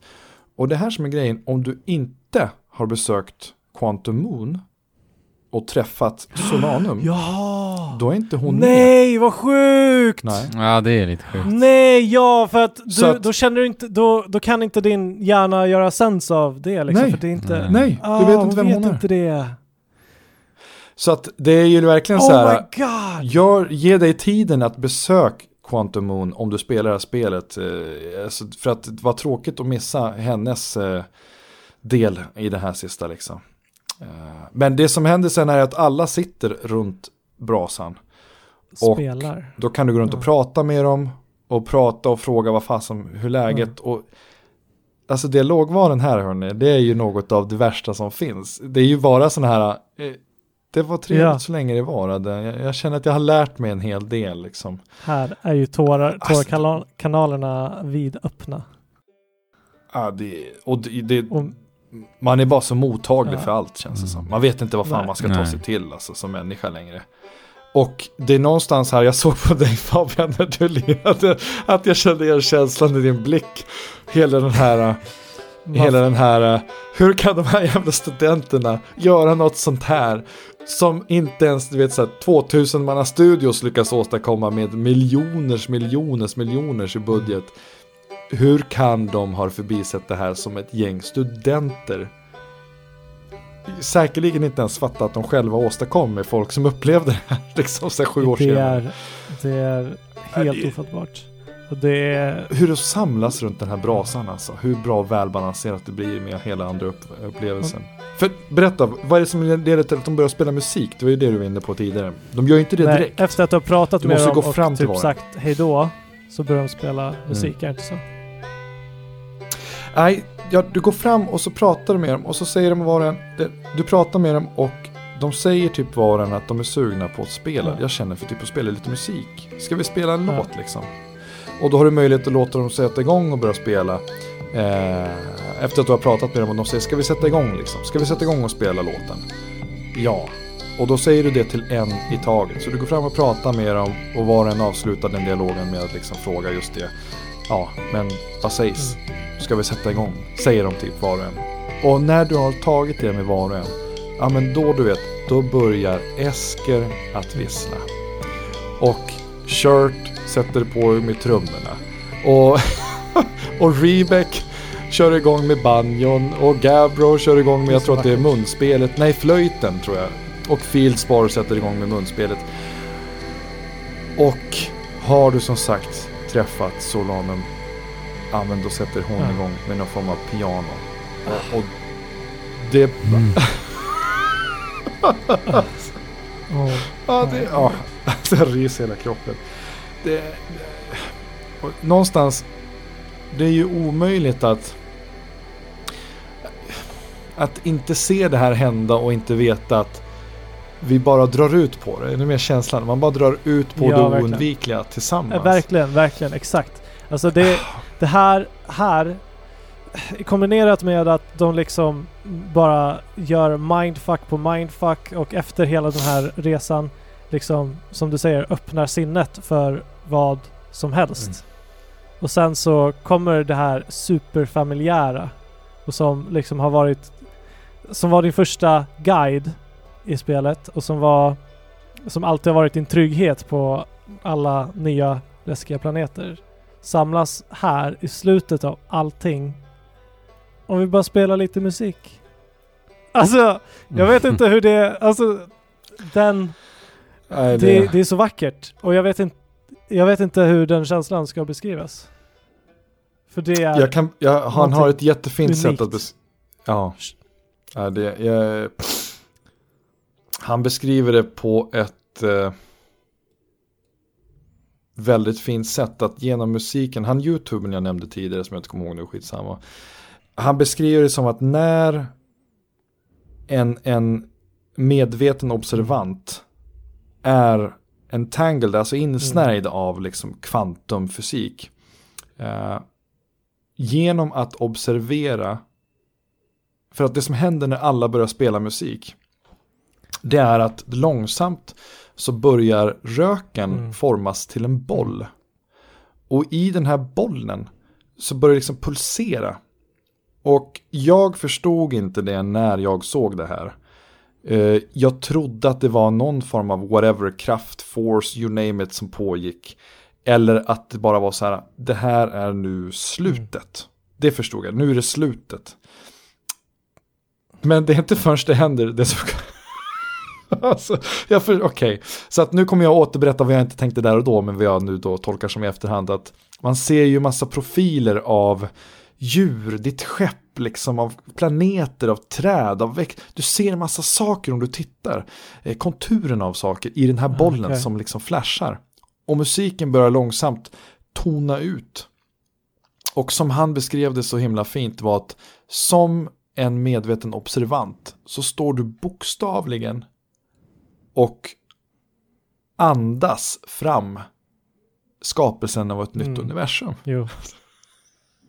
För det är det som händer i alla fall. Hur det än är så är det ett nytt universum som skapas ur det här på något sätt. För vad är det som händer när musiken har slutat spelas? Jag kommer inte... Det som händer är ett pulserande ljud och det är tystnad. Och du kan gå fram till alla dina astronauter och Solanum och eh, fråga dem en sista sak. Och det är då de kommer med de här orden. Just jag, det, lär, det. det var jag var glad över att lära mig något liksom och så vidare. Eh, men nu tror jag att det är dags. Och eh, när du går fram till Solanum och ställer den sista avgörande frågan Just och det. bekräftar henne. Eh, det ska bli intressant att se det här typ. Ja, då, då tar du avstamp. Vänder dig mot den här energibollen. Och hoppar in. Och så kommer det liksom, ja, plötsligt så inser du då, eller jag insåg, att man då bevittnar ett nytt big, Big Bang, ja. ja, bang.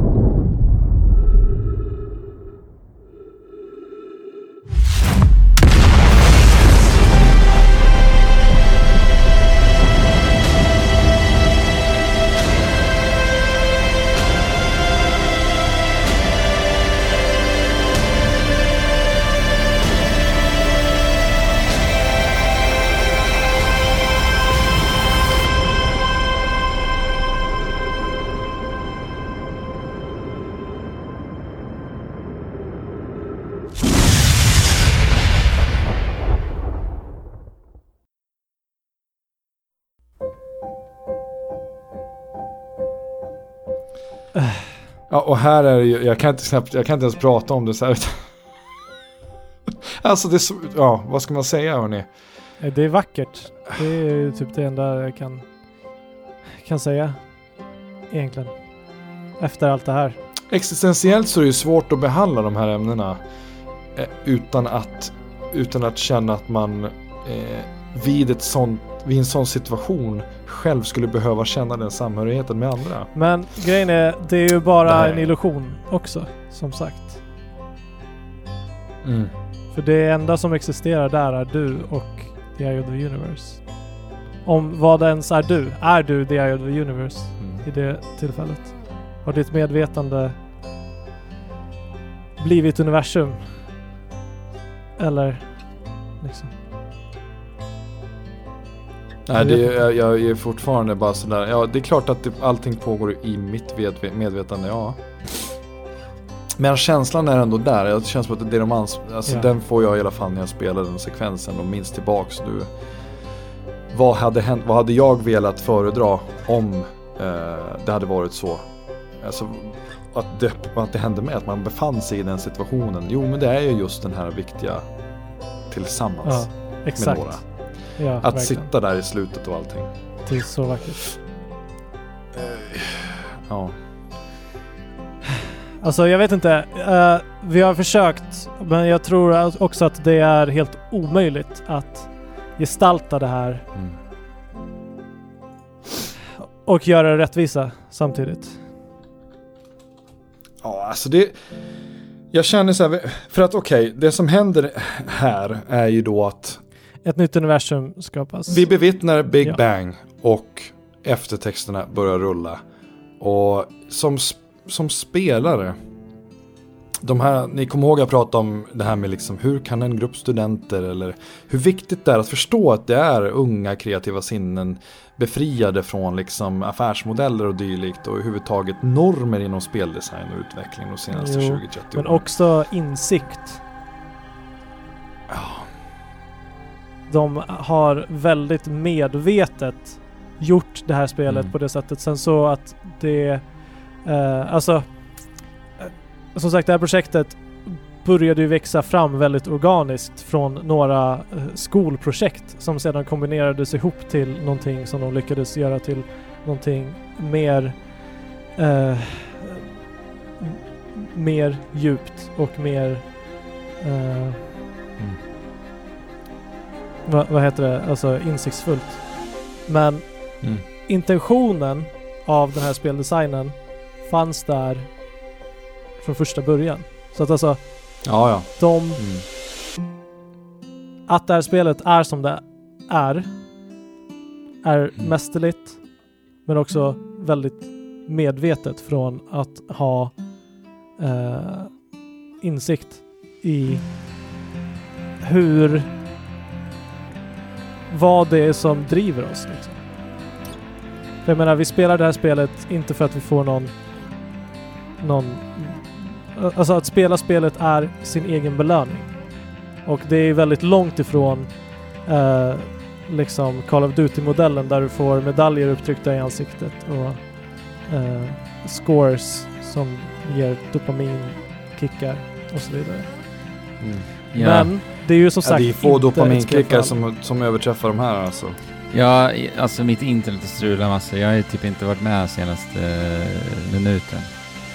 Men jag, Vi snackade bara om Big Bang. Låt oss höra. Vad tänkte du när, när Big Bang-smällen kom och eftertexterna började rulla? Ja, Big Bang. ja jäklar. Det, det där var ju också en sån här tillfälle som kändes obehagligt eh, för mig. Mm. Eh, Okej. För att jag inser, alltså Outer Wilds är ju för mig ett spel som handlar om typ Ja men lite det du var inne på Fabian, så här, vad är viktigt? Mm. Ehm, vad, vad, vad gör vi med våran tid egentligen? Ehm, och typ acceptera Mm. att saker tar slut. Det kommer göra det. Eh, Det är Just. oundvikligt. Och eh, typ, jag tänker på, eh, ni vet efter, jag vet inte om det är efter eftertexten eller innan, så ser man ju också den här bilden. Jo, Och det, ny. det tolkar jag liksom som att ja, eh, och saker fortsätter men du kommer inte vara en del av det. Utan Ja, visst. det är slut Nej. för dig. Eh, men att Mm. vi får se att saker fortsätter ändå.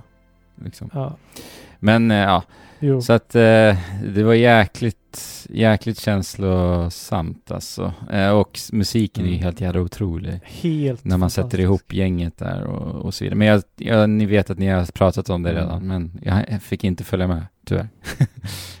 Nej men berätta gärna, fan, berätta bara. Det har ingen, finns ingen mall känner jag. Vad kände du när ni började spela musiken och gå runt och snacka med dem? Mycket, alltså musiken är ju, eller musik är ju känslornas språk va? Mm. Eh, och det är ett, musik tänker jag är ju liksom någonting som alla alltid förstår. Eh, och det är så fint hur de kopplar det här, att vi, just att vi befinner oss i det här tidsrummet som är obegripligt, men att vi samlas ändå i musiken, som allihopa kan begripa. Det tycker jag är otroligt fint Mm. hur de sätter ihop det, och Ah, just hur vi, hur vi bygger upp musiken också genom att vi hittar Ja. Eh, de här trygga punkterna hos, hos oss genom liksom vänner och så vidare. Ja. Och att man skapar det här sista, det sista steget tillsammans. Alltså, alltså det... Eh, Alltså, du beskriver det så bra. ja, Du beskriver det så bra. Nej men det är precis som jag är inne på också, just den här mm, behovet av att få vara med de som betyder mest Mm. i de sista av stunder. och genom att det sker genom musik är så Ja. kraftfullt. Och kontrasten, alltså, oh my... det, det här är ju, jag vet, alltså, hur? Jag vet inte. Vi snackade om ut, liksom, utvecklingen och så, men just det här slutet som bara knyter ihop allting nej. på Mm. ett sätt som liksom, ja, jag vet inte, det, det är lite bortom min förståelse. Och det är ju det som är tanken också. Men att de liksom Mm. tar den här pusselbiten och lägger det som, som en sista bit på det här spelet. Det kan, det kan inte vara mer perfekt än så. Och jag, alltså det är det här, det jag håller med dig alltså in i sista, för att det känns som att Outer Wilds slut, Nej, men det är på något sätt Så- summera... så många gånger har jag tittat på det här klippet, jag har tittat på det här jävla klippet, det här jävla Big Bang så många gånger, och varenda gång det kommer, det, alltså det brister ut i tårar och jag vet inte varför. För jag vet inte om det är lyckotårar eller jävla skittårar. Det är ju-. Det är ju det att Det det, är är så abstrakt. Det är all the feels, all the feels Ja. liksom. Allt, musiken, Andrew Palovs, eller Pralovs, Ja. åh gud förlåt, kan, Pralov. kan ni bara ninja-googla vad han heter så jag inte fel säger hans namn, Pralov. Pralov. Andrew Pralovs musik, hans sätt att ta temat i den här fanfaren är ju så galet och explosionerna och det, allt det här och liksom att bara få känna att det här är ett spel där jag har plöjt i 25 timmar som det tog för mig ungefär. I 25 timmar har jag tränats, jag har, jag har liksom gått igenom en avgiftningsprocess i hur jag bemöter spel. Och inte minst pusselspel och utforskarspel. Jag har blivit avgiftad i, i 25 timmar och lärt mig att jag kan, jag kan Mm. själv. Exakt. Jag kan lära mig nya saker. Jag kan upptäcka glädjen i att vilja lära mig och utbilda mig. Ja. Och med den intelligensen så blir ett sånt här i övrigt abstrakt slut så otroligt tilltalande på en helt annan nivå Mm. Exakt. än om jag hade kollat upp guider för att ta Ja, mig dit. Det hade inte funkat. För att jag, jag har fattat kontexten som det här, åtminstone 10% av kontexten och det räcker jäkligt långt.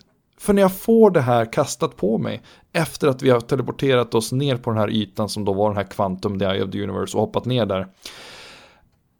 Jag tror att det är en, en viktig pussel här också, en pusselbit för att att själv räkna ut allt som händer, att själv försöka liksom förstå med informationsbanken och sen få, för första gången i spelet så får du väldigt mycket sagt till dig. Ja, verkligen. Du är så sjukt redo för svar så om de är abstrakta spelar det inte den minsta roll. För du har så otroligt många ingångsvinklar och aspekter på att tolka Ja. det här.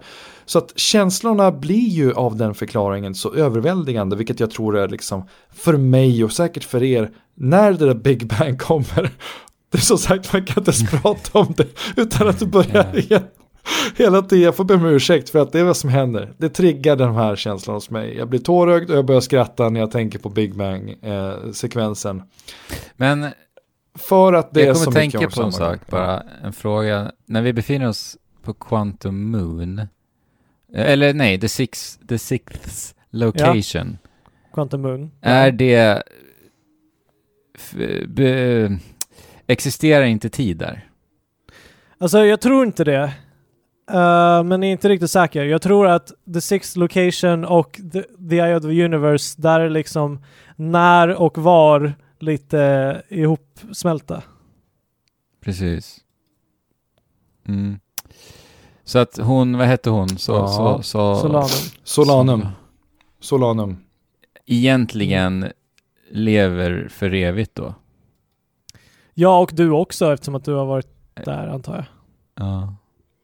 Ja, det, min tolkning är fortfarande att, att hon är eh, överallt och precis. ingenstans. Hon är när och Hon- aldrig Precis. samtidigt. Hon kommer ju dit. Hon kommer ju dit. För henne så kommer ju hon dit när hon kommer dit.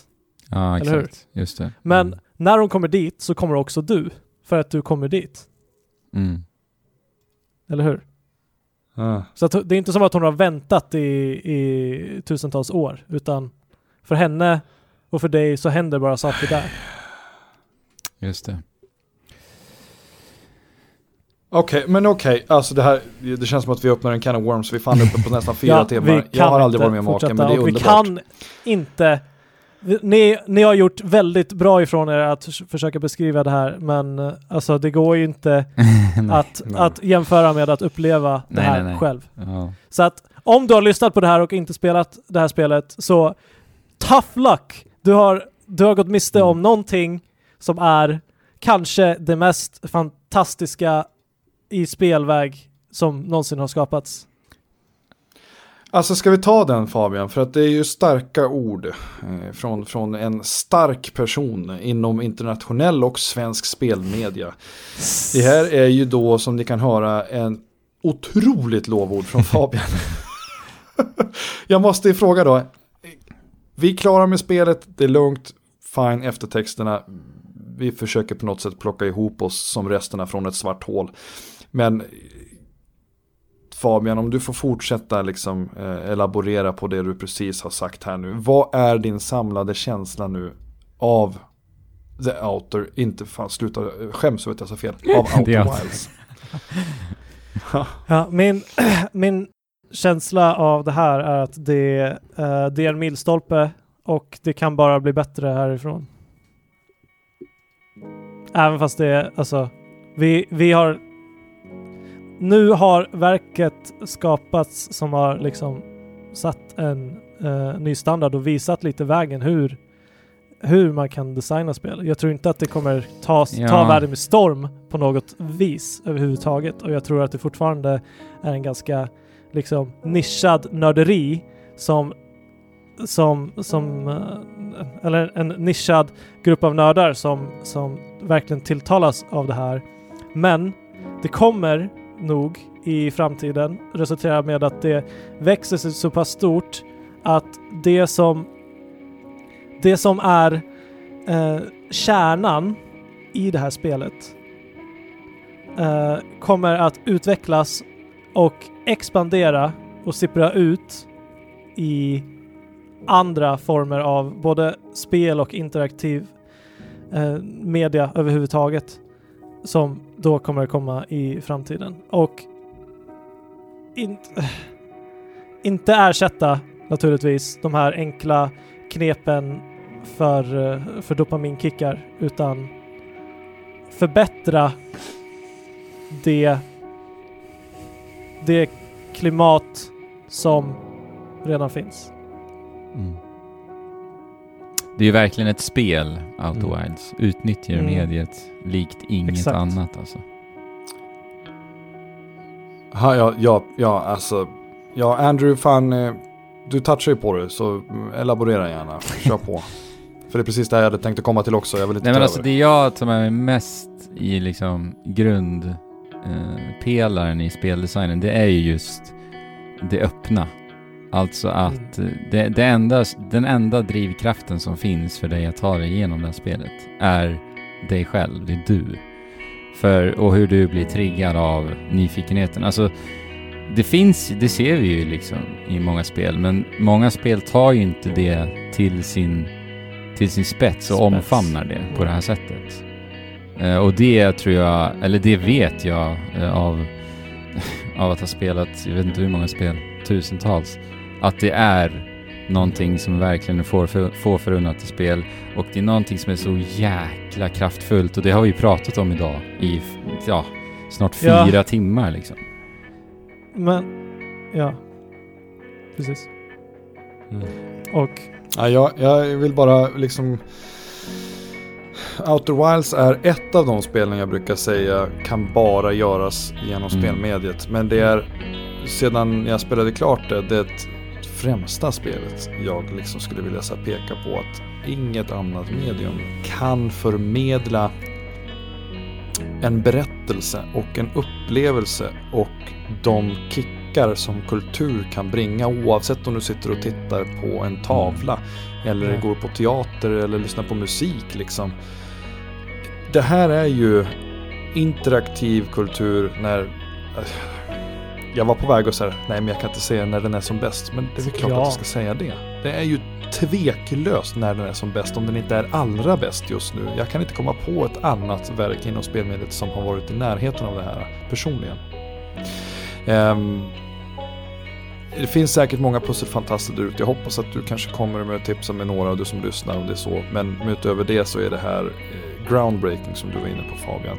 Och jag har personligen många gånger tidigare haft nyuppkomna studios att så här, spelat ett spel och tyckt att wow vad häftigt, det här är kul. Platinum Games är det senaste jag kommer att tänka på från 2010 när de släpper sina Bayonetta och Vanquish samma år. Och det är så här shit vilken studio, de här vill jag följa.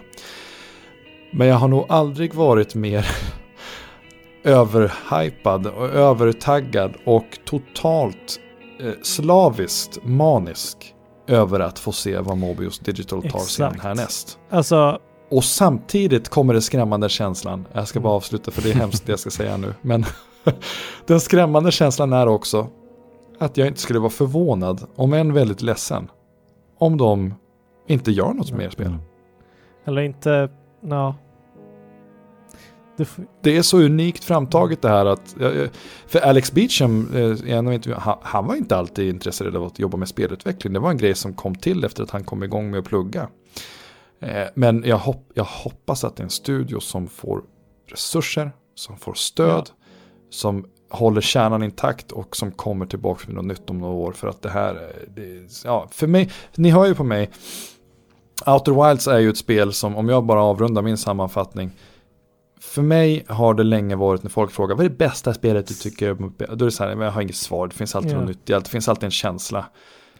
ja, Eh, sammanhang. och, men, jag har sagt, men om jag ska svara så kan jag säga Gone Home och Journey till exempel.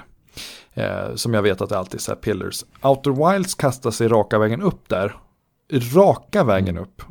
Och är nog det spelet som jag eh, just nu är så pass nära då. Att jag, jag, inte frå- jag konstant frågar mig om jag inte tycker att det är då bättre än de här två andra då, Journey Ja. och Gone Home som jag håller väldigt högt. Men för min del så är Outer Wilds en, när jag säger en av de bästa spelupplevelserna jag har haft i mitt liv, så är det inte bland ett tiotal eller ett tjugotal, utan det är bokstavligen talat kanske fyra, fem stycken Mm. då. Eh, och, och, och eh, det är en definitiv kandidat till uh, toppplatsen för mig. Bland de fem som är väldigt, väldigt nära mig till, till hjärtat. Och då snackar vi om liksom Ocarina of Time genomspelningen som tonåring. Det, det, alla de här samlar jag de här Mm. bland de här fem. Ja, men jag håller- nej, så jag för håller mig var det med, här alltså. ett spel som betyder Ehm, mycket. Outer Wilds är för mig ett av de bästa, bästa spelupplevelserna jag någonsin haft. Men grejen är ju att spel är ju så Mm. oerhört diverse. Alltså, för, alltså det är så svårt för mig att så här, Mm. Ja, det här är det bästa, det här är topp fem. För mig är det bara Mm. ett av de bästa helt enkelt. men, ja men precis. Exakt. Alltså, det beror på vad du jämför eh, med. Jag menar, det här är ju också Mm. ett av eh, eh, spelen med sämst grafik liksom. Och det är ju vissa som håller det, eh, håller det väldigt, som en väldigt viktig grej. När de, Mm. när de konsumerar sina spel. Nej men Eh, jag, jag vill bara men- säga, jag, kan ju inte jämföra Outer Wilds med Mm. Astral Chain liksom. Nej, På tal om Platinum Games. Mm. ja, eh, precis. Mm, För det ger ja, mig ju så precis. otroligt olika eh, kickar. Ja, Vibes, så. Men ja, definitivt alltså, ett av de absolut ja. Men jag, starkaste. Ja, Nej, för jag tänker också det är så här, ni pratade om det så himla väl, eh, eller ni var inne och touchade på det om jag inte minns fel här nyss, att liksom, vad gör vi med vår Mm. tid? Och det kanske rundar av det fint här, jag vet inte om jag, jag, jag snor något slutord, men det bara känns som att om jag har en hobby och ett intresse och en kärlek för Mm. spelmediet och tittar tillbaks på 99% av spelen jag har spelat Mm. Mm. och 1% känns som att det var värt tiden. Mm. Nu pratar jag inte, jag vill inte nedvärdera underhållningsvärdet i att spela Nej. mina The Divisions eller Destinys eller så här, eller plattformar, whatever. Men det här är ett spel som var värt min tid på den här jorden eh, av att konsumera ett underhållningsmedia. Det här är en sån titel som var värd allt Mm. av mig. Eh, det finns så många hundratals timmar jag har bränt i andra grejer som jag hade kunnat bara trolla bort och inte känt att jag hade Mm. saknat Ja, det. nej, men verkligen. Ja, word alltså. Word. Helt klart. Men ja, vad ska ja. Ja, ett, ett nytt universum skapades efter eftertexterna och eh, det här var ju Outer Wilds, denna lilla studio. Jag vet inte om man ska runda av en sån här bjässe till eh, får podcast. bara säga. Vi får se om ni hör oss, ja. Nej. Jag vet inte, släpper man det här som ett avsnitt eller är det två avsnitt? eh, Ett. det får du väl se i... Vi smäller Ett. på med det är ett. lättare så kanske. Ja. Ja, vi kör ett så får folk helt enkelt lyssna i lugn och ro när det passar dem. Det är inga Ja. konstigheter. Och jag skulle vilja säga till de som har lyssnat som inte har spelat Outer Wilds. Eh, imponerande Ja, att ni Ja, har precis. orkat och liksom försökt förstå vad vi snackar om. Eh, och jag ber om ursäkt om mina vägnar i alla fall. Om jag har sluddrat, uh, killgissat. Eh, jag hoppas jag har varit tydlig med att jag är ödmjuk inför att jag har noll jävla koll på varken kvantfysik Ja, eller men astrofysik alltså- eller space and time. Utan att det är väldigt mycket subjektiv tolkning jag har gjort ifrån det här. Eh, men eh, med det sagt också, det är få titlar som får en att eh, gå igång Mm. så mycket i hjärnbarken som sådana här. visst. Ja, det var mina sista ord tänker jag. Vad, vad, vill ni säga några hälsningar till våra kära lyssnare där ute? Spela Outer Wilds. Nej jag skojar. Nu. Nej, men eh, ehm, håller, håller ni med eller håller ni absolut inte med Ja, i, i någonting som har sagts här eller ehm, har vi missuppfattat någonting helt och hållet så tveka inte att höra av er och skriva på Discord om det är öppna världars eller trekraftens eller båda och. Det är bara att kötta på. Eh, I Trekraften vet jag att vi har en Outer Wilds kanal som inte är så eh, använd men som skulle kunna användas bra mycket mer. Mm. Eh, Ja, det är ju, alltså det är, tänk om det finns en lyssnare i ert flöde eller vårt flöde som faktiskt kan de här grejerna och som börjar sätta sig på tangentbordet nu Peppra. Ja men Det kör vore ju hårt. så tacksamt. Kör Ja, hårt. ja, det vore så tacksamt. Eh, det vore tacksamt, jag tror att vi har ju alla konsumerat, Fabian du har ju tidigare kunskap och intresse kring de här områdena, jag personligen har säkert konsumerat 8-9 timmar av, av annan populär. Alltså liksom- det är fantastiskt att spelet har gjort det med dig också. Det är liksom en annan dimension. Ah, Ja. Ja, nej, det är, jag sitter och tittar på, på YouTube-videos med eh, Neil deGrasse Tyson och massa komiker som snackar skit om hur svarta hål färdas och inte färdas. Äh, nej, jag fattar ingenting, men är det är helt Ja. fantastiskt. This Ja. game though. Så tänkte jag bara säga tack för den här tiden gott folk. Det var väl på tiden att vi gjorde detta. Det var det. fast, fast har vi inte gjort det hela Tiden. För att jag menar tiden är ju liksom, Ja. tiden existerar ju som tiden.